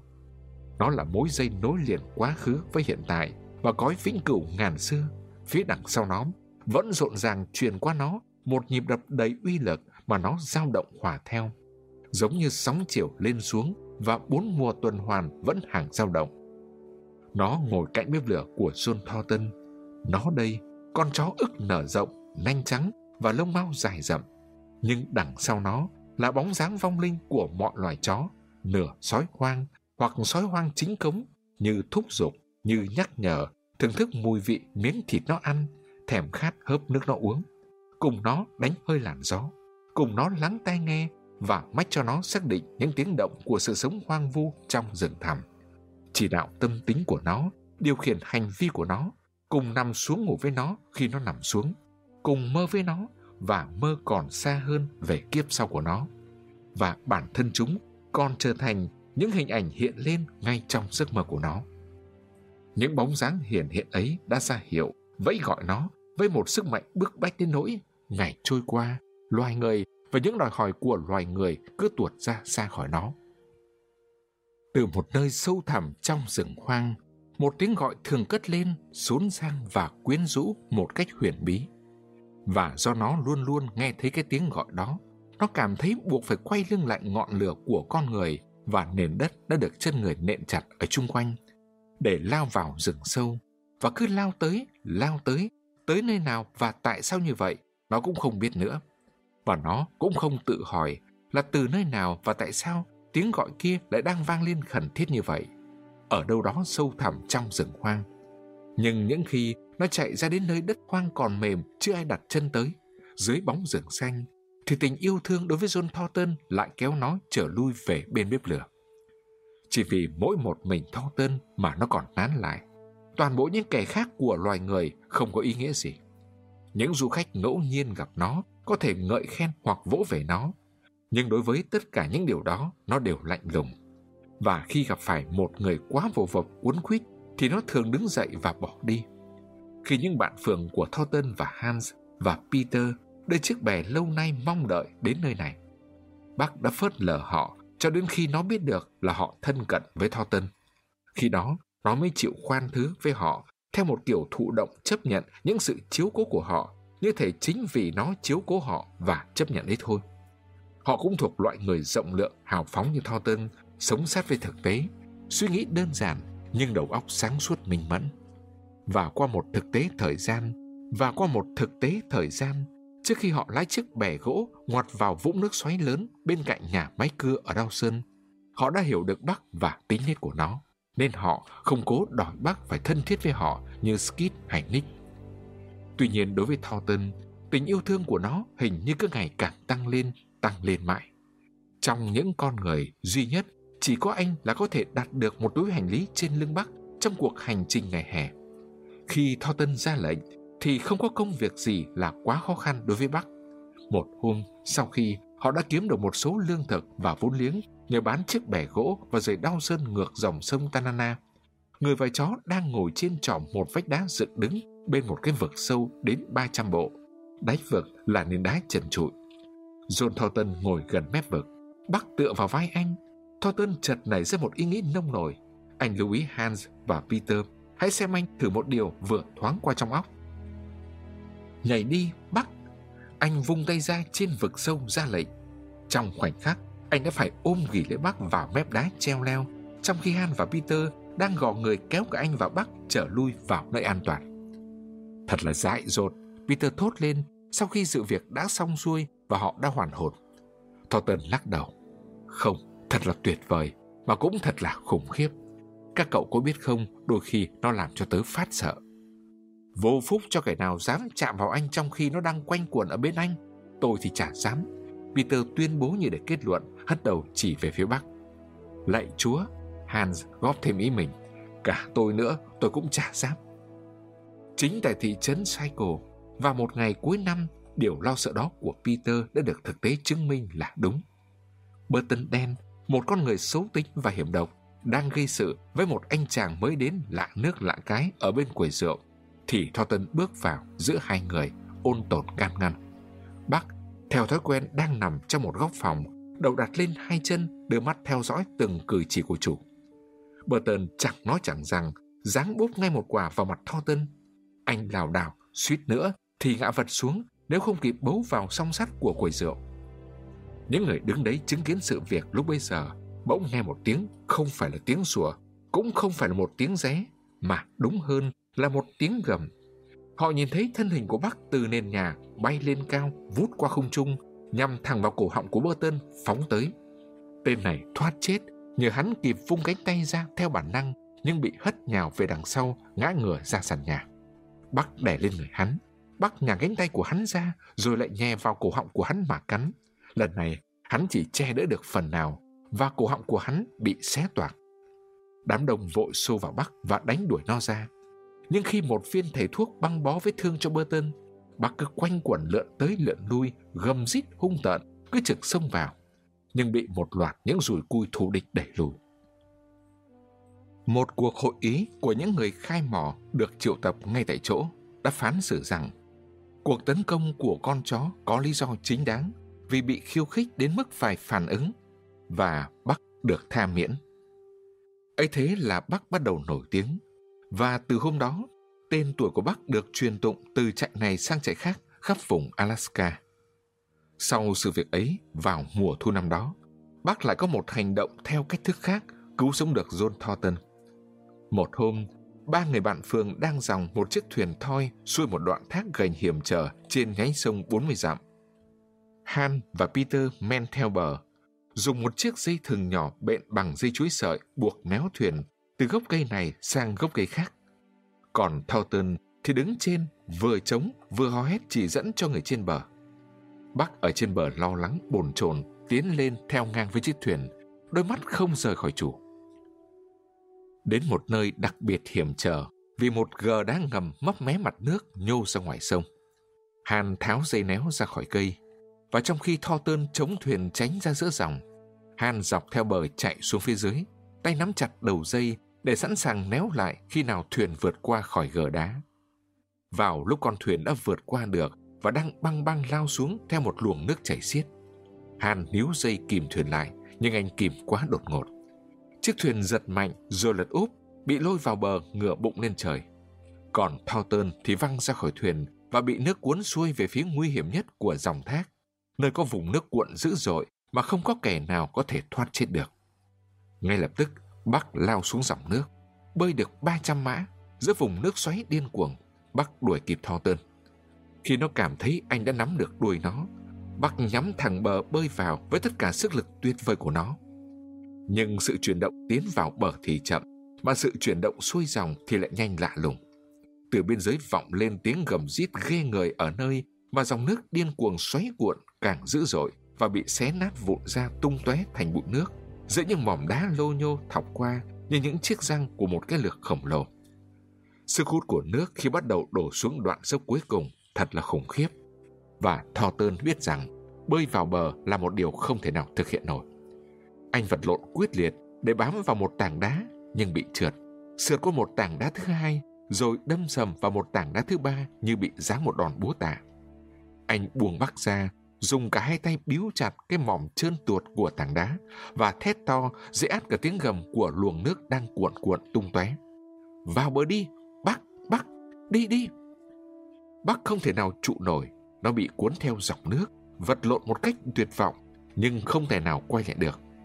Khi nó nghe tiếng Tho Tơn nhắc lại mệnh lệnh, nó trồ một phần thân mình lên khỏi mặt nước, cất cao đầu như để nhìn anh lần cuối, rồi ngoan ngoãn quay vào bờ. Nó bơi mãnh liệt và được Peter cùng Hans kéo vào bờ, đúng ngay tại nơi không còn có thể bơi tiếp được mà chỉ có đâm đầu vào cõi hủy diệt. Peter và Hans biết là thời gian của một con người có thể bám vào một tảng đá trơn trước một sức nước cuốn mạnh như vậy chỉ còn tính từng phút. Nên họ dốc hết sức chạy thật nhanh ngược lên phía trên, đến một chỗ cách xa nơi Tho Tơn đang bám trụ. Họ dùng chiếc dây mà họ vừa néo thuyền lúc nãy buộc vào cổ vào vai Bắc, cẩn thận tránh không để sợi dây làm nghẹt cổ Bắc và làm nó vướng khi bơi, rồi tung nó xuống dòng nước. Bắc dũng cảm lao phút ra, nhưng tiếc thay không ra thật đúng thẳng giữa dòng. Khi nó thấy ra được sai lầm của mình thì đã quá muộn. Vị trí của Tho Tơn đã nằm ngang với nó, cách nó ít nhất là sóng nhịp bơi, trong khi nó bị tiếp tục cuốn trôi qua, không làm sao cưỡng lại được. Hàn nhanh chóng néo sợi dây, như thể bắt là một chiếc thuyền vậy. Do sợi dây kéo căng ra, níu nó lại giữa dòng nước đang cuồn ảo xuống, nên nó bị rúi mạnh xuống dưới mặt nước. Và cứ thế bị nhận chìm nghỉm, cho đến khi thân hình nó húc vào bờ và kéo được lên bắt gần như chết đuối. Han cùng Peter vội lao vào cứu nó, làm hô hấp nhân tạo và dốc cho nước chảy ra. Nó loạn choạng đứng dậy rồi lại ngã xuống. Vừa lúc ấy, tiếng kêu của Thornton vẳng đến tai họ. Mặc dù họ không nghe ra được Thornton đang nói gì, nhưng họ biết là anh đã kiệt sức. Tiếng gọi của chủ tác động đến Bắc như một luồng điện giật. Nó bật dậy và chạy trước hai người ngược bờ sông lên đến điểm xuất phát của nó lúc nãy. Lần nữa, sợi dây lại được buộc vào, nó được tung xuống nước và nó lại lao vút xuống. Nhưng lần này nó lao ra đúng thẳng giữa dòng. Nó đã tính nhầm một lần, này quyết không phạm sai lầm lần thứ hai. hàn thả dây cố giữ không để dây bị trùng, còn Peter thì cố đảm bảo cho dây không bị xoắn lại. Bắc giữ vững hướng bơi cho đến khi nó ra tới một điểm chiếu xuống thao tơn theo một đường thẳng. Lúc đó nó mới ngoặt xuống và với tốc độ của một con tàu tốc hành nó lao thẳng vào anh. Thornton nhìn thấy nó lao đến và khi thân Bắc đâm sầm vào anh như một cái chùy phá thành với toàn bộ sức mạnh của luồng nước xô đằng sau nó, anh vội vớ tới và quàng cả hai tay ôm chặt lấy cái cổ xồm xoàm của nó. Hàn néo sợi dây vào một thân cây, Bắc cùng tho tơn liền bị rúi mạnh xuống dưới mặt nước. Cổ họng tắc nghẹn, ngạt thở, lộn lên lộn xuống rúi rụi. Khi thì Bắc nằm đè lên trên, khi thì tho tơn nằm đè lên trên, cả hai bị kéo xẹt dưới đáy sông lởm chởm thân thể bị va đập vào những tảng đá và những gốc cây gãy và cuối cùng được kéo lên bờ. Thornton hồi tỉnh, thấy mình đang được đặt nằm sấp vắt ngang một khúc gỗ trên bờ và Han cùng Peter đang kéo cò cưa người anh, đẩy lui đẩy tới cật lực. Anh lập tức nhìn ra phía bắc, bên thân hình mềm rũ có vẻ như không còn sự sống của bác. Nick đang đứng trụ dài, còn Xích thì đang liếm bộ mặt ướt sũng và đôi mắt nhắm nghiền của bác. Bản thân Thornton cũng bị những vết thương thâm tím vì bị va đập mạnh. Khi bác được cứu cho tỉnh lại, Thornton cẩn thận sờ nắn khắp mình nó thì tìm thấy ba xương sườn bị gãy. Thôi, không cần phải bàn cãi nữa, anh tuyên bố, chúng ta cắm trại ngay tại đây. Và thế là họ ở lại đó, chờ cho đến khi xương của bác liền lại và nó có thể lên đường được. Mùa đông năm ấy tại Dawson, bác lại lập nên một kỳ công khác có lẽ không được anh hùng như vậy, nhưng là một kỳ công đã tôn tên tuổi của bác lên thêm nhiều nấc trên cột totem lưu truyền danh tiếng dưới miền Alaska. Kỳ công đặc biệt làm hài lòng ba người bởi vì nhờ nó mà họ sắm được những thứ đồ lề họ đang cần. Nhờ nó, họ có thể mở một cuộc hành trình họ hàng ao ước từ lâu, đi vào miền đông hoang vu, nơi những người khai mỏ vàng chưa bao giờ bén mảng tới. Sự kiện ấy đã bắt đầu từ một buổi chuyện trò tại quán rượu Eldorado giữa lúc những người ngồi đây đang bốc lên huênh hoang khoác lác về những con chó cưng của họ.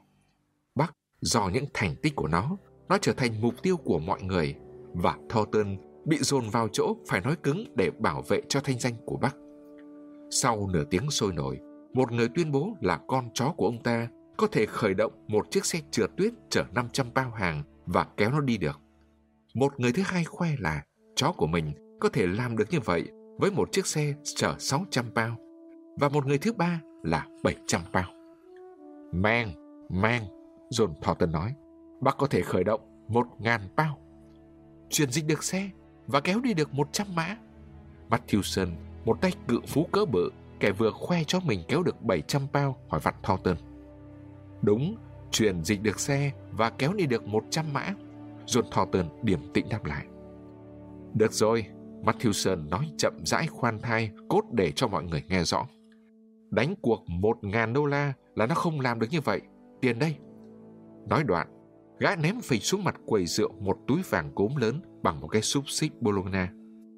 Không ai hé răng nói lên nửa lời. Sự phét lác của Thornton nếu quả là phét lác đã bị thách đấu. Anh cảm thấy máu dồn lên mặt nóng bừng. Cái lưỡi của anh đã chơi xỏ anh rồi. Anh không hề biết là liệu bác có thể khởi động được một cái xe một ngàn bao hay không. Những nửa tấn. Khối lượng khổng lồ đó làm anh kinh hoàng. Anh vốn rất tin vào sức lực của bác và đã thường nghĩ là bác có thể khởi động được một khối nặng như thế. Nhưng chưa bao giờ như lúc này, anh bị đặt vào tình thế phải suy xét giữa khả năng và hiện thực. Trước những con mắt của hơn chục con người đang chằm chằm nhìn anh, yên lặng và chờ đợi. Hơn nữa, anh không có một ngàn đô la. Han và Peter cũng chẳng có. Tôi có một chiếc xe trượt tuyết đang nằm ngoài kia, chở đúng 20 bao bột mì, mỗi bao 50 bao. Matthewson nói tiếp với thái độ thẳng thừng đến tàn nhẫn. Vậy xin mời cứ tự nhiên cho. Thornton không trả lời. Anh không biết nói thế nào bây giờ. Anh đảo mắt nhìn qua hết bộ mặt này đến bộ mặt khác với cái vẻ ngơ ngác của một người đã mất khả năng suy nghĩ và đang tìm kiếm ở đâu đó một điều gì có thể giúp phục hồi lại khả năng ấy. Đôi mắt anh chợt bắt gặp bộ mặt của Jim O'Brien, cũng là một phú ông giàu sụ và là bạn cũ của anh. Bộ mặt ấy như một tín hiệu tốt đối với anh. Nó như kích động anh phấn chấn làm cái điều mà lẽ ra anh không hề bao giờ mơ tưởng có thể làm được. Anh có thể cho tôi vay một ngàn được không? Anh hỏi hầu như thầm thì. Được lắm chứ. O'Brien trả lời và đặt mạnh xuống quầy một cái túi nặng chứa một ngàn đô la có dư bên cạnh cái túi của Matthewson. Mặc dù tớ chẳng tin là mấy con vật có thể làm được cái trò ấy, John ạ. Khách khứa trong quán Eldorado đổ hết ra đường xem cuộc thử thách. Các bàn rượu vắng tanh, những người ham mê cờ bạc với những tay gá bạc đều ùa ra cả để xem kết cục ra sao và để đánh cược với nhau. Mấy trăm con người trong những bộ áo lông và găng tay dày cộm súng đông súng đỏ quanh chiếc xe trượt tuyết, cách xa một quãng vừa phải để có thể nhìn thoải mái. Chiếc xe trượt của Matthewson chở một ngàn bao bột đã đứng đây từ vài giờ. Và trong cái lạnh ghê gớm, lúc này là 60 độ âm, các càng xe đã bị gắn chặt vào lớp băng tuyết đông cứng. Người ta đánh cược hai ăn một rằng Bắc không thể nào làm cho xe nhúc nhích được. Một câu hỏi hắc búa được đặt ra về chữ truyền dịch. O'Brien cho rằng Thornton được quyền phá cho càng trượt bung ra khỏi băng tuyết và rồi để cho Bắc chuyển dịch chiếc xe từ vị trí đứng yên. Nhưng Matthewson thì cứ khăng khăng là chữ chuyển dịch, bao hàm cả việc làm sao cho càng xe bung ra được khỏi lớp băng tuyết gắn chặt vào nó. Đa số những người chứng kiến việc thách đấu lúc nãy đều ủng hộ ý kiến của Matthewson và do đó, tiền đánh cuộc lập tức tăng lên ba ăn một cho rằng Bắc sẽ thất bại. Không người nào dám nhận đánh cuộc. Chả một ai tin rằng bác có thể làm được kỳ công đó. Thornton bị ép nhập cuộc một cách vội vàng. Lòng anh chịu nặng mối hoài nghi. Và bây giờ đây, lúc anh tận mắt nhìn vào chính chiếc xe trượt ấy, cái sự vật cụ thể rành rành với một đàn chó kéo xe 10 con, số lượng theo thường lệ, đang nằm co tròn trên mặt tuyết trước xe. Anh lại càng thấy là công việc này có thể không làm nổi. Còn Matthewson thì càng trở nên hớn hở. Ba ăn một đây, gã tuyên bố. Này Thornton, tôi đặt cược thêm một ngàn đô la, thách 3 ăn một. Ý anh thế nào? Mối hoài nghi của Thornton lộ rõ trên nét mặt. Nhưng tinh thần đấu tranh của anh đang được khuấy động. Cái tinh thần tranh đấu bất chấp mọi sự chênh lệch, không hề cam chịu bó tay trước điều không thể làm nổi và không thèm để tai đến gì ngoài tiếng la hét sung trận. Anh gọi Han và Peter đến bên cạnh. Các túi tiền của họ đều lép kẹp, cùng với cái túi của anh cả ba chỉ góp lại được có 200 đô la. Giữa lúc họ lâm vào tình cảnh khó khăn, tất cả vốn liếng của họ chỉ còn có bấy nhiêu. ấy thế, nhưng họ dốc tuột ra không một chút do dự, đặt cược với 600 đô la của Matthewson. Người ta tháo đàn chó 10 con ra khỏi chiếc xe và đưa bác trong bộ đai cương của nó vào thay thế. Không khí kích động xung quanh đã lây sang cả bác và nó cảm thấy là nó sẽ phải làm như thế nào đó để thực hiện được một điều rất lớn lao cho John Thornton. Hình dáng tuyệt vời của bác vừa xuất hiện thì những tiếng di dầm thán phục nổi lên trong đám đông.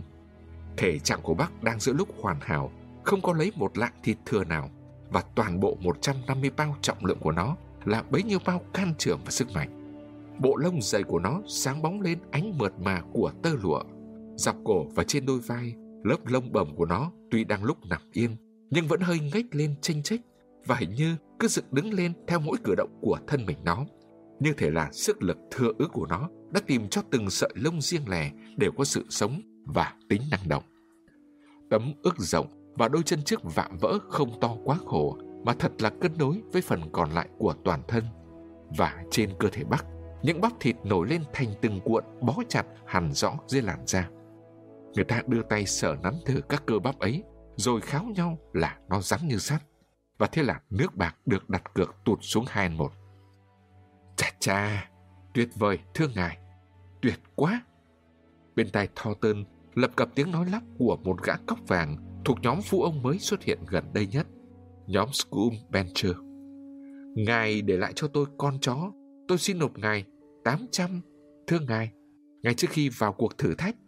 Thưa ngài, 800 ngay khi nó còn đứng đây, thưa ngài.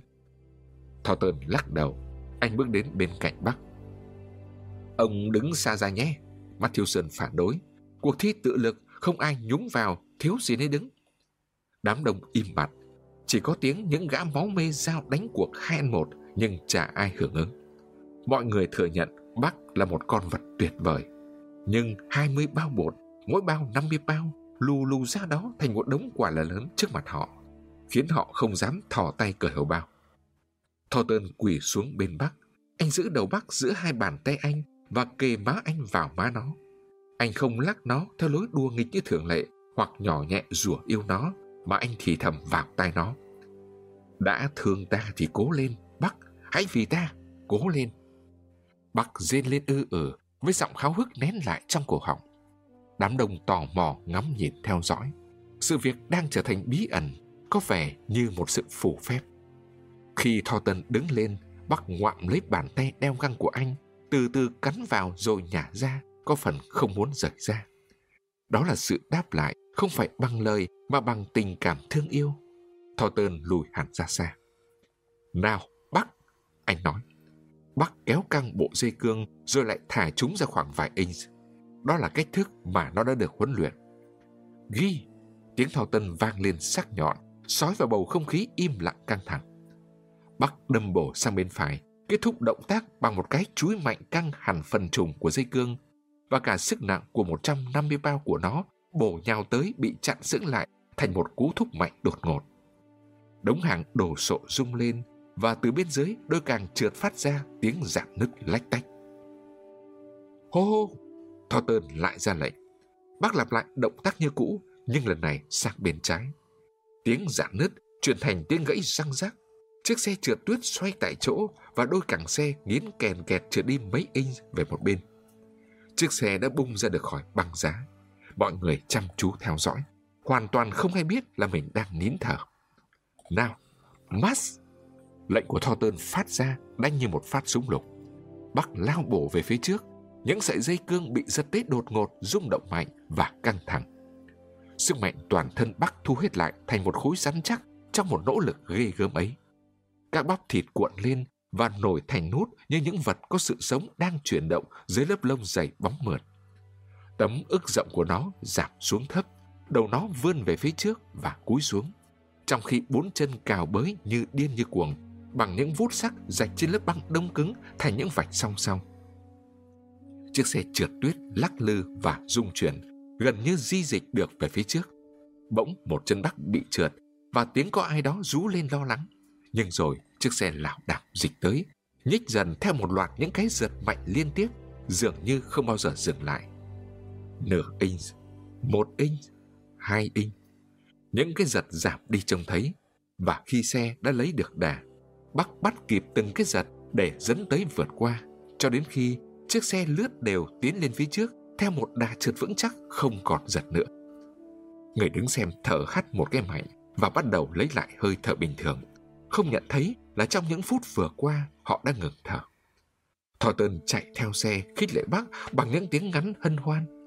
Khoảng cách đó đã được đo sẵn, và khi bác tiến đến gần đống củi đánh dấu cái đích của đoạn đường 100 mã, thì tiếng reo hò cổ vũ nổi lên mạnh dần, mạnh dần, rồi phá lên thành một tiếng hoan hô như sấm dậy khi bác vượt qua đống củi và dừng lại theo mệnh lệnh. Mọi người nhảy cẫng lên vì khoái chí, ngay cả mắt thiêu sân cũng vậy. Người ta tung mũ và các tay lên trời, người ta bắt tay nhau, bắt tay với bất kỳ ai, không cần phân biệt và nháo nhác trao đổi với nhau những câu hoan hỉ rộn lên thành một mớ tiếng nói hỗn độn chả đâu vào đâu. Trong khi đó thì Thornton quỳ xuống bên cạnh Bắc. Đầu anh áp vào đầu nó, anh lắc mình nó đảo qua đảo lại. Những người chạy vội đến bên anh nghe thấy tiếng anh sủa Bắc. Anh rủa rất lâu và rất nồng nàn, rủa với giọng dịu dàng và thương yêu. Ôi, tuyệt quá, tuyệt quá, thưa ngài. Lại tiếng nói lắp bắp của tay cốc vàng Scum Bencher bên tay anh. Tôi xin nộp ngài một ngàn, ngài để đó cho tôi. Thưa ngài, một ngàn, thưa ngài, một ngàn hai, thưa ngài. Thornton đứng dậy, đôi mắt anh ướt đậm. Những giọt nước mắt ứa ra, không cần giấu giếm chảy dòng dòng xuống má anh. Thưa ngài, anh nói với gã phú ông, không được đâu, thưa ngài. Xin ngài bước đi cho rảnh. Tôi chỉ có thể đáp lại ngài như vậy thôi, thưa ngài. Bác ngoạm lấy bàn tay của Thornton. Thornton lắc mình nó đào lui đào tới. Những người đứng nhìn như cùng chia sẻ niềm vui chung sôi nổi đã lùi ra xa một quãng tỏ vẻ tôn trọng. Họ dự ý không còn ai khiếm nhã cắt ngang một lần nữa những giây phút ân tình giữa anh với Bắc.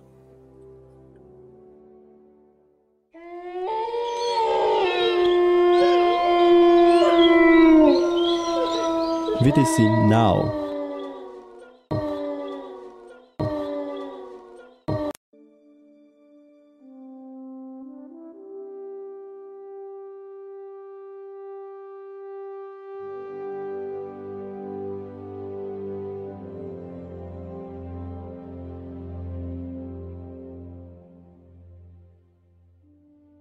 Tiểu thuyết Tiếng gọi của hoang dã Chương 7 Tiếng gọi với 1.600 đô la mà bác kiếm được cho John Thornton chỉ trong vòng 5 phút, bác đã giúp cho chủ mình trang trải xong một số nợ nần và mở được một cuộc hành trình cùng với các bạn phường đi về phía đông để tìm một cái mỏ vàng mất tâm tích chỉ còn lại trong truyền thuyết. Mà sự tích cũng xa xăm như chính sự tích của xứ sở này vậy. Trước kia, đã có nhiều người săn tìm cái mỏ vàng ấy, ít người tìm ra được nó, mà số người đi tìm rồi chả bao giờ trở về nữa cũng không phải là ít. Tình tiết về cái mỏ vàng mất tâm tích ấy đầy dẫy chuyện đau thương và ẩn kín sau một bức màn thần bí. Không kẻ nào biết được người đầu tiên phát hiện ra nó là ai. Những lời truyền miệng từ xa xưa nhất cũng đã dừng lại trước khi phanh ra mối, lần ngược đến tung tích người đó.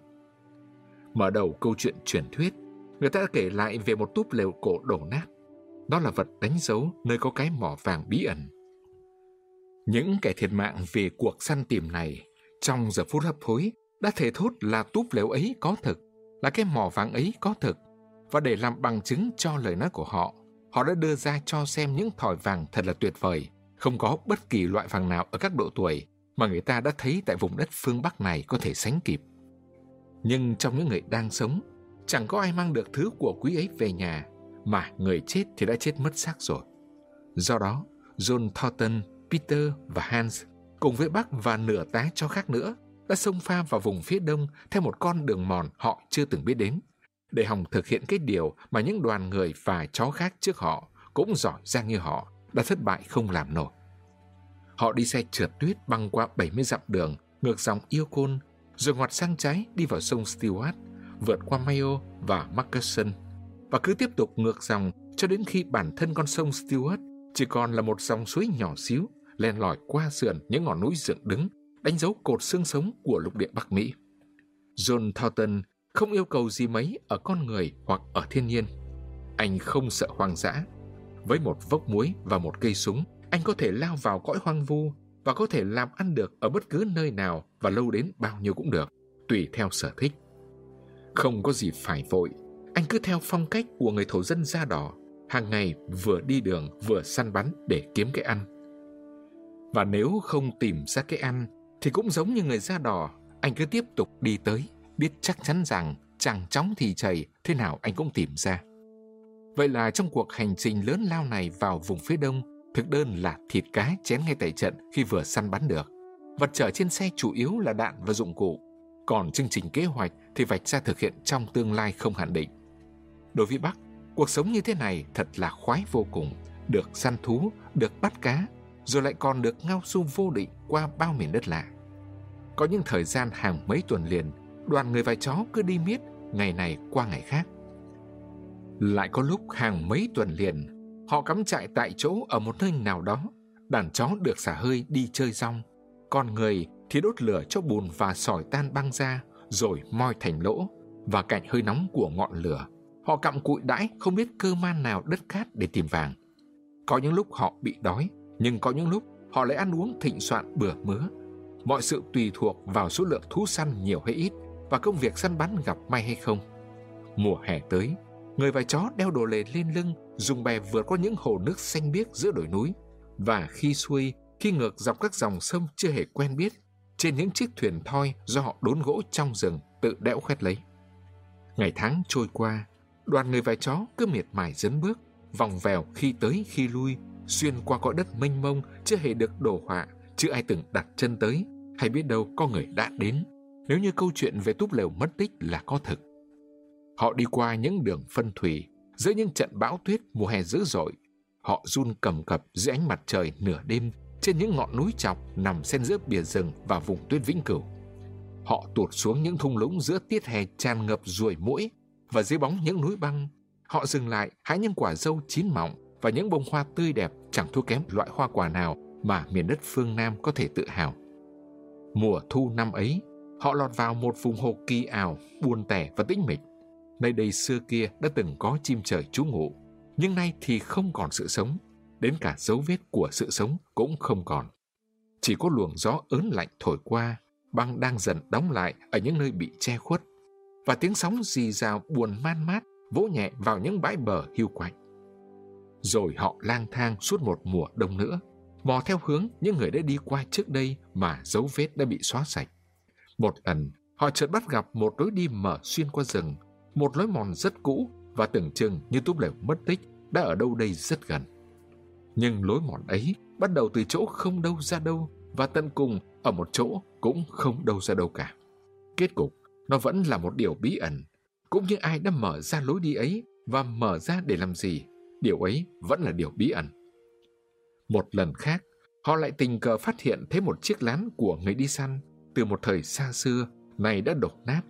Và giữa những mảnh chăn đã mộc, John Thornton tìm thấy một khẩu súng kíp nòng dài. Anh nhận ra đó là một thứ súng của công ty Vịnh Hudson trong thời kỳ ban sơ ở vùng Tây Bắc. Vào cái thời mà một cây súng như thế này xứng đáng với vị trí cao quý được đóng hộp bọc ra hải ly đàng hoàng. Nhưng tất cả chỉ có thế, không có một dấu vết nào mách bảo về con người trong một ngày xa xưa nào đó đã dựng lên chiếc lán này và còn để lại khẩu súng trong đống chăn.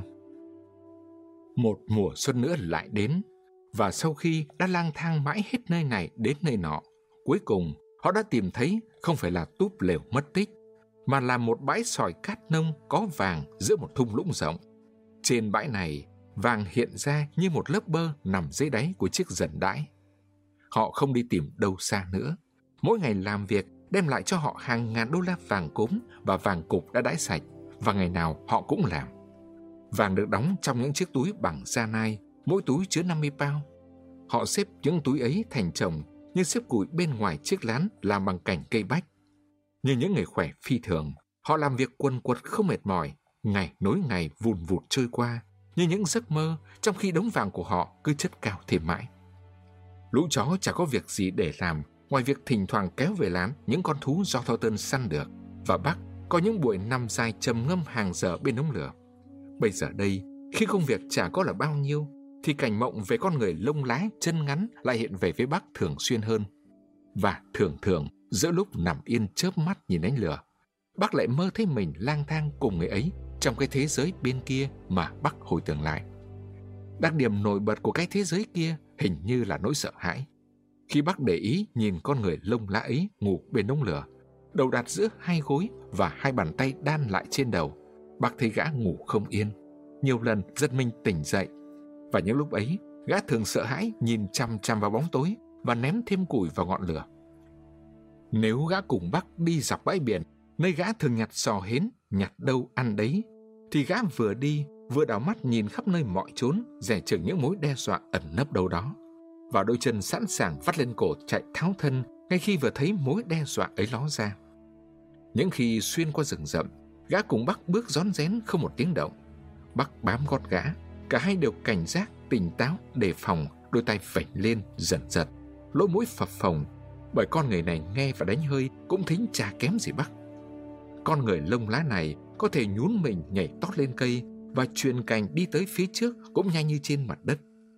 Hai cánh tay đánh đu tung người từ cành này sang cành khác, có khi cách nhau đến 10 bộ. Thoăn thoát buông chỗ này, bắt chỗ nọ, không bao giờ rơi ngã, không bao giờ bắt hụt. Trên thực tế, hình như gã ở trên cây cũng thoải mái, chả kém gì ở dưới đất. Và bác mường tượng ra trong ký ức những đêm bắc thức trắng nằm trở dưới gốc cây, bên trên là con người lông lá đang bám chặt vào cành cây nằm ngủ. Và có một thứ luôn gắn chặt với cảnh mộng về con người lông lá ấy, và tiếng gọi, cái tiếng gọi vẫn cứ vang lên trong rừng thẳm. Mỗi lần nghe tiếng gọi ấy là lòng Bắc tràn ngập một nỗi sao xuyến bồi hồi và những ham muốn kỳ lạ. Nó mang đến cho Bắc một niềm vui mơ hồ mà thú vị và Bắc nhận thấy trong lòng mình sôi lên cuồng nhiệt bao nỗi khát khao, mong muốn, những điều mà Bắc không rõ là điều gì. Thỉnh thoảng, bác vùng dậy chạy vào rừng, đuổi theo tiếng gọi, sục tìm nó như thể nó là một vật có thể sở mó được. Vừa chạy vừa sủa nhẹ từng tiếng nhỏ, hoặc sủa với vẻ thách thức, tùy theo tâm trạng thay đổi từng lúc. Có lúc, bác thọc mũi vào các tảng rêu mát lạnh bám trên thân cây hay vào lớp đất đen dưới bãi cỏ ống và khịt khịt với vẻ sung sướng khi người thấy mùi đất mỡ màng. Hoặc có lúc, nó nằm thu mình hàng giờ sau những thân cây đổ đầy nấm mọc như để ẩn nấp, rình mồi, dương mắt dòng tai theo dõi mọi sự chuyển động và mọi tiếng thóc thách xung quanh nó. Có thể bằng cách nằm dịch như vậy, nó hy vọng sẽ bất chợt bắt gặp được cái tiếng gọi mà nó không hiểu nổi đó. Nhưng không, nó không biết tại sao nó lại làm mọi điều như vậy. Có một cái gì đó buộc nó phải làm thế và nó tuyệt nhiên không lý giải được. Nó chịu tác động của những lực thôi thúc không thể cưỡng lại nổi. Có những khi đang nằm dài vô tích sự trong khu đóng trại, ngủ gà ngủ gật, dễ nắng ấm áp ban ngày. Nó đột nhiên cất đầu, vảnh tay chăm chú lắng nghe, rồi bật dậy và lao đi, cứ thế lao tới, lao tới mãi, hàng mấy tiếng liền, theo những lối hở giữa cây rừng và qua những bãi trống đầy những cụm cỏ lác. Nó thích chạy xuôi những dòng suối khô cạn và thích rón rén theo dõi cuộc sống của chim chóc trong rừng. Có khi cả ngày liền, nó nằm trong bụi rậm, từ nơi ẩn nấp này có thể quan sát những chú gà khô gõ nhịp liên hồi và khệnh khạng đi đi lại lại. Nhưng nó đặc biệt thích chạy trong bóng tối lờ mờ vào lúc nửa đêm mùa hạ. Dòng tai nghe tiếng rì rầm lắng dịu và buồn ngủ của núi rừng. Dọc những tiếng hiệu và những âm thanh như con người đọc cuốn sách. Và sục tìm cái vật quyền bí nào đó đã cất lên tiếng gọi. Gọi nó đến, gọi vào mọi lúc, cả lúc đang thức, cả lúc đang ngủ. Rồi một đêm nọ, nó đang ngủ, bỗng giật nảy mình bật dậy, đôi mắt rực lên háo hức, cánh mũi rung động phập phồng đánh hơi, bẩm lông dựng lên từng hồi như sóng cuộn. Từ trong rừng sâu vẳng tới tiếng gọi, hay có thể nói là một âm tiết của nó. Bởi tiếng gọi có nhiều âm tiết khác nhau, minh bạch và rõ ràng hơn bao giờ hết. Một tiếng hú kéo dài, nghe giống nhưng lại cũng không giống bất kỳ tiếng kêu nào của loài chó mà nó đã từng nghe thấy thuở trước. Vọt ra khỏi khu trại đang yên giấc, lặng lẽ lao vun vút đi qua các khu rừng. Tiếng hú càng gần lại, bác giảm dần tốc độ, thận trọng trong từng cử động, cho tới khi đến một bãi trống giữa rừng. Nó nhìn ra, thì kìa, trước mắt nó, một vật ngồi trồm hổm, một con sói rắn thân dài gầy guộc, đang dướn thẳng mình ngách mõm lên trời. bác tới đây không hề gây ra một tiếng động, ấy thế mà con vật kia ngừng bặt tiếng hú và đánh hơi cố tìm cách phát hiện ra nó. bác rón rén bước ra bãi trống, hơi nhún mình xuống, toàn thân thu hết lại thành một khối chắc nịch, đuôi duỗi thẳng cứng đờ, chân khuỵu xuống trong tư thế thận trọng khác thường. Mọi cử động của bác biểu hiện một thái độ vừa đe dọa, vừa tỏ ý muốn làm thân. Chính đó là cái kiểu hòa hoãn tạm thời nhưng chưa đựng sự đe dọa. Nó là dấu hiệu đặc trưng của những cuộc chạm trán giữa những con dã thú trên đường đi săn mồi. Nhưng con chó sói vội vàng bỏ chạy khi vừa trông thấy Bắc. Bắc phóng theo, nhảy những bước dài điên cuồng, quyết ra sức đuổi kịp hắn. Bắc dồn hắn vào một cái lối cụt giữa lòng của một nhánh con suối, nơi có những gốc cây ken nhau dày chi chít chặn nghẽn đường. Con sói quay ngoắt lại, trụ trên hai chân sau để xoay mình theo kiểu của Joe và mọi con chó Eskimo khác khi bị cùng đường, gầm thét và lông dựng đứng, hai hàm răng vập nhanh vào nhau liên tiếp. Bắc không tiến công, chỉ lượn vòng bao quanh hắn, đón chặn hắn lại với thái độ tỏ ý muốn làm thân. Con sói nghi hoặc và sợ hãi, bởi Bắc to gấp ba lần hắn, đầu hắn chỉ vừa chấm vai Bắc. Nhảy lúc Bắc sơ hở, hắn vọt ra ngoài phóng đi. Thế là cuộc săn đuổi lại tiếp tục. Hết lần này đến lần khác, hắn lại bị Bắc đuổi dồn vào nơi cùng đường. Rồi sự việc lại cứ diễn đi diễn lại như cũ. Mặc dù hắn ở trong tình trạng yếu thế, mà nếu hắn không yếu thế thì Bắc cũng không dễ gì đuổi kịp hắn. Hắn cứ chạy cho đến khi hắn thấy đầu của Bắc nhô lên đến ngang sườn hắn và hắn quay ngoắt lại giữ không cho Bắc chạm vào hắn. Để rồi lại vọt ra bỏ chạy ngay khi chớp được cơ hội đầu tiên. Nhưng cuối cùng, cuộc đuổi bám sai giảm của Bắc đã được đền đáp. Còn cho sói thấy đối phương không có ý gì muốn hại hắn, rốt cuộc đã hít mũi với Bắc. Thế là chúng đánh bạn với nhau và đùa dẫn bên nhau với cái vẻ hay hốt hoảng và có phần rụt rè mà thu giữ thường biểu hiện ra bên ngoài, làm người ta có thể nhầm không rõ bản chất hung dữ của chúng.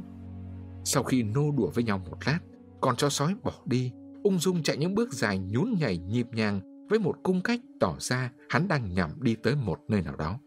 Hắn lại tỏ ý với bác là hắn muốn bác cùng đến nơi đó với hắn và chúng chạy bên nhau trong bóng tối lờ mờ ngược suốt theo lòng suối đi vào hẻm núi nơi con suối chảy ra và vượt qua đường phân thủy hoang vắng nơi con suối bắt nguồn. Qua sườn dốc bên kia đường phân thủy, chúng tụ xuống một vùng bằng phẳng có những dải rừng lớn và nhiều khe suối. Và cứ thế, chạy miết chạy qua các dải rừng hết giờ này sang giờ khác. Mặt trời lên cao và khí trời ấm dần. Bác vui sướng như ngây như dại. Nó biết thế là cuối cùng nó đã đáp lại tiếng gọi. Nó đang chạy bên cạnh kẻ nhem ruột thịt trốn núi rừng. Về phía chắc chắn là nơi xuất xứ của tiếng gọi. Nhưng ký ức tự thuở cổ xưa đang kéo về phía nó nhanh chóng và lòng nó đang náo nức với những ký ức ấy. Cũng giống như trước đây, nó đã từng thấy lòng náo nức trước những điều thực tại mà chính các ký ức xa xưa ấy là cái bóng lồng theo. Nó đã sống những giây phút như thế này thuở trước, đâu đó trong cái thế giới kia mà nó đang lờ mờ hồi tưởng lại. Và giờ đây, nó lại được sống những giây phút như vậy, tự do chạy thanh thanh giữa gói thiên nhiên khoáng đãng. Dưới chân là mặt đất còn tinh khôi nguyên vẹn, và trên đầu là bầu trời rộng mở bao la. Chúng dừng lại bên một dòng suối dốc rách chảy để uống nước. Và khi dừng lại, bác sực nhớ tới John Thornton. Nó ngồi xuống tại chỗ, con sói tiếp tục đi tới trước, đi về phía chắc chắn là nơi xuất xứ của tiếng gọi, rồi lại quay về phía bắc, hít mũi phía bắc và làm những động tác như để khuyến khích bắc. Nhưng bắc quay đằng sau và từ từ lưu trở về theo lối cũ. Trong gần một tiếng đồng hồ, con chó hoang anh em chạy lui bên cạnh bắc, vừa chạy vừa khẽ khẽ kêu ư ử. Rồi hắn ngồi xuống hếch mõm lên trời, chu lên một tiếng dài. Tiếng chu sao mà thê thảm. Bắc cứ tiếp tục mải miết chạy trở về không quay lại. Nó nghe tiếng hú kia mỗi lúc một nhỏ dần, nhỏ dần, rồi mất hút ở phía xa xa. John Thornton đang ăn bữa tối, thì bác lao vào khu trại và nhảy sổ vào anh trong một cơn lốc thương yêu như điên như dại. Đẩy anh lật nhào, trèo lên người anh, liếm mặt anh, ngoạm lấy bàn tay anh, chơi cái trò ông tướng ngốc như John Thornton thường mệnh danh cho lối biểu thị ấy. Còn Thornton thì ôm lấy nó, lắc đảo tới đảo lui và rủa yêu nó. Trong suốt hai ngày đêm, bác không rời khu trại đến nửa bước, không hề để John Thornton rời khỏi tầm mắt của nó. Nó cuốn quýt quanh anh trong khi anh làm việc, chăm chú quan sát anh khi anh ăn, đưa mắt trông theo anh khi anh chui vào chăn đi ngủ và chờ đón nhìn anh buổi sáng thức dậy từ trong chăn chui ra. Nhưng sau hai ngày ấy, tiếng gọi trong rừng sâu lại bắt đầu vang lên thúc giục khẩn thiết hơn bao giờ hết. Bác lại bồn chồn trở lại, đầu óc lại tư tưởng đến hình ảnh con chó hoang anh em, đến vùng đất tươi đẹp đầy sức quyến rũ bên kia đường phân thủy, và đến cái buổi chạy sóng đôi bên nhau qua những dải rừng rộng lớn. Thế là lần nữa, nó lại lao vào rừng, lang thang hết nơi này đến nơi khác. Nhưng kẻ nhem trốn hoang dã đã không trở lại với nó nữa. Và mặc dù có chú ý lắng tai nghe suốt nhiều đêm dài thao thức, tiếng hú não nùng kia không còn bao giờ cất lên trở lại. Nó bắt đầu ngủ đêm ngoài rừng và có khi đến mấy ngày liền nó bỏ đi khỏi khu trại. Một lần, nó vượt qua đường phân thủy ở đầu nguồn nước và chạy xuống vùng đất có nhiều cây to và nhiều khe suối. Tại đó, nó lang thang trong suốt một tuần để tìm kiếm dấu vết của kẻ nhem nơi hoang dã, nhưng vô vọng. Nó vừa đi vừa săn mồi để ăn, và trên đường nay đây mai đó, nó khoan thai chạy những bước dài nhún nhảy, nhịp nhàng, hình như không bao giờ biết mệt. Nó săn bắt cá hồi trong một dòng suối rộng đang trút ra đâu đây nơi biển cả, và cạnh dòng suối này nó giết chết một con gấu đen to lớn. Con gấu này cũng đang bắt cá như nó, bị muỗi xuống lại đốt mụ cả mắt, và giữa lúc này thì bị bắt tấn công. Gấu ta đã gầm thét dữ dội, phóng qua rừng rậm bỏ chạy, nom thật khủng khiếp nhưng hoàn toàn bất lực. Mặc dù vậy, cuộc chiến đấu cũng khá gay go và trận đánh quyết liệt này đã khơi dậy hết những tàn dư tiềm tàng cuối cùng của tính hung dữ chuyển lại bên trong Bắc. Và hai ngày sau, khi Bắc trở lại bên con vật nó đã giết chết, nhìn thấy khoảng chúng con trồn gu lô đang tranh giành nhau ăn xác con mồi. Nó đã xông vào đánh lũ trồn chạy tan tác, bỏ lại hai con gục xuống đấy, không còn biết bao giờ tranh giành gì nữa. Tính thèm khát máu tươi đã trỗi dậy bên trong Bắc mạnh hơn bao giờ hết. Nó đã thành một kẻ chuyên giết chóc con vật săn mồi, sống bằng thịt những con vật đang đi lẻ loi và cô thế. Nhờ ở chính sức mạnh và sự dũng cảm của bản thân mình, tồn tại oanh liệt bằng chiến thắng trong một môi trường cừu địch mà ở đó chỉ có kẻ mạnh mới tồn tại. Do tất cả những điều ấy, trong lòng nó phát sinh ra một niềm kiêu hãnh lớn lao về bản thân mình. Niềm kiêu hãnh này truyền lan như một sự nhiễm lây sang phần vật chất của cơ thể nó. Niềm kiêu hãnh ấy tự phô bày trong mọi động tác của nó, thể hiện rõ ràng trong lối vận động của từng cơ bắp, diễn đạt minh bạch như lời nói trong cung cách đi đứng của nó, đã làm cho bộ lông dày lộng lẫy của nó như có phần thêm lộng lẫy. Nếu không có mấy đốm nâu lạc lõng ở mõm nó và phía trên đôi mắt, và cái vệt lông trắng chạy dọc ở chính giữa ức nó, thì người ta rất có thể nhầm tưởng nó là một con chó sói khổng lồ, lớn hơn cả con to nhất của dòng họ nhà sói. Nó kế thừa được cái vóc và trọng lượng của bố nó thuộc nòi xanh na, nhưng chính là mẹ nó thuộc nòi chó săn cừu đã di chuyển lại cái hình dạng cho tầm vóc ấy và trọng lượng ấy. Mõm nó là cái mõm dài của nòi sói, chỉ khác là nó lớn hơn mõm của bất kỳ con chó sói nào. Và cái đầu của nó đích thị là hình dạng của một cái đầu chó sói phóng đại. Cái khôn danh của nó là cái khôn danh của loài sói, một thứ khôn danh man dợ. Cái thông minh của nó là thông minh của nòi xanh na Và tất cả những cái đó, cộng với kinh nghiệm đã thu lượm được trong trường đời hung bạo nhất, đã biến nó thành một sinh vật cũng ghê gớm như bất cứ thứ sinh vật nào lang thang giữa nơi hoang dã. Là một nòi ăn thịt, ngày ngày sống bằng thịt ăn sống nuốt tươi ngay khi săn bắt được. Bác đang trong thời kỳ phát triển rực rỡ nhất, ở ngọn chiều cao của cuộc đời mình, chạm trề sức mạnh và khí thế. Mỗi khi John Thornton lướt bàn tay vuốt ve dọc sống lưng nó, thì từng sợi lông đã tích đầy từ điện bị chạm vào liền phóng điện phát ra những tiếng lách tách nhỏ theo bàn tay vút tới. Mỗi một bộ phận, từ bộ não đến cơ thể, từ mô thần kinh đến thớ thịt, đều được làm cho thích ứng với độ nhạy bén cao nhất. Và giữa tất cả các bộ phận ấy có một sự cân bằng và điều chỉnh cho ăn ý đến mức hoàn hảo. Khi bắt gặp một cảnh tượng, tiếng động hoặc sự việc gì đòi hỏi phải phản ứng, nó lập tức phản ứng nhanh như chớp. Để chống lại một cuộc tấn công hoặc để tấn công một con chó Eskimo bật nhảy nhanh là thế, vậy mà Bắc còn bật nhảy nhanh gấp đôi.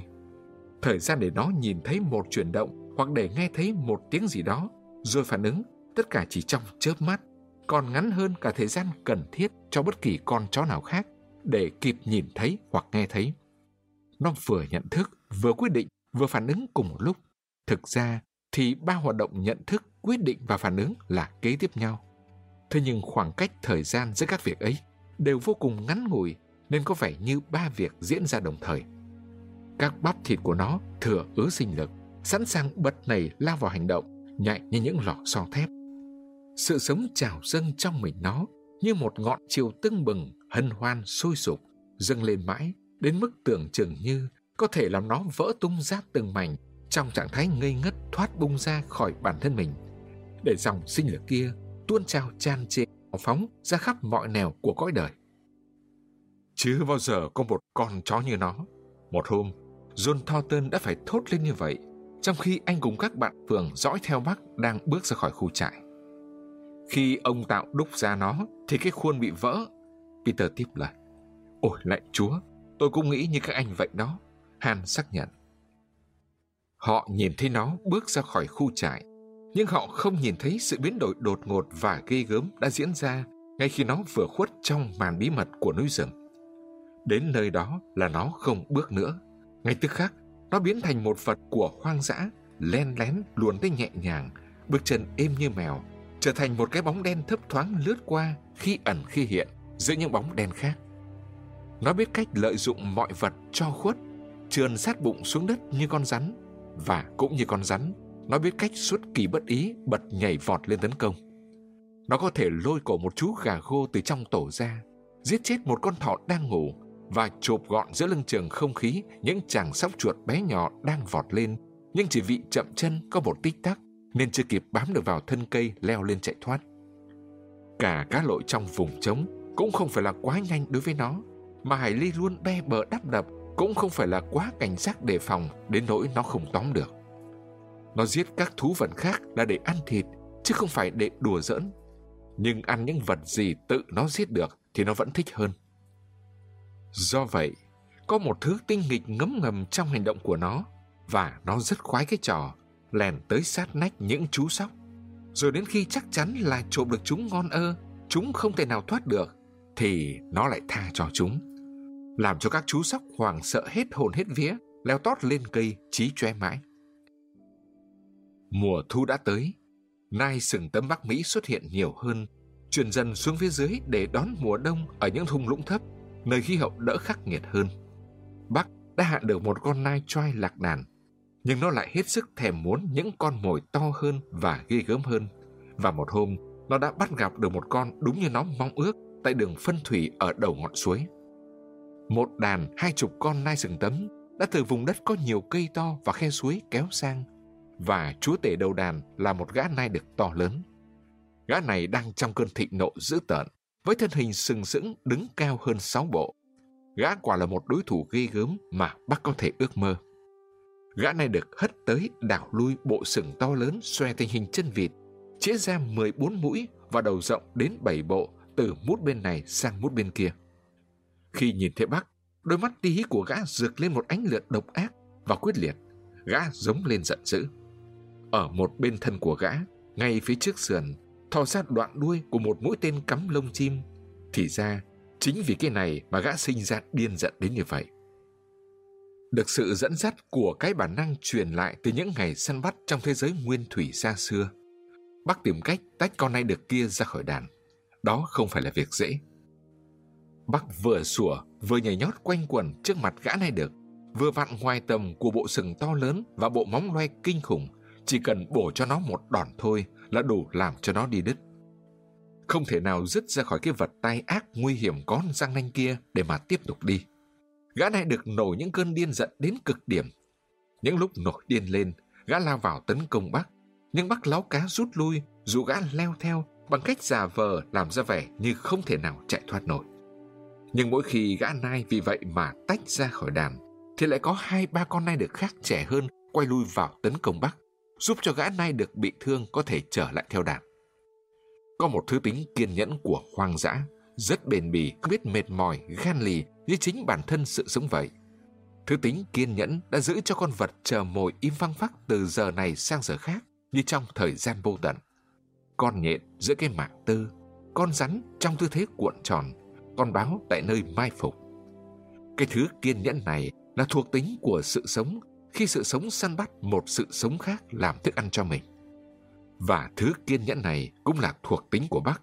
Khi Bắc bám giết bên sườn nàn nai, cản trở làm chậm cuộc hành quân của chúng, chọc tức những con nai được trẻ, quấy rầy những con nai cái với lũ nai choai choai léo đẽo theo sau, làm cho gã nai được bị thương kia phát điên lên trong cơn thịnh nộ bất lực.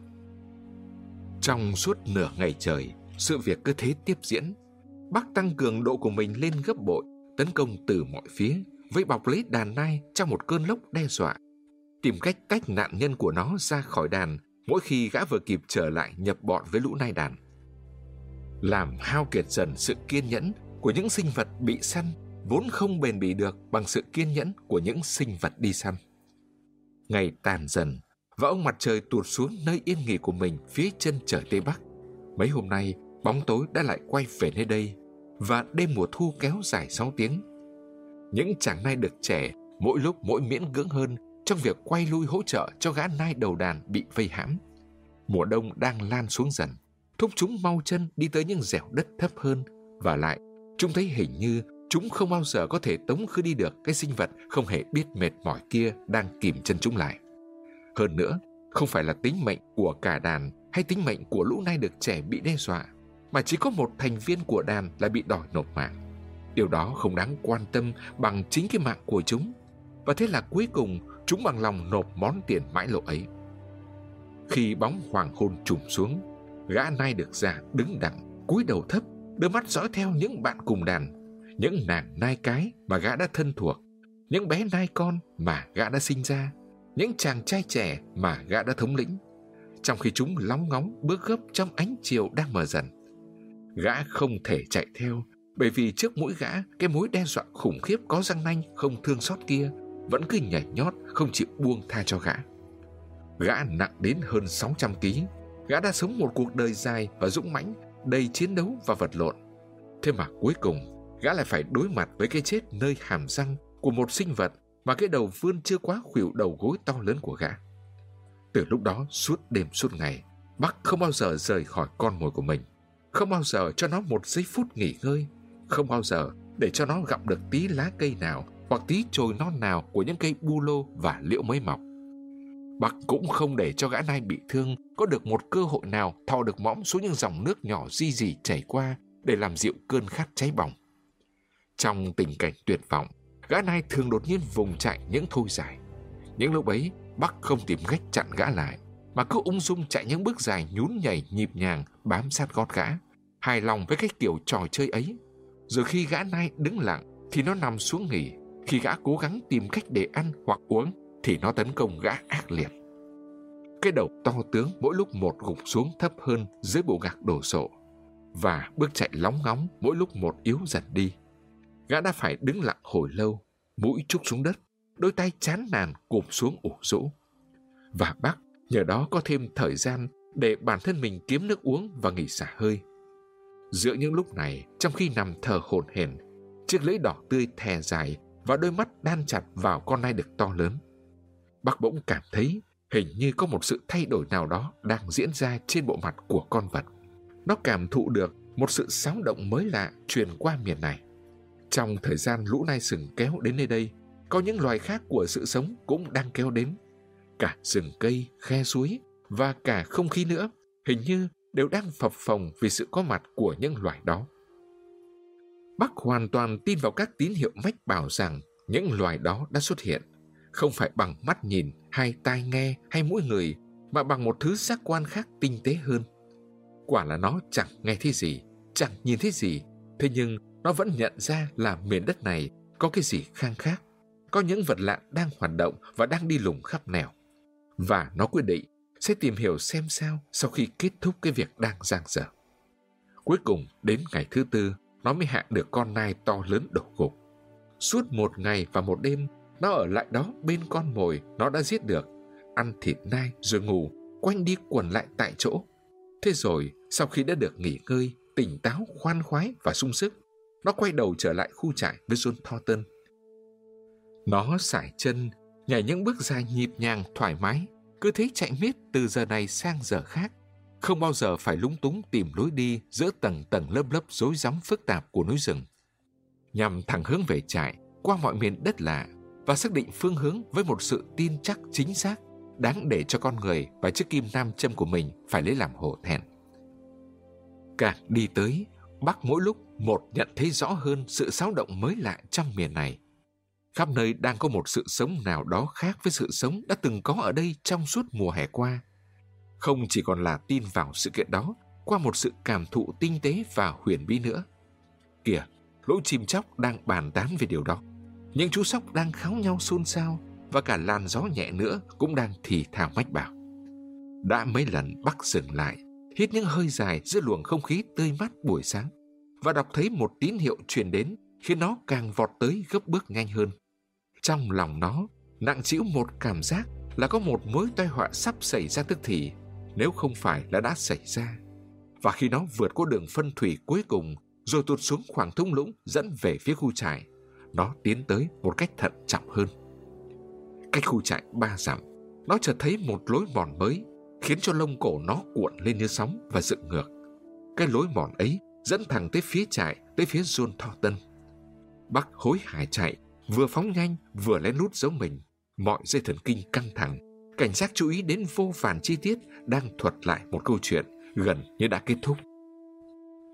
Giác quan của mũi nó tường thuật cho nó một bước đi qua của cái sự sống mới lạ mà nó đang bám đuổi theo sát gót. Nó để ý thấy chim chóc đã vắng teo, những chú sóc đã lẩn trốn đi đâu cả. Nó chỉ thấy có mỗi một chú, một chú sóc xám mượt mà, nằm bẹp dí dán mình vào một cành cây khô cũng màu xám. Trông chú như là một phần của cành cây ấy, như một cái bướu gỗ nhô lên trên thân gỗ. Trong khi bác lướt tới âm thầm như một cái bóng, mũi nó bỗng nhiên như bị giật mạnh sang một bên, như thể có một lực thực sự nào đó tách chộp lấy và kéo sang. Nó vội bám theo cái mùi mà nó vừa đánh hơi thấy, lần vào một bụi rậm và nhìn thấy Nick. Nick đã chết sau khi lết được vào đó, xác nằm nghiêng. Một mũi tên xuyên qua thòi cả đầu và đoạn đuôi cắm lông chim ra hai bên mình nó. Chạy thêm độ được khoảng 100 mã, bác bắt gặp một trong những con chó kéo xe mà Thâu Tơn đã mua ở Đao Sơn. Con chó này đang vật vã trong cơn dẫy chết ngay trên vệt đường mòn. Bác chạy vòng qua bên nó không dừng lại. Từ phía khu trại, vang đến tiếng lao sao của nhiều giọng người khi trầm khi bồng trong một điệu hát đều ê a. Trượt lên phía trước đến rìa bãi trống, bác chợt thấy Han nằm sấp mặt xuống đất, trên mình tua tủa những mũi tên trông như con chim. Ngay lập tức, bác đào mắt về phía vốn có chiếc lán làm bằng cành bách và thốt nhìn một cảnh tượng khiến cho lông cổ và vai nó bật thẳng lên dựng đứng. Một cơn điên giận không thể nén nổi bùng lên trong đầu nó. Nó gầm lên một tiếng hung tợn và khủng khiếp mà bản thân không hay biết là mình đã để bật ra tiếng gầm như vậy. Đây là lần cuối cùng trong đời nó, đã để cho xúc cảm lấn át mất khôn danh và lý trí. Chính vì lòng thương yêu nồng cháy của nó đối với John Thornton nên nó không tự chủ nổi. Bọn người da đỏ thuộc bộ tộc IH đang nhảy múa quanh đống đổ nát của chiếc lán làm bằng cành bách. Bỗng nghe một tiếng giống ghê rợn và nhìn thấy một con vật đâm bổ vào chúng, một loại thú vật chúng chưa từng nhìn thấy bao giờ. Đó là Bắc, một luồng báo tố giận dữ biểu hiện thành sự sống lao mình vào chúng trong một cơn cuồng loạn chỉ quyết hủy diệt. Nó nhảy sổ đến vào một tên mà nó thấy là nổi bật nhất. Đó chính là thủ lĩnh của đám người IH. Cắn rách toan cổ họng y cho đến khi máu ủng ục tuôn ra như suối từ mạch máu cổ bị xé nát. Bắc không dừng lại để tiếp tục nhai xé tên này nữa, mà cứ vọt tới, vừa phóng qua vừa cắn xé. Thêm một bước nữa là xé rách toang họng một tên thứ hai. Không có gì chống lại được nó, nó cứ thế nhào lộn ngay giữa bọn chúng, cắn toạc, xé nát, hủy diệt, chuyển động vun vụt, khủng khiếp, bất chấp những mũi tên mà chúng bắn loạn xạ vào nó. Thực tế là vì những động tác của Bắc nhanh đến mức không thể lường được và vì bọn người da đỏ dồn đống lại túm tụm với nhau rối bời cả lên nên những mũi tên chúng phóng ra đều bắn cả vào người nhau và một ngọn giáo trong tay một gã trai trẻ nhằm phóng vào Bắc trong khi Bắc đang lao giữa không trung lại cắm phẩm vào ngực một tên khác mũi giáo đâm mạnh đến nỗi nó xuyên hẳn qua thỏi ra sau lưng tên kia thế là bọn người IH rú lên khiếp đảm kinh hoàng tháo chạy vào rừng vừa chạy vừa kêu ầm lên là hung thần hiện hình. Và quả thực, Bắc là quỷ giữ hiện thân, điên giận bám sát gót chúng và quật ngã chúng như quật ngã hươu nai trong khi chúng chạy bán sống bán chết qua giữa rừng cây. Thật là một ngày thảm khốc đối với bọn người IH. Chúng bỏ chạy tan tác ra khắp nơi trong miền. Mãi đến một tuần sau, bọn sống sót mới tập hợp lại được trong một thung lũng thấp hơn và điểm xem ai còn ai mất. Còn Bắc, sau khi truy đuổi đến chán chê mệt mỏi, nó quay trở về khu trại tiêu điều hoang vắng. Nó tìm thấy xác Peter bị giết ngay trong giây phút bất ngờ đầu tiên giữa lúc anh còn nằm chăm chăm. Dấu vết của cuộc vật lộn tuyệt vọng của Thornton còn in rành rành trên mặt đất và Bắc đánh hơi theo từng chi tiết của cuộc vật lộn ấy cho đến tận mép một cái ao sâu. Ven bờ ao là xác của Skid, đầu và hai chân trước chúi ngập trong nước trung thành với chủ cho đến phút cuối cùng. Chính trong cái ao này đây là nước lây bùn và vẩn đục vì đất gột ra từ các máng đáy vàng chắc chắn đang che kín cái mà nó chứa đựng. Và chính nó chứa đựng John Thornton không sai. Bởi vì bác đánh hơi theo vết của anh đến tận mặt nước này và đến đây là hết, không còn một dấu vết nào từ đây đi ra chỗ khác nữa. Suốt ngày, bác ủ ê thẫn thờ bên bờ ao hoặc bồn chồn đi lang thang quanh quẩn giữa khu trại. Cái chết, một sự ngừng cử động, một sự mất đi khỏi cuộc sống của vật đang sống. bác biết như vậy, và bác biết là John Thornton đã chết. Cái chết đó để lại một nỗi trống trải lớn trong lòng nó, phần nào giống như cơn đói, nhưng là một nỗi trống trải gây đau đớn, đau đớn mãi, mà thức ăn nuốt vào bao nhiêu cũng không lấp kín được. Đôi lúc, khi nó dừng lại lặng ngắm những xác chết của bọn người IH, nó quên được nỗi đau đớn đi.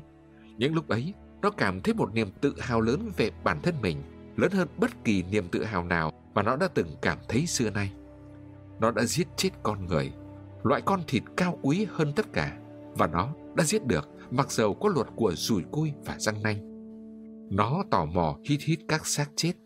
Chúng chết sao mà dễ dàng thế? Giết một con chó Eskimo còn khó hơn là giết chúng. Chúng chẳng xứng là đối thủ của Bắc tí nào nếu không có những mũi tên, mũi giáo, rùi cui của chúng. Từ nay trở đi, nó sẽ không sợ gì chúng nữa, trừ khi chúng cầm trong tay những mũi tên, những ngọn giáo, những rùi cui. Màn đêm buông xuống, một mặt trăng tròn vành vạnh nhô cao vượt khỏi vòng cây lên giữa bầu trời. Ánh trăng trải dần xuống, cho đến khi mặt đất chan hòa một ánh bạc ma quái. Cùng với bóng đêm vừa đến, trong khi quanh quẩn thẫn thờ đau buồn cạnh bờ ao, bác bỗng nhận thấy một sự sóng động khác của sự sống mới lại trong rừng, khác với sự sóng động của bọn người IH. Nó đứng dậy, lắng nghe và đánh hơi. Từ xa văng vẳng vọng lại một tiếng kêu lanh lành, rồi một loạt tiếng kêu cũng lanh lành như vậy đồng thanh nổi theo.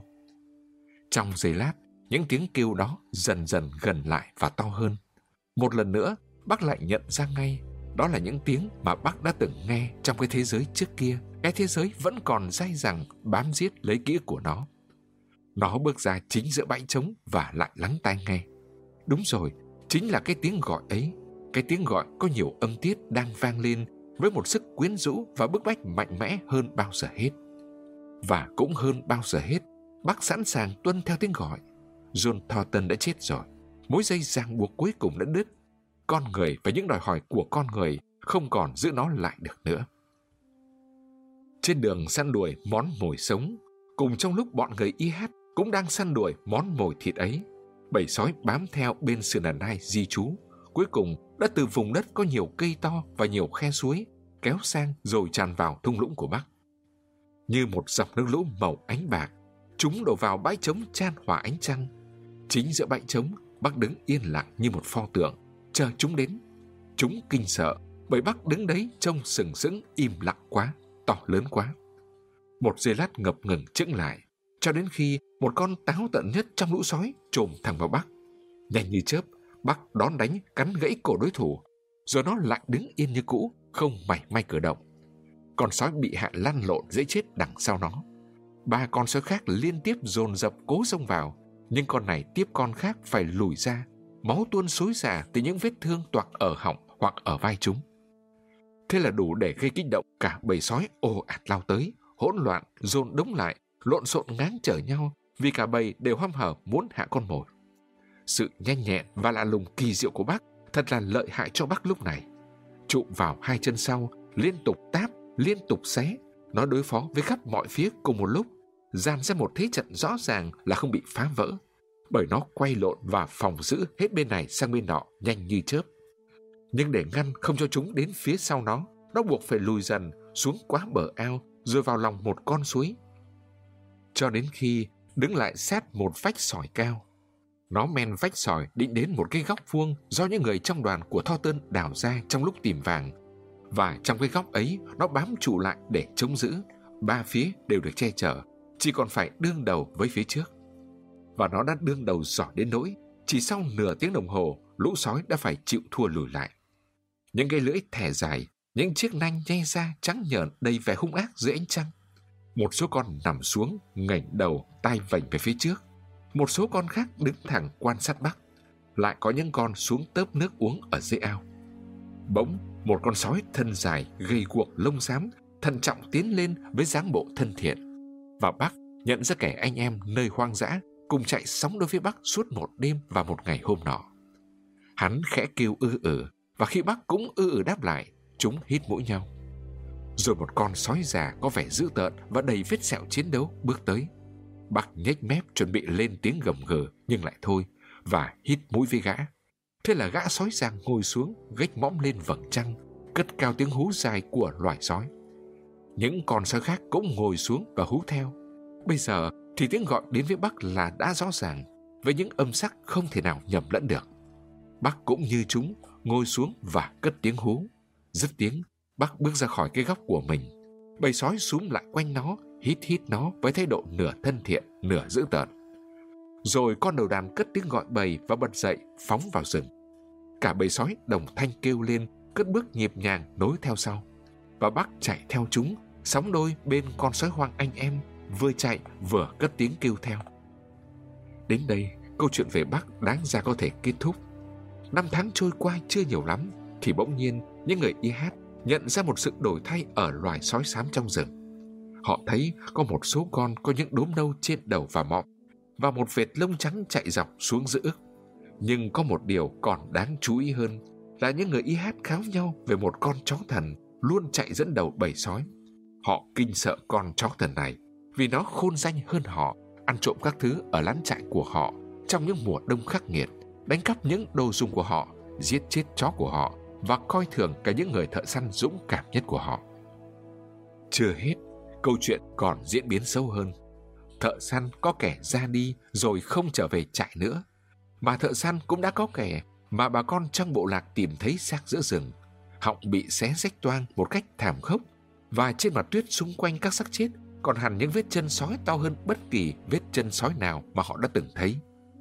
Mỗi độ thu về, những người y hát bám theo bước chân di trú của đàn nai. Chỉ có cái thung lũng nọ là họ không dám bén mảng tới. Và đàn bà có kẻ đã mặt ủ mày trao khi quanh bếp lửa. Người ta truyền miệng về sự thể làm sao mà hung thần đã chọn cái thung lũng kia làm nơi trú ngụ. Tuy nhiên vào những ngày hè, vẫn có một kẻ đến thăm cái thung lũng ấy mà người y hát không hay biết. Đó là một gã sói to lớn, khoác bộ áo lông đẹp lộng lẫy, trông gã giống mà lại cũng không giống tất cả những con sói khác. Gã đi một mình từ vùng đất tươi đẹp có nhiều cây to sang đây rồi chạy xuống một cái bãi trống ở giữa rừng. Nơi đây có một dòng suối màu vàng chảy ra từ những chiếc túi da nai đã mục nát rồi biến hút vào lòng đất. Cỏ dài mọc đan qua và rêu xanh lan đầy che kín màu vàng của nó khuất dưới ánh mặt trời. Và nơi đây, gã trầm ngâm đứng lặng hồi lâu rồi rú lên một tiếng hú dài và thảm thiết trước khi gã ra đi. Nhưng không phải bao giờ gã cũng đi một mình. Khi những đêm đông dài kéo về và lũ sói bám theo mồi thịt xuống những thung lũng thấp, người ta có thể nhìn thấy gã chạy dẫn đầu bầy dưới ánh trăng nhợt nhạt hoặc trong ánh cực quang mờ ảo, nhảy những bước dài phi thường vượt hẳn bạn cùng bầy. Từ cổ họng to lớn của gã, phát ra âm thanh vang dội khi gã hát lên một bài ca của thế giới hoang sơ bài ca của bầy sói.